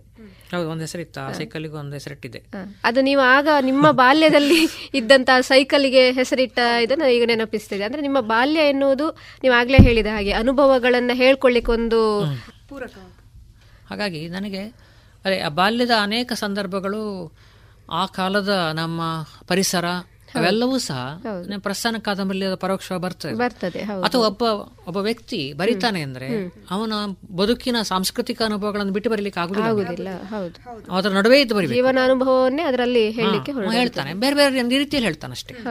ಹಾಗೆ ಆ ತರದಲ್ಲಿ ಅದನ್ನ ನೋಡೋದಕ್ಕೆ ಸಾಧ್ಯ ಆಗಿದೆ ನನಗೆ ಎರಡೂ ಕಾದಂಬರಿಗಳಲ್ಲಿ. ಮತ್ತೆ ಪ್ರಶಸ್ತಿ ಅದು ನಾನು ಆಗಲೇ ಹೇಳಿದ ಹಾಗೆ ಅದರ ಬಗ್ಗೆ ಯಾರು ಹಂಬಲಿಸುವುದಿಲ್ಲ. ಮತ್ತೆ ನಂಗೆ ಹೋಗುವ ಜಾಯಮಾನವೂ ನಂದಲ್ಲ. ಆಯ್ತು ನನ್ನ ಕೆಲಸ ಆಯ್ತು ಅಷ್ಟೇ. ಬಂದ್ರೆ ಬರ್ತದೆ ಬರ್ದರೆ ಇಲ್ಲ. ಅದ್ರ ಬಗ್ಗೆ ತಲೆ ಕೆಡಿಸ್ಕೊಳ್ಳಿಕ್ಕೆಲ್ಲ ಇಲ್ಲ. ನಿರೀಕ್ಷೆಗಳು ಇಲ್ಲ. ಇಲ್ಲ. ನಂಗೆ ಏನು ಹೇಳಬೇಕು ಅದನ್ನು ಮಾಡುವಂಥದ್ದು. ಹಾಗಾಗಿ ಈ ಸಲ ಆ, ಚಪಡ ಪ್ರಶಸ್ತಿ ಬಂದಾಗಲೂ ನಾನು ಹಾಗೆ ಹೇಳಿದ್ದು ಅದನ್ನು. ನಂಗೇನು ಬರುತ್ತೆ ಅಂತ ನಂಗೇನು ಗೊತ್ತಿರಲಿಲ್ಲ. ಬರದೆ ಬಾರದೆ ಯಾರೋ ಪಬ್ಲಿಷರ್ ಸಿಕ್ಕಿದ್ರು ತುಂಬಾ ಚೆನ್ನಾಗಿ ಪ್ರಕಟ ಮಾಡಿದ್ರು. ಸುರೇಶ್ ಅಂತೇಳಿ ಪಬ್ಲಿಷರ್ ಸಿಕ್ಕಿದ್ರು. ತುಂಬಾ ಚೆನ್ನಾಗಿ ಪ್ರಕಟ ಮಾಡಿದ್ರು ಅದನ್ನ. ಚೆನ್ನಾಗಿ ಹೋಯ್ತು ಕಾದಂಬರಿ ಒಳ್ಳೆ ಮಾರಾಟ ಆಯ್ತು. ಯಾರ್ಯಾರೋ ಪ್ರತಿಕ್ರಿಯೆಗಳನ್ನು ಕೊಟ್ಟರು ಯಾರ್ಯಾರೋ ಮೆಸೇಜ್ ಹಾಕ್ತಾರೆ. ತುಂಬಾ ಚೆನ್ನಾಗಿದೆ ಬಹಳ ಅದ್ಭುತವಾಗಿದೆ. ನಾವು ಈ ತರದ ವಸ್ತುವನ್ನೇ ಇಟ್ಕೊಂಡು ನೋಡಿರ್ಲಿಲ್ಲ ಅಂತ. ಯಾರೋ ಅನ್ನೋ ತೆಲುಗಿಗೆ ಅನುವಾದ ಮಾಡ್ತೇವೆ ಅಂತ ಕೇಳಿದ್ರು ಮಾಡ್ಕೊಳ್ಳಿ ಅಂತ ಹೇಳಿದೆ. ಇನ್ಯಾರೋ ಒಬ್ರು ಇಂಗ್ಲಿಷಿಗೆ ಅನುವಾದ ಮಾಡ್ತೇನೆ ಹೇಳಿದಾರೆ ಆಯ್ತು ಮಾಡಿ ಹೇಳಿದ್ದಾನೆ. ಯಾರು ಮಾಡ್ತಾರೋ ಬಿಡ್ತಾರೋ ಗೊತ್ತಿಲ್ಲ. ಹಾಗಾಗಿ ಆದಂಗೆ ಆಗ್ತದೆ. ನಾವು ಈಗಾಗಲೇ ಪ್ರಸ್ತಾಪ ಮಾಡಿದ ಹಾಗೆ ಪುತ್ತೂರು ತಾಲೂಕು ಕನ್ನಡ ಸಾಹಿತ್ಯ ಪರಿಷತ್ತಿನ ಘಟಕದಲ್ಲಿ ಹಲವಾರು ವರ್ಷಗಳಿಂದ ನೀವು ಕೆಲಸ ಮಾಡಿದವರು, ಬೇರೆ ಬೇರೆ ಜವಾಬ್ದಾರಿಗಳನ್ನು ನಿರ್ವಹಿಸಿದವರು. ಈಗ ಈ ವರ್ಷ ನಡೀತಾ ಇರುವಂತಹ ಇಪ್ಪತ್ತೊಂದನೇ ಸಾಹಿತ್ಯ ಸಮ್ಮೇಳನದಲ್ಲಿ ನೀವು ಅಧ್ಯಕ್ಷತೆಯನ್ನ ವಹಿಸುವಂತಹ ಒಂದು ಸುವರ್ಣ ಅವಕಾಶ ನಿಮಗೆ ಲಭಿಸಿದೆ. ಈ ಸಂದರ್ಭದಲ್ಲಿ ನೀವು ಈಗಾಗಲೇ ಮಾಡಿರುವಂತಹ ಕೆಲಸಗಳು ಮತ್ತು ಈಗ ಸಿಕ್ಕಿದ ಈ ಅವಕಾಶ ಇದರ ಕುರಿತು ನಿಮ್ಮ ಅನಿಸಿಕೆಗಳು ಏನು ಸರ್? ಅಲ್ಲ ಸಾಹಿತ್ಯ ಸಮ್ಮೇಳನದಲ್ಲಿ ಅಧ್ಯಕ್ಷತೆಯ ಗೌರವ ಬಂದಿದೆ ಹೇಳುವಂತದ್ದಕ್ಕೆ ನಂಗೇನು ಕೋಡೇನು ಬರಲಿಲ್ಲ. ನಾನು ಮೊದಲಿನ ಹಾಗೆ ಅದು ಅವರೆಲ್ಲರೂ ದೊಡ್ಡವರು ವಿ ಬಿ ಆರ್ತಿಕ ಜಯಂತವರು ವೈತಪ್ಪ ನಾಯಕರಂತವರು ಇಂಥ ಹಿರಿಯರೆಲ್ಲ ಇದ್ದು ಇಲ್ಲ ನೀವು ಆಗಬೇಕು ಅಂತ ಹೇಳುವಾಗ ನಾವು ಆಗುದಿಲ್ಲ ಅಂತ ಹೇಳಲಿಕ್ಕೆ ಆಗುದಿಲ್ಲ. ಹೌದು ಯಾಕೆಂದ್ರೆ ಅವ್ರ ಜೊತೆಯಲ್ಲಿ ನಾವು ಎಷ್ಟೋ ವರ್ಷಗಳಿಂದ ಒಡನಾಟ ಇದೆ ಕೆಲಸ ಮಾಡಿದ್ದೇವೆ. ಆಯ್ತಾ? ಕಾರ್ಯಕ್ರಮಗಳು ಭಾಗವಹಿಸ್ತೇವೆ ಅವರು ಬಂದಿದ್ದಾರೆ ನಾನು ಹೋಗಿದ್ದೇನೆ. ಹೀಗೆ ಕೊಡುಕೊಳ್ಳುವಿಕೆ ಅಂದಿರುತ್ತೆ ಹೌದು. ಹಾಗಾಗಿ ಇಲ್ಲ ಇಲ್ಲ ನೀನು ಆಗಬೇಕು ಅಂತೇಳಿ ಹೇಳುವಾಗ ನಂಗೆ ಇಲ್ಲ ಅಂತ ಹೇಳೋದು ಕಷ್ಟ. ಹಾಗಾಗಿ ಒಂದು ಆಯಿತು ಅಂತ ಹೇಳಿದ್ದೇನೆ. ಇದು ಒಂದು. ಆಮೇಲೆ ಎರಡನೇದು ಸಾಹಿತ್ಯ ಸಮ್ಮೇಳನದ ಅಧ್ಯಕ್ಷ ಆಗಿರಲಿ ಆಗದೇ ಇರಲಿ ನಾನಂತೂ ಬರಹಗಾರನಾಗಿರ್ತೇನೆ. ಅದೊಂದು ಖಚಿತ. ನನಗೆ ಬರೀದೇ ಇರ್ಲಿಕ್ಕೆ ಆಗೋದಿಲ್ಲ. ಏನಾದ್ರು ಒಂದು ಬರ್ಕೋತಾ ಇರಬೇಕು ಏನಾದ್ರು ಒಂದು ಓದ್ತಾ ಇರಬೇಕು ಏನಾದ್ರು ಮಾಡ್ತಾ ಇರಬೇಕು. ಹಾಗಾಗಿ ಸಮ್ಮೇಳನದ ಒಂದು ಅವಕಾಶ ಸಿಕ್ಕಿದ್ರಿಂದ ಅಧ್ಯಕ್ಷನಾಗುವ ಅವಕಾಶ ಸಿಕ್ಕಿದ್ರಿಂದ ನಾನು ಹೇಳಿದ ಮಾತ್ರ ನಾಲ್ಕು ಜನ ಕೇಳಲಿಕ್ಕೆ ನಾಡ್ದಂತೂ ಕೂತಿರ್ತಾರೆ. ಹೌದು. ಹಾಗಾಗಿ ಈ ದೃಷ್ಟಿಯಿಂದ ಒಂದು ಒಳ್ಳೆ ಅವಕಾಶ ಅಂತ ಅಂದ್ಕೊಂಡಿದ್ದೇನೆ. ಖುಷಿಯಾಗಿದೆ ಅಷ್ಟೇ. ಅಥವಾ ಬರೆದದ್ದಕ್ಕೆ ಏನು ಬರೆದಿದ್ದೇನೆ ಅದನ್ನು ನಾಲ್ಕು ಜನ ಗುರುತಿಸಿದಾರಲ್ಲ ಅಂತ ಸಂತೋಷ ಆಗಿದೆ. ಇತ್ತೀಚಿನ ಸಾಹಿತ್ಯ ಸಮ್ಮೇಳನಗಳು ಹಿಂದಿನಂತೆ ನಡೆಯುವುದಿಲ್ಲ. ಅಂದರೆ ನೀವು, ನಾವು ನೋಡಿದ ಹಾಗೆ ಸುಮಾರು ವರ್ಷಗಳಿಂದ ಸಾಹಿತ್ಯ ಸಮ್ಮೇಳನಗಳು, ಅದು ಬೇರೆ ಬೇರೆ ನೆಲೆಯಲ್ಲಿ, ರಾಜ್ಯ ಮಟ್ಟದಲ್ಲಿ, ಜಿಲ್ಲಾ ಮಟ್ಟದಲ್ಲಿ, ತಾಲೂಕು ಮಟ್ಟದಲ್ಲೆಲ್ಲ ನಡೀತಾ ಇರ್ತದೆ. ಮೊದಲೆಲ್ಲ ಬಹಳ ಕಡಿಮೆ ಜನ ಸೇರ್ತಾ ಇದ್ರು ಮತ್ತು ಬಹಳ ಒಳ್ಳೆಯ ಆಸಕ್ತಿಯಿಂದ ಅದರಲ್ಲಿ ಭಾಗವಹಿಸ್ತಾ ಇದ್ರು. ಆದರೆ ಇತ್ತೀಚಿನ ದಿನಗಳಲ್ಲಿ ಸಾಹಿತ್ಯ ಸಮ್ಮೇಳನದ ಒಂದು ಒಟ್ಟು ಅದರ ಕ್ರಮ ಬದಲಾಗಿದೆ ಅಂತ ಅನ್ನಿಸ್ತಾ ಇದೆ. ಈ ನೆಲೆಯಲ್ಲಿ ನಿಮ್ಮ ಆಲೋಚನೆಗಳು ಹೇಗಿವೆ? ಅಂದರೆ ಸಾಹಿತ್ಯ ಸಮ್ಮೇಳನ ನಿಜವಾಗಿ ಇರಬೇಕಾದ ಕ್ರಮ ಹೇಗಿದೆ ಹೇಗೆ? ಅಥವಾ ಮುಂದಿನ ಈ ತಲೆಮಾರಿಗೆ ಯುವ ತಲೆಮಾರಿಗೆ ನೀವು ಏನನ್ನ ಹೇಳಲಿಕ್ಕೆ ಇಷ್ಟಪಡ್ತೀರಿ? ನಾನು ಒಂದು ನಾಲ್ಕೈದು ಅಖಿಲ ಭಾರತ ಮಟ್ಟದ ಸಾಹಿತ್ಯ ಸಮ್ಮೇಳನದಲ್ಲಿ ಭಾಗವಹಿಸಿದ್ದೇನೆ. ಪ್ರೇಕ್ಷಕನಾಗಿ ಭಾಗವಹಿಸಿದ್ದೇನೆ. ಸರಿ ಆಮೇಲೆ ಇಲ್ಲಿನ ಜಿಲ್ಲಾ ಸಮ್ಮೇಳನಗಳು ಸುಮಾರು ಸಮ್ಮೇಳನದಲ್ಲಿ ಭಾಗವಹಿಸಿದ್ದೇನೆ. ಆಮೇಲೆ ತಾಲೂಕು ಸಮ್ಮೇಳನದಲ್ಲಿ ಇಪ್ಪತ್ತು ತಾಲೂಕು ಸಮ್ಮೇಳನದಲ್ಲೂ ಭಾಗವಹಿಸಿದ್ದೇನೆ. ಬೇರೆ ಬೇರೆ? ಬೇರೆ ಬೇರೆ ನೆಲೆಯಲ್ಲಿ. ತೊಂಬತ್ಮೂರನೇ ಇಸ್ವಿನ ತೊಡಗಿ ಇಲ್ಲಿವರೆಗೆ ಭಾಗವಹಿಸಿದ್ದೇನೆ. ಆರಂಭದಲ್ಲಿ ಸಾಹಿತ್ಯ ಸಮ್ಮೇಳನ ಅಂದರೆ ಒಂದು ಚಿಂತನ ಮತ್ತು ಮಂಥನದ ವೇದಿಕೆಯಾಗಿತ್ತು ಆಗಿತ್ತು. ಬರ್ತಾ ಬರ್ತಾ ಅದರಲ್ಲಿ ಅದಕ್ಕೊಂದು ಜಾತ್ರೆಯ ಸ್ವರೂಪವನ್ನು ಅಥವಾ ಒಂದು ವೈಭವದ ಒಂದು ಆಡಂಬರದ ಆಡಂಬರ. ಸ್ವರೂಪವನ್ನು ಅದಕ್ಕೆ ನಿಧಾನವಾಗಿ ಕೊಡ್ಲಿಕ್ಕೆ ಶುರು ಮಾಡಿದರು. ಅದರ ಪರಿಣಾಮವಾಗಿ ಇವತ್ತೇನಾಗಿದೆ? ನಾನು ಶಿವಮೊಗ್ಗ ಸಾಹಿತ್ಯ ಸಮ್ಮೇಳನಕ್ಕೆ ಹೋಗಿದ್ದು ನೆನಪು ಮಾಡ್ಕೋತೇನೆ ಇಲ್ಲಿ. ಅಲ್ಲಿ ವೇದಿಕೆಯಲ್ಲಿ ತುಂಬ ದೊಡ್ಡವರು ಯಾರೋ ಮಾತಾಡ್ತಾ ಇದ್ರು. ಸಭಾಂಗಣದಲ್ಲಿ ಒಂದು ಹದಿನೈದು ಇಪ್ಪತ್ತು ಮಂದಿ ಕೂತಿದ್ರು. ಅದ್ರಲ್ಲಿ ನಾನು ಒಬ್ಬ. ಕೂತ್ಕೊಂಡವನಲ್ಲಿ ಅಂದರೆ ನಿಮಗೆ ಬರ್ತಾ ಬರ್ತಾ ಕೇಳುಗರ ಸಂಖ್ಯೆ ಕಡಿಮೆ ಆಗ್ಲಿಕ್ಕೆ ಶುರುವಾಗಿದೆ. ಅಂತ. ನೀವು ಏನು ಅಲ್ಲಿ ಹೇಳ್ತೀರಿ? ಕೇಳುವ ತಾಳ್ಮೆ ಇವತ್ತು ಯಾರಿಗೂ ಇಲ್ಲ. ಹೌದು. ಹಾಗಾಗಿ ಅದಕ್ಕನುಗುಣವಾಗಿ ಸಾಹಿತ್ಯ ಸ್ವರೂಪ ಸಹ ಬದಲಾಗಬೇಕು. ಜನ ಕೇಳುವ ಹಾಗೆ ಇವತ್ತು ಸಾಹಿತ್ಯ ಸಮ್ಮೇಳನ ಮಾಡಬೇಕು. ಹಾಗೆ ನಾವೇನು ಮಾಡಿದ್ವಿ? ಪುತ್ತೂರು ತಾಲೂಕು ಸಾಹಿತ್ಯ ಸಮ್ಮೇಳನದಲ್ಲಿ ನೀವು ಬರೇ ಭಾಷಣ ಬರೇ ಭಾಷಣ ಬರೇ ಉಪನ್ಯಾಸ ಬರೇ ಗೋಷ್ಠಿನ ಜನ ಬರಲ್ಲ. ಜನ ಇರುವುದು ಇಲ್ಲ ಅಲ್ಲಿ. ಹೌದು. ಅದಕ್ಕೆ ನಾವೇ ಒಂದು ನಿರ್ಧಾರ ಮಾಡಿದ್ವಿ. ನಾನು ಮತ್ತು ಐತಪ್ಪ ಮಾಸ್ಟರ್ ಸೇರಿ ಒಂದು ಅದಕ್ಕೊಂದು ಹೊಸ ರೂಪ ಕೊಟ್ವಿ. ನಮ್ಮದು ಯೋಚನೆ ಅದು. ಏನಂತ ಕೇಳಿದ್ರೆ ಒಂದು ಗೋಷ್ಠಿ ಅಥವಾ ಒಂದು ಉಪನ್ಯಾಸ ಆಮೇಲೆ ಒಂದು ಸಾಂಸ್ಕೃತಿಕ ಕಾರ್ಯಕ್ರಮ ಹದಿನೈದು ನಿಮಿಷದ್ದು. ಶಾಲೆ ಮಕ್ಕಳದ್ದು. ಅವಾಗ ಏನಾಗುತ್ತೆ? ಶಾಲೆ ಮಕ್ಕಳು ಬರುವಾಗ ಅವ್ರ ಅಪ್ಪ ಅಮ್ಮ ಬರ್ತಾರೆ. ಮುಂದಿನ ಕಾರ್ಯಕ್ರಮ ಅವ್ರದ್ದು ವೇದಿಕೆ ಮುಂಭಾಗದಲ್ಲಿ ಸ್ವಲ್ಪ ಜನ ಕೂತಿರ್ತಾರೆ. ಹೀಗಾಗಿ ನಾವು ಪೆರ್ಲಂಪಾಡಿಯಲ್ಲಿ ನಮ್ಮ ಅವಧಿಯ ಮೊದಲನೇ ಸಮ್ಮೇಳನ ಮಾಡಿದ್ದು. ಅಲ್ಲಿಂದ ತೊಡಗಿ ಎಲ್ಲ ಐದು ಸಮ್ಮೇಳನಗಳಲ್ಲಿಯೂ. ಏಳು ಸಮ್ಮೇಳನ ಹೀಗೆ ಮಾಡಿದ್ದು. ಒಂದು ಹೋಬಳಿ ಒಂದು ಏಕೀಕರಣ ಸಮ್ಮೇಳನ ಸೇರಿಸ್ಬಿಟ್ಟು ಏಳು. ಏಳು ಸಮ್ಮೇಳನದಲ್ಲೂ ಒಂದು ಕಾರ್ಯಕ್ರಮ ಆದ ತಕ್ಷಣ ಒಂದು ಸಾಂಸ್ಕೃತಿಕ ಕಾರ್ಯಕ್ರಮ. ಹತ್ತು ನಿಮಿಷದ ಹದಿನೈದು ನಿಮಿಷದ ಹಾಕೋದು. ಅವಾಗ ಏನಾಗುತ್ತೆ ನಿಮಗೆ? ಜನ ಒಂದು ಕುತ್ಕೊಂಡು ಕೇಳ್ತಾರೆ ಅದನ್ನ ಅಂತ. ಹೌದು ಆ ಹುಡುಗರು ಬರುವಾಗ ಅವ್ರ ಜೊತೆಗೆ ಒಂದಿಷ್ಟು ಜನ ಬರ್ತಾರೆ ಮತ್ತೆ ಪುನಃ. ಅವ್ರು ಕುತ್ಕೊಂಡು ಕೇಳ್ತಾರೆ ಊರ್ನವ್ರು ಬರ್ತಾರೆ. ಸಾಂಸ್ಕೃತಿಕ ಕಾರ್ಯಕ್ರಮ ಎಡೆ ಎಡೆಕೊಂಡು ಊರ್ನವ್ರು ಬರ್ತಾರೆ. ಹೌದು ಹಾಗೆ ಅದೆಲ್ಲಾಗಿ ಆ ಥರದ ಒಂದು ಸ್ವರೂಪವನ್ನು ಸ್ವಲ್ಪ ಮಟ್ಟಿಗೆ ನಾವು ಮಾದರಿಗಳನ್ನು ಬದಲಾಯಿಸಿದ್ವಿ. ಸ್ಥಳೀಯ ಪ್ರತಿಭೆಗಳಿಗೆ ಅವಕಾಶ ಕೊಟ್ಟಾಗ. ಹೌದೌದು. ಅದರಿಂದಾಗಿ ಏನಾಗುತ್ತೆ ಸ್ಥಳೀಯವಾಗಿ ಶಾಲೆಯಲ್ಲಿರುವ ಮಕ್ಕಳಿಗೋ ಅಥವಾ ಅಲ್ಲಿರುವಂತಹ ಪ್ರತಿಭೆಗಳಿಗೋ ಅವಕಾಶ ಕೊಟ್ಟಾಗ ಅವರು ಒಂದಿಷ್ಟು ಖುಷಿ ಆಗುತ್ತೆ ಅವರಿಗೆ. ಅವರು ಬರ್ತಾರೆ. ಹೌದು. ಹಾಗೆ ಈ ಥರದಲ್ಲಿ ನಮಗೆ ಜನರನ್ನು ಆಕರ್ಷಿಸೋದಕ್ಕೆ ಸಾಧ್ಯ ಆಯಿತು ಅಂತ. ನಾವು ಮಾಡಿದ ಅಷ್ಟೋ ಸಮ್ಮೇಳನ ಕಡಬದಲ್ಲಿ ಬೆಳಗಿನ ಸಂಜೆವರೆಗೂ ಜನ ನಿಂತ್ಕೊಂಡಿದ್ರು. ಸಭಾಂಗಣದಲ್ಲಿ. ಸ್ಥಳ ಇಲ್ಲದೆ ತುಂಬಿ ತುಳುಕೋದು ಅಂತಾರಲ್ಲ. ಹಂಗೆ ತುಳುಕ್ತಾ ಇತ್ತು. ಅಂದ್ರೆ ಆ ಥರದಲ್ಲಿ ಜನ ಬಂದಿದ್ರು ಅಂತ. ಬರೋದಕ್ಕೆ ಹೇಗೆ ಸಾಧ್ಯ ನಾವು ಇದರ ಸ್ವರೂಪವನ್ನು ಸಣ್ಣ ಮಟ್ಟಿಗೆ ಬದಲಾಯಿಸಿದ್ವಿ. ನಮ್ಮದೇ ರೀತಿಯಲ್ಲಿ ಬದಲಾಯಿಸಿದ್ವಿ. ಹೌದು. ಹಂಗೆ ಈ ತರ ಮಾಡಿದ್ರಿಂದಾಗಿ ಸಾಹಿತ್ಯ ಸಮ್ಮೇಳನಕ್ಕೊಂದು ಹೊಸ ರೂಪವನ್ನು. ತರೋದಕ್ಕೆ ವಿದ್ಯಾರ್ಥಿಗಳು ಕೂಡ ಹೆಚ್ಚು ಹೆಚ್ಚು ಆಸಕ್ತಿಯಿಂದ ಬಯ್ಯೋದು ಮತ್ತೆ ನೀವು ಬೈಯೋದು ಮಾತ್ರ ಅಲ್ಲ. ಸಾಹಿತ್ಯ ಸಮ್ಮೇಳನ ಆಗತ್ತೆ. ಯಾರು ಸ್ಟೂಡೆಂಟ್ಸ್ ಇರಲ್ಲ. ಯಾರು ಮುದುಕರು ಮಾತ್ರ ಇರ್ತಾರೆ. ಅಂತ ಹಾಗೆ ಬಯ್ಯೋದಲ್ಲ ನೀವು ಸ್ಟೂಡೆಂಟ್ಸಿಗೆ ವೇದಿಕೆಯಲ್ಲಿ ಅವಕಾಶ ಕೊಟ್ಟರೆ ಮಾತ್ರ ತಾನೇ? ಹೌದು. ಅವ್ರು ಬರೋದು. ಸುಮ್ಮನೆ ನೀವು ಹೇಳಿದ್ದನ್ನೆಲ್ಲ ಕೇಳಲಿಕ್ಕೆ ಅವ್ರು ಯಾಕೆ ಬರಬೇಕು? ಅವ್ರಿಗೂ ಮಾತಾಡ್ಲಿಕ್ಕೆ ಕೊಡಬೇಕು ಅವರಿಗೆ ಡ್ಯಾನ್ಸ್ ಮಾಡ್ಲಿಕ್ಕೆ ಕೊಡಬೇಕು ಅವ್ರಿಗೆ ಹಾಡೇಳ್ಲಿಕ್ಕೆ ಕೊಡಬೇಕು ಅವ್ರಿಗೆ ಅವಕಾಶ ಕೊಡಬೇಕು. ಹಾಗೆ ನಾನು ಒಂದು ಜಿಲ್ಲಾ ಸಮ್ಮೇಳನದಲ್ಲಿ ನಾನು ಆ ಕೆಲಸ ಮಾಡಿದ್ದೇನೆ. ಸಣ್ಣ ಕಥಾಗೋಷ್ಠಿ ಏರ್ಪಡಿಸಿದ್ದೆ. ಕಾಲೇಜು ವಿದ್ಯಾರ್ಥಿಗಳ ಸಣ್ಣ ಕಥಾಗೋಷ್ಠಿ ಜಿಲ್ಲಾ ಸಮ್ಮೇಳನದಲ್ಲಿ. ನಾನು ಹೇಳಿದೆ ಜಿಲ್ಲಾಧ್ಯಕ್ಷರಿಗೆ ಆವಾಗಿನ ಜಿಲ್ಲಾಧ್ಯಕ್ಷರಿಗೆ ಹೇಳಿದೆ. ಅಲ್ಲ ನೀವು ಮಕ್ಕಳು ಬರಬೇಕು ಅಂತ ಹೇಳ್ತೀರಿ ಮಕ್ಕಳಿಗೆ ವೇದಿಕೆಯಲ್ಲಿ ಜಾಗ ಕೊಟ್ಟಿದ್ದೀರಿ ನೀವು ಅಂತ. ಎಂತ ಮಾಡಬೇಕು ಹೇಳಿದ್ರು ಹಾಕಿ ಒಂದು ಸಣ್ಣ ಕಥಾಗೋಷ್ಠಿ ಹಾಕಿ ಅಂತ ಹೇಳಿದೆ. ಹಾಕಿದ್ರು ನೀವೇ ನೀವೇ ಯೋಜನೆ ಮಾಡಿದ್ದು ಆಯ್ತು ಹೇಳಿದೆ. ಹಾಗೆ ನಾನೇ ಮತ್ತೆ ಜಿಲ್ಲೆಯಿಂದ ಎಲ್ಲ ಕಥೆಗಳನ್ನು ಆರಿಸಿ ಒಂದು ಎಂಟು ಹತ್ತು ಮಂದಿದು ಸಣ್ಣ ಕಥಾಗೋಷ್ಠಿ. ಚೆನ್ನಾಗಾಯ್ತು. ಒಂದು ಅಷ್ಟು ಮಂದಿ ಮಕ್ಕಳು ಬಂದ್ರಲ್ಲ ಅವ್ರು ಬರೋ ಅವರೊಬ್ಬರೇ ಬರುದಿಲ್ಲ. ಅವ್ರ ಅಭಿಮಾನಿ ಬಳಗ ಬರ್ತದೆ ಹೌದು. ಮಕ್ಕಳದ್ದು. ಅವ್ರ ಜೊತೆಗೆ ಒಂದಿಷ್ಟು ನಾಲ್ಕಾರು ಮಂದಿ ಬರ್ತಾರೆ. ಹಾಗಾಗಿ ನೀವು ಸಾಹಿತ್ಯ ಸಮ್ಮೇಳನದಲ್ಲಿ ಯುವಕರಿಗೆ ಮಕ್ಕಳಿಗೆ ಆದ್ಯತೆಯನ್ನು ಕೊಡದೇ ಇದ್ರೆ ಮುಂದಿನ ತಲೆಮಾರು ತುಂಬಾ ಬಳಲ್ಬೇಕಾಗತ್ತೆ. ಸಾಹಿತ್ಯ ದೃಷ್ಟಿಯಿಂದ. ಇದು ನಾವು ಗಮನಿಸಬೇಕಾದಂಥ ಅಂಶ. ಅಥವಾ ಬರವಣಿಗೆಯ ಕ್ಷೇತ್ರ ತುಂಬಾ ಕೊರತೆಯನ್ನು ಅನುಭವಿಸುತ್ತೆ. ಇನ್ನು ಬರ್ತಾ ಬರ್ತಾ. ನೀವು ಬರೆಯುವರೇ ಸಿಕ್ಕುವುದಿಲ್ಲ ಇವತ್ತು. ನಿಮಗೆ ವಿದ್ವತ್ತಿನ ಕ್ಷೇತ್ರದಲ್ಲಿ ಯಾರು ಸಿಗ್ತಾರೆ ಇವತ್ತು ನೀವು ಬರೀಲಿಕ್ಕೆ? ತುಂಬಾ ಕಡಿಮೆ ಆಗಿದೆ. ತುಂಬಾ ಕಡಿಮೆ ಆಗಿದ್ದಾರೆ ಇವತ್ತು. ವಿದ್ವತ್ತಿನ ಕ್ಷೇತ್ರ ತುಂಬಾ ಬಡವಾಗ್ಲಿಕ್ಕೆ ಶುರುವಾಗಿದೆ. ಈಗ ಈಗ ಹಸ್ತಪ್ರತಿಶಾಸ್ತ್ರಕ್ಕೋ ವ್ಯಾಕರಣಕ್ಕೋ ಮೀಮಾಂಸೆಗೋ. ಅಥವಾ ಶಾಸನಶಾಸ್ತ್ರಕ್ಕೋ ಇವತ್ತು ಅಧ್ಯಯನ ಮಾಡುವ ಹೊಸ ತಲೆಮಾರಿಯಲ್ಲಿ ಹೇಳಿ ಇವತ್ತು. ಒಂದು ವಿಶ್ವವಿದ್ಯಾಲಯದಲ್ಲಿ ಆ ಎಲ್ಲ ವಿಭಾಗಗಳನ್ನು ಮುಚ್ಚಿದ್ದಾರೆ. ಹಸ್ತಪ್ರತಿಶಾಸ್ತ್ರ ಮುಚ್ಚಿದ್ದಾರೆ. ಶಾಸನ ವಿಭಾಗ ಮುಚ್ಚಿದ್ದಾರೆ. ಅಥವಾ ಗ್ರಂಥ ಸಂಪಾದನೆ ಮುಚ್ಚಿದ್ದಾರೆ. ಎಲ್ಲೂ ಹೇಳ್ಕೊಡುದಿಲ್ಲ ಹೇಳ್ಕೊಡುದಿಲ್ಲ ಅಂತಂದ್ರೆ ಮತ್ತೆ ಮಕ್ಕಳು ಬರೋದು ಹೇಗೆ? ಹಾಗೆ ನಿಮಗೆ ಈ ಶಾಸ್ತ್ರ ವಿಭಾಗದ ಕೊರತೆ ಈಗ ಕಾಣ್ಲಿಕ್ಕೆ ಶುರುವಾಗಿದೆ. ಇನ್ನು ಮುಂದಿನ ದಿನಗಳು ಜಾಸ್ತಿ ಆಗುತ್ತೆ. ಸಾಹಿತ್ಯ ಕ್ಷೇತ್ರ ಬಳಲಬಾರದು ಅಂತ ಇದ್ರೆ ಇವತ್ತಿನ ವಿದ್ಯಾರ್ಥಿಗಳಿಗೆ ಹೆಚ್ಚು ಹೆಚ್ಚು ಅವಕಾಶ ಕೊಡಬೇಕು. ಹೌದು. ಅದನ್ನ ಸಾಹಿತ್ಯ ಸಮ್ಮೇಳನದಲ್ಲಿ ಅವರಿಗೆ ಹೆಚ್ಚು ಅವಕಾಶ ಕೊಟ್ಟ ಹಾಗೇನೆ ಅವರಿಗೆ ಆ ಕುರಿತು ಒಂದು ಜಾಗೃತಿ ಮೂಡ್ತದೆ ಅಥವಾ ಅವರ ಮನಸ್ಸಿನಲ್ಲಿ ಬರೆಯಬೇಕು ಎನ್ನುವಂತ ಒಂದು ತುಡಿತ ಉಂಟಾಗ್ತದೆ. ನೀವು ಕವಿಗೋಷ್ಠಿಯಲ್ಲಿ ಬರೀ ಹಳಬರ ಕವಿಗೋಷ್ಠಿ ಏರ್ಪಡ ಹೊಸಬರನ್ನ ಹಾಕಿ. ವಿದ್ಯಾರ್ಥಿ ಕವಿಗೋಷ್ಠಿ ಅಂತವುಗಳನ್ನು ಮಾಡಿದ್ದೇವೆ. ಹೌದು. ನಾವು ತಾಲೂಕು ಸಮ್ಮೇಳನದಲ್ಲಿ ಆತರ ತರ ಮಾಡಿದ್ದೇವೆ ವಿದ್ಯಾರ್ಥಿ ಕವಿಗೋಷ್ಠಿ ಮಾಡಿದ್ದೇವೆ. ಹೌದು. ಮತ್ತೆ ಹಳಬರು ಮತ್ತು ಹೊಸಬ್ರನ್ನ ಒಟ್ಟು ಸೇರಿಸಿ ಕವಿಗೋಷ್ಠಿ ಮಾಡಿದ್ದೇವೆ ನಾವು. ಅದರಲ್ಲೂ ಮುಖ್ಯವಾಗಿ ಅದರಲ್ಲಿ ಕವಿ ಕಾವ್ಯ ಗಾಯನ ಕವಿ ಕಾವ್ಯ ಗಾಯನ ಮಾಡಿದ್ದೇವೆ ನಾವು. ಅದು ಬಹಳ ಚಂದ. ಕಾರ್ಯಕ್ರಮ. ಅಥವಾ ಹೊಸ ಹೊಸ ನಮೂನೆಗಳನ್ನೆಲ್ಲ ಶುರು ಮಾಡಿದ್ದೇವೆ ನಾವು ಅದರಿಂದಾಗಿ ಒಂದಷ್ಟು ಮಂದಿಗೆ ಅನುಕೂಲ ಆಯ್ತು ಚೆನ್ನಾಗಾಯ್ತು. ಮಕ್ಕಳಿಗೆ ಇಷ್ಟಪಟ್ರು ಮಕ್ಕಳ ಅಪ್ಪಂದ್ರೆ ಇಷ್ಟಪಟ್ರು. ಒಂಥರ ಹೊಸತನದತ್ತ ಮುಖ ಮಾಡಿದಾಗ ನಮ್ಗೆಲ್ಲರನ್ನ ಅಡ್ಡ ಆಕರ್ಷರನ್ನಾಗಿ ಮಾಡ್ಲಿಕ್ಕೆ ಆಗ್ತದೆ ಅನ್ನುವಂಥದ್ದು ನಿಮ್ಮ ಮನೆ ಬಾಲ್ಯ ನಿಮ್ಮ ಗುರು ಪರಂಪರೆ ಇದನ್ನೆಲ್ಲ ಹೇಳಿಕೊಂಡ್ರೆ. ಪುತ್ತೂರಿನ ಈ ಮಣ್ಣಿಗೆ ಬಂದು ಇಲ್ಲಿ ಹೇಗೆ ತಮ್ಮ ವ್ಯಕ್ತಿತ್ವವನ್ನು ಕಟ್ಟಿಕೊಂಡಿದ್ದೀರಿ ಎನ್ನುವ ವಿಷಯವನ್ನು ಮಾತಾಡಿದ್ರಿ. ಈಗ ನಿಮ್ಮ ಆ, ಸಂಸಾರದ ಬಗ್ಗೆ ಕೇಳುವುದಾದ್ರೆ ನಿಮ್ಮ ಹೆಂಡತಿ ಮಕ್ಕಳ ಬಗ್ಗೆ ಎಲ್ಲ. ಕೇಳುವುದಿದ್ರೆ ಅದರ ಬಗ್ಗೆ ಒಂದಷ್ಟು ವಿ- ವಿವರವನ್ನು ಹೇಳ್ಬೋದಾ ಸರ್ ಹಾಂ ಅದು ನನ್ನ ಪತ್ನಿ ಅವಳು ಲಿಂಗ್ವಿಸ್ಟಿಕ್ ಎಂ ಎ ಮಾಡಿದ್ದಾಳೆ. ಮೈಸೂರು ಯೂನಿವರ್ಸಿಟಿಯಲ್ಲಿ ಆಕೆ ನೇರವಾಗಿ ಹಾಮನಾಯಕರ ಸ್ಟೂಡೆಂಟ್ ಹಾಮನಾಯಕರಲ್ಲೇ ಲಿಂಗ್ವಿಸ್ಟಿಕ್ ಪಾಠ ಕೇಳಿದ್ದಾಳೆ. ಆಕೆ ಮದುವೆಯಾಗಿ ಇಲ್ಲಿಗೆ ಬಂದ ಮೇಲೆ ಅವಳು ಆಕೆ ಮೊದಲು ಸಾಗರದಲ್ಲಿ ಯಾವುದೋ ಕಾಲೇಜಿನಲ್ಲಿ ಮೇಸ್ಟರ್ ಆಗಿದ್ಲು ಆಕೆ. ಪಾಠ ಮಾಡ್ತಾ ಇದ್ರು. ಇಲ್ಲಿಗೆ ಬಂದ ಮೇಲೆ ಅದನ್ನು ಬಿಟ್ಲು ಮತ್ಲಾಕೆ ಹಾಗೆ ಅದಾದಮೇಲೆ ಅವಳಿಗೆ ಏನು ಹೂತೋಟ.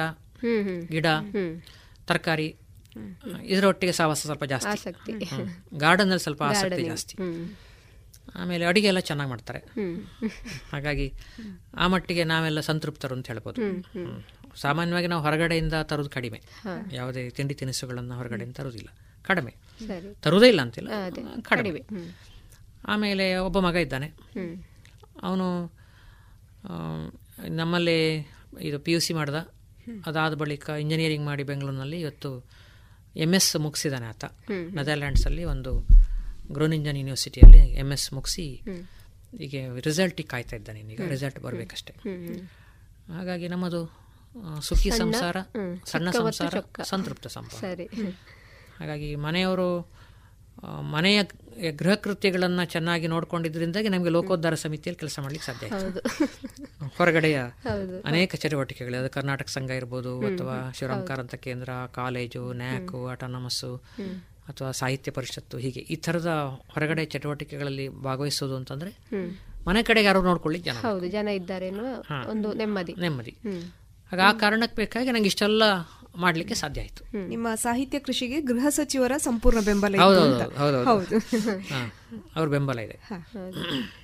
ಸರಿ ಸರ್ ನಿಮ್ಮ ಸಂತೃಪ್ತಿಯ ನೆಮ್ಮದಿಯ ಒಂದು ಬದುಕಿನ ಕಥೆಯನ್ನು ಕೇಳಿ ಅಥವಾ ಒಂದರ್ಥದ ಹೋರಾಟದ ಕತೆ ನಿಮ್ಮ ಬಾಲ್ಯದಲ್ಲಿ ನೀವು ಪಟ್ಟಂತಹ ಕಷ್ಟ ಆ ಕಷ್ಟದ ಕಷ್ಟದ ಅರಿವಿನಲ್ಲೇ ನೀವು ಆ, ಬೆಳೆದು ನಿಮ್ಮ ವ್ಯಕ್ತಿತ್ವವನ್ನು ರೂಪಿಸಿಕೊಂಡಂತಹ ಬಗೆ ಇದೆಲ್ಲವನ್ನು ನಾವು ತಿಳ್ಕೊಂಡೆವು. ತುಂಬ ಸಂತೋಷ ಆಯಿತು. ಹಿರಿಯ ಪರಂಪರೆಯ ಗುರುಗಳ ಬಗ್ಗೆ ಕೇಳಿ. ಈಗ ನಮಗೆ ಗುರುಸ್ಥಾನದಲ್ಲಿರುವ ನಿಮ್ಮನ್ನು ಮತ್ ನಿಮ್ಮ ಕುರಿತಾಗಿ ಮತ್ತಷ್ಟು ಗೌರವ ಕೂಡ ಮೂಡಿದೆ. ಇಪ್ಪತ್ತೊಂದನೇ ಸಾಹಿತ್ಯ ಸಮ್ಮೇಳನದ ಪುತ್ತೂರು ಘಟಕದ ಸಾಹಿತ್ಯ ಸಮ್ಮೇಳನದ ಅಧ್ಯಕ್ಷತೆಯನ್ನು ನೀವು ವಹಿಸ್ತಾ ಇದ್ದೀರಿ. ಈ ಸಂದರ್ಭದಲ್ಲಿ ನಿಮಗೆ ತುಂಬು ಹೃದಯದ ಅಭಿನಂದನೆಗಳನ್ನು ಸಲ್ಲಿಸ್ತಾ ಇದ್ದೇವೆ. ಒಂದು ಮಾತು ನಾನು ಹೇಳಿಬಿಡ್ತೇನೆ ರೇಡಿಯೋ ಪಾಂಚಜನ್ಯ ತೊಂಬತ್ತು ಬಿಂದು ಎಂಟು ಎಫ್ ಎಂ ಸಮುದಾಯ ಬಾನುಲಿ ಕೇಂದ್ರದಲ್ಲಿ ನನ್ನನ್ನು ಕರೆದು ಇಷ್ಟೊತ್ತು ನೀವು ತಾಳ್ಮೆಯಿಂದ ನಾನು ಹೇಳಿದ್ದನ್ನು ಕೇಳಿದಿರಿ ನೀವು. ಅದಕ್ಕೆ ನಿಮ್ಮೆಲ್ಲರಿಗೆ ವಂದನೆಗಳನ್ನು ಸಲ್ಲಿಸ್ತೇನೆ. ಹಾಗೆ ಈ ಮಾತುಗಳನ್ನು ಕೇಳ್ತಾ ಇರುವಂಥ ಎಲ್ಲ ಶ್ರೋತೃಗಳಿಗೂ ಸಹ ನನ್ನ ವಂದನೆಗಳನ್ನು ಸಲ್ಲಿಸ್ತೇನೆ. ನಿಮ್ಮ ಸರ್ವಾಧ್ಯಕ್ಷತೆಯಲ್ಲಿ ಈ ಬಾರಿಯ ತಾಲೂಕು ಸಾಹಿತ್ಯ ಸಮ್ಮೇಳನ ಅತ್ಯಂತ ಚೆನ್ನಾಗಿ ವಿಜೃಂಭಿಸಲಿ ಮತ್ತೆ ಮತ್ತೆ ನಮಗೆ ಅದನ್ನು ನೆನಪಿಸಿಕೊಳ್ಳುವಂತ ಅವಕಾಶಗಳು ಸಿಗ್ಲಿ ಅಂತ ಹೇಳ್ತಾ ಇವತ್ತಿನ ಕಾರ್ಯಕ್ರಮವನ್ನು ಮುಗಿಸ್ತಾ ಇದ್ದೇವೆ. ನಮಸ್ಕಾರ. ನಮಸ್ಕಾರ. ನಮಸ್ತೆ ಸರ್. ಇದುವರೆಗೆ ಪುತ್ತೂರು ತಾಲೂಕು ಇಪ್ಪತ್ತ ಒಂದನೆಯ ಕನ್ನಡ ಸಾಹಿತ್ಯ ಸಮ್ಮೇಳನದ ಸರ್ವಾಧ್ಯಕ್ಷತೆಯನ್ನು ಹೊಂದಿರುವಂತಹ ಶ್ರೀಯುತ ಡಾಕ್ಟರ್ ಶ್ರೀಧರ್ ಹೆಚ್ ಜಿ ಅವರ ಸಾಹಿತ್ಯ ಬದುಕಿನ ಪಯಣದ ಜೀವನಾಮೃತ ಕಾರ್ಯಕ್ರಮವನ್ನು ಆಲಿಸಿದಿರಿ. ರುಚಿಕರ ತಿಂಡಿ ತಿನಿಸು, ಉತ್ತಮ ಗುಣಮಟ್ಟದ ಶುಚಿ ರುಚಿ ಆಹಾರ, ಪಾರ್ಸೆಲ್ ಮತ್ತು ಕ್ಯಾಟರಿಂಗ್ ವ್ಯವಸ್ಥೆಯೊಂದಿಗೆ ಕಳೆದ ನಲವತ್ತ ಎರಡು ವರ್ಷಗಳಿಂದ ಕಾರ್ಯನಿರ್ವಹಿಸುತ್ತಿದೆ ಹೋಟೆಲ್ ಹರಿಪ್ರಸಾದ್. ಗ್ರಾಹಕರ ಸೇವೆಗೆ ಸದಾ ಸಿದ್ಧ. ಇಲ್ಲೇ ಭೇಟಿ ಕೊಡಿ ಹೋಟೆಲ್ ನ್ಯೂ ಹರಿಪ್ರಸಾದ್, ಬಳುವಾರು ಪುತ್ತೂರು. ದೂರವಾಣಿ ಸಂಖ್ಯೆ ಎಂಟು ಒಂದು ಸೊನ್ನೆ ಐದು ಸೊನ್ನೆ ಮೂರು ಒಂದು ಏಳು ಒಂಬತ್ತು ಆರು. ಇನ್ನು ಮುಂದೆ ಮಧುರ ಗಾನ ಪ್ರಸಾರಗೊಳ್ಳಲಿದೆ.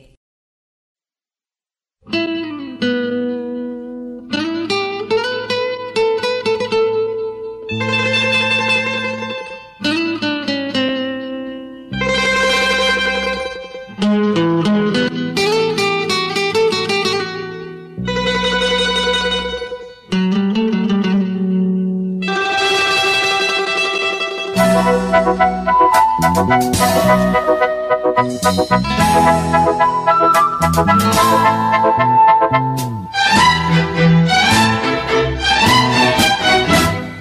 ನನ್ನ, ನಿನ್ನ ಪ್ರೇಮ ಗೀತೆ ಚಿನ್ನ. ಇದು ಎಷ್ಟು ಸಾರಿ ಹಾಡಿದರು ಚೆನ್ನ. ಇದು ನಿಲ್ಲಲಾರದೆಂದು, ಕೊನೆಯಾಗಲಾರದೆಂದು, ಈ ಪ್ರೇಮ ಲೋಕದ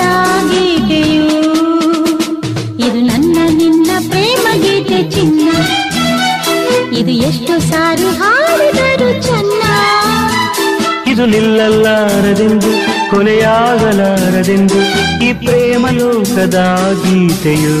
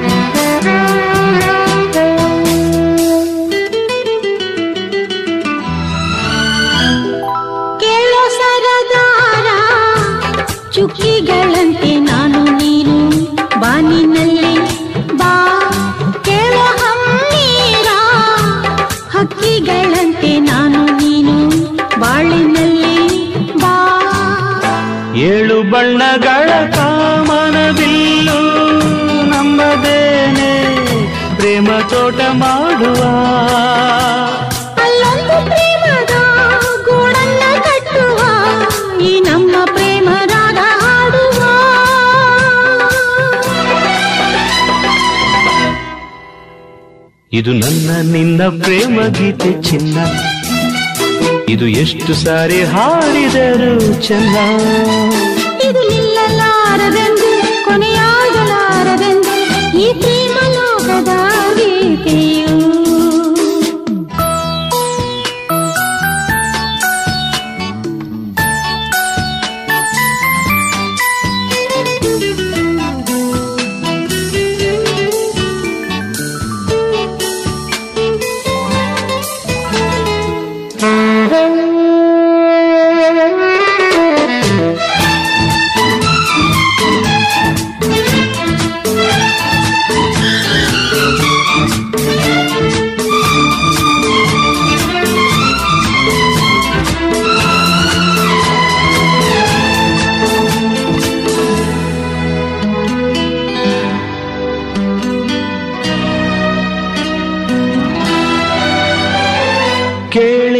ಸಿಂಗಾರಿ ಹೂವಲ್ಲಿ ತುಂಬಿ ಸೇರಿಕೊಳ್ಳು. ಹೊತ್ತು ಇದು ಬಾ ಕೇಳೆ ಬಂಗಾರಿ. ಪ್ರೇಮಿಗಳಲ್ಲಿ ನೀಡಿಕೊಳ್ಳು ಮುತ್ತು ಇದು ಬಾಬಾ ನನ್ನ ನಿನ್ನ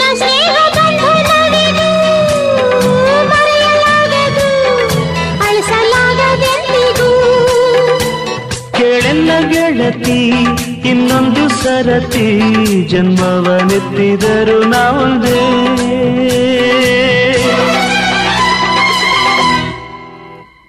ಇದು ನನ್ನ ನಿನ್ನ ಪ್ರೇಮ ಗೀತೆ ಚಿನ್ನ. ಇದು ಎಷ್ಟು ಸಾರಿ ಹಾಡಿದರು ಚೆನ್ನ. ಇದು ನಿಲ್ಲಲಾರದೆಂದು ಕೊನೆಯಾಗಲಾರದೆಂದು ಈ ಪ್ರೇಮ ಲೋಕದ ಗೀತೆಯು.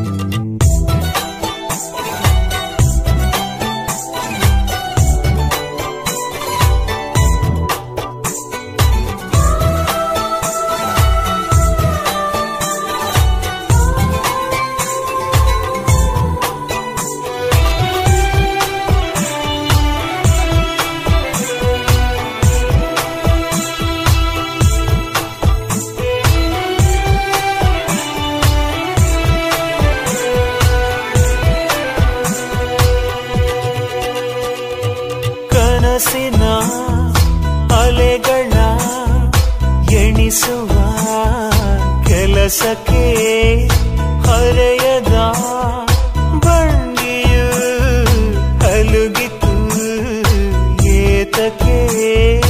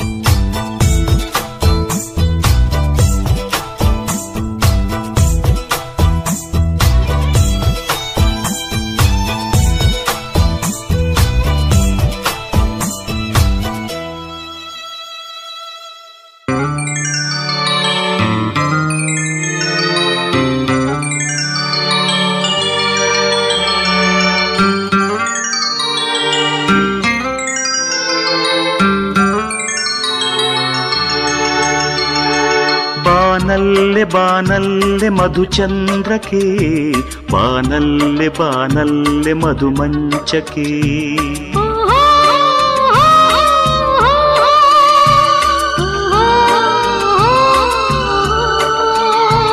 ಬಾನಲ್ಲೆ ಬಾನಲ್ಲೆ ಮಧುಚಂದ್ರಕ್ಕೆ ಬಾನಲ್ಲೆ ಬಾನಲ್ಲೆ ಮಧುಮಂಚಕ್ಕೆ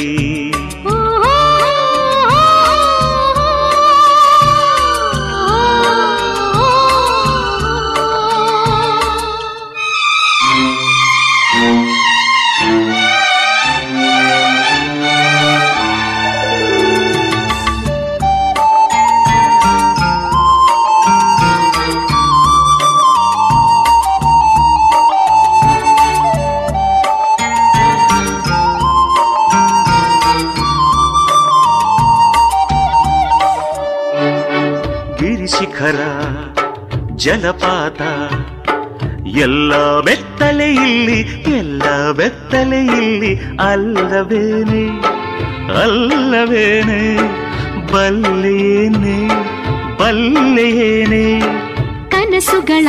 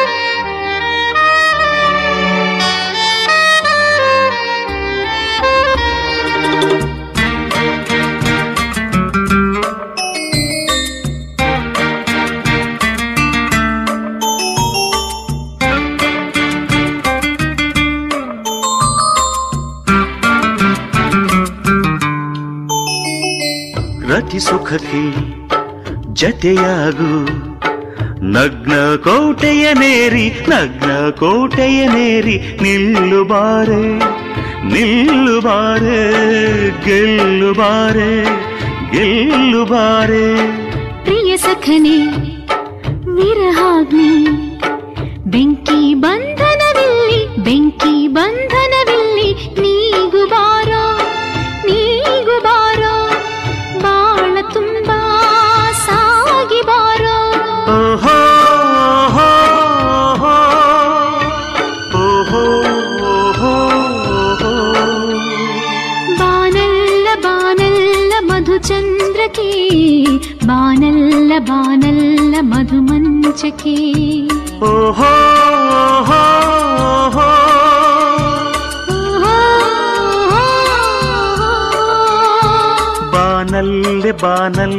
ಮಧುಚಂದ್ರಕ್ಕೆ ಬಾನಲ್ಲೆ ಬಾನಲ್ಲೆ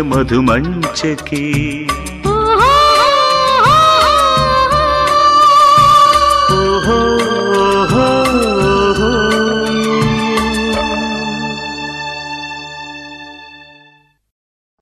ಇದುವರೆಗೆ ಮಧುರ ಗಾನ ಪ್ರಸಾರವಾಯಿತು.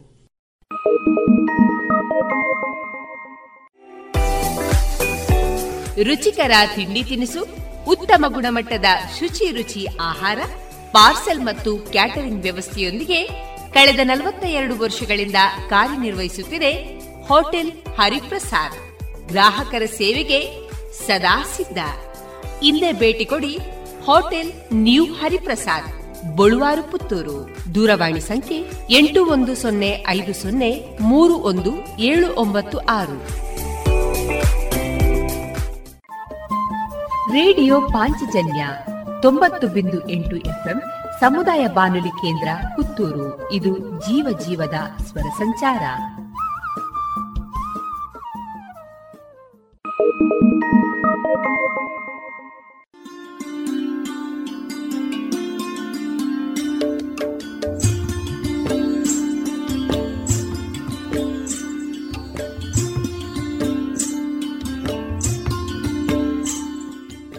ರೇಡಿಯೋ ಪಾಂಚಜನ್ಯ ಸಮುದಾಯ ಬಾನುಲಿ ಕೇಂದ್ರದಿಂದ ನಿಮ್ಮ ಕಾರ್ಯಕ್ರಮಗಳು ಪ್ರಸಾರವಾಗಬೇಕೆ? ಹಾಗಿದ್ದರೆ ನಮ್ಮನ್ನು ಸಂಪರ್ಕಿಸಿ. ನಮ್ಮ ದೂರವಾಣಿ ಸಂಖ್ಯೆ ಸೊನ್ನೆ ಎಂಟು ಎರಡು ಐದು ಒಂದು, ಎರಡು ಒಂಬತ್ತು ಎಂಟು ನಾಲ್ಕು ಒಂಬತ್ತು ಒಂಬತ್ತು.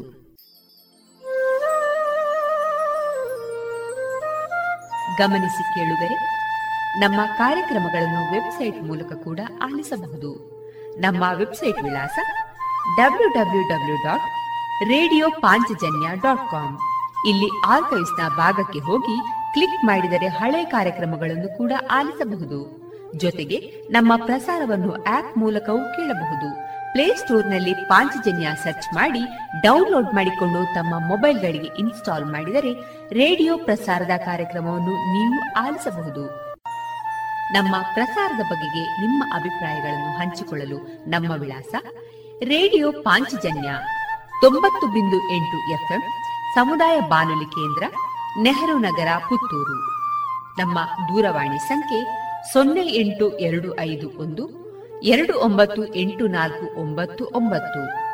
ಇಮೇಲ್ ವಿಳಾಸ radio Panchajanya at Gmail dot com ನಮ್ಮ ವಿಳಾಸ ಮತ್ತೊಮ್ಮೆ ರೇಡಿಯೋ ಪಾಂಚಜನ್ಯ ತೊಂಬತ್ತು ಬಿಂದು ಎಂಟು ಎಫ್ಎಂ ಸಮುದಾಯ ಬಾನುಲಿ ಕೇಂದ್ರ, ನೆಹರು ನಗರ, ಪುತ್ತೂರು. ನಮ್ಮ ದೂರವಾಣಿ ಸಂಖ್ಯೆ ಸೊನ್ನೆ ಎಂಟು ಎರಡು ಐದು ಒಂದು, ಎರಡು ಒಂಬತ್ತು ಎಂಟು ನಾಲ್ಕು ಒಂಬತ್ತು ಒಂಬತ್ತು. ಇಲ್ಲಿಗೆ ಈ ಹೊತ್ತಿನ ಪ್ರಸಾರ ಕಾರ್ಯಕ್ರಮವನ್ನ ಮುಕ್ತಾಯಗೊಳಿಸುತ್ತಿದ್ದೇವೆ. ಆತ್ಮೀಯ ಕೇಳುಗರಿಗೆಲ್ಲ ರೇಡಿಯೋ ಪಾಂಚಜನ್ಯದ ಬಳಗದ ಪರವಾಗಿ ನಾನು ತೇಜಸ್ವಿ ರಾಜೇಶ್ ಮಾಡುವ ಅನಂತ ವಂದನೆಗಳು.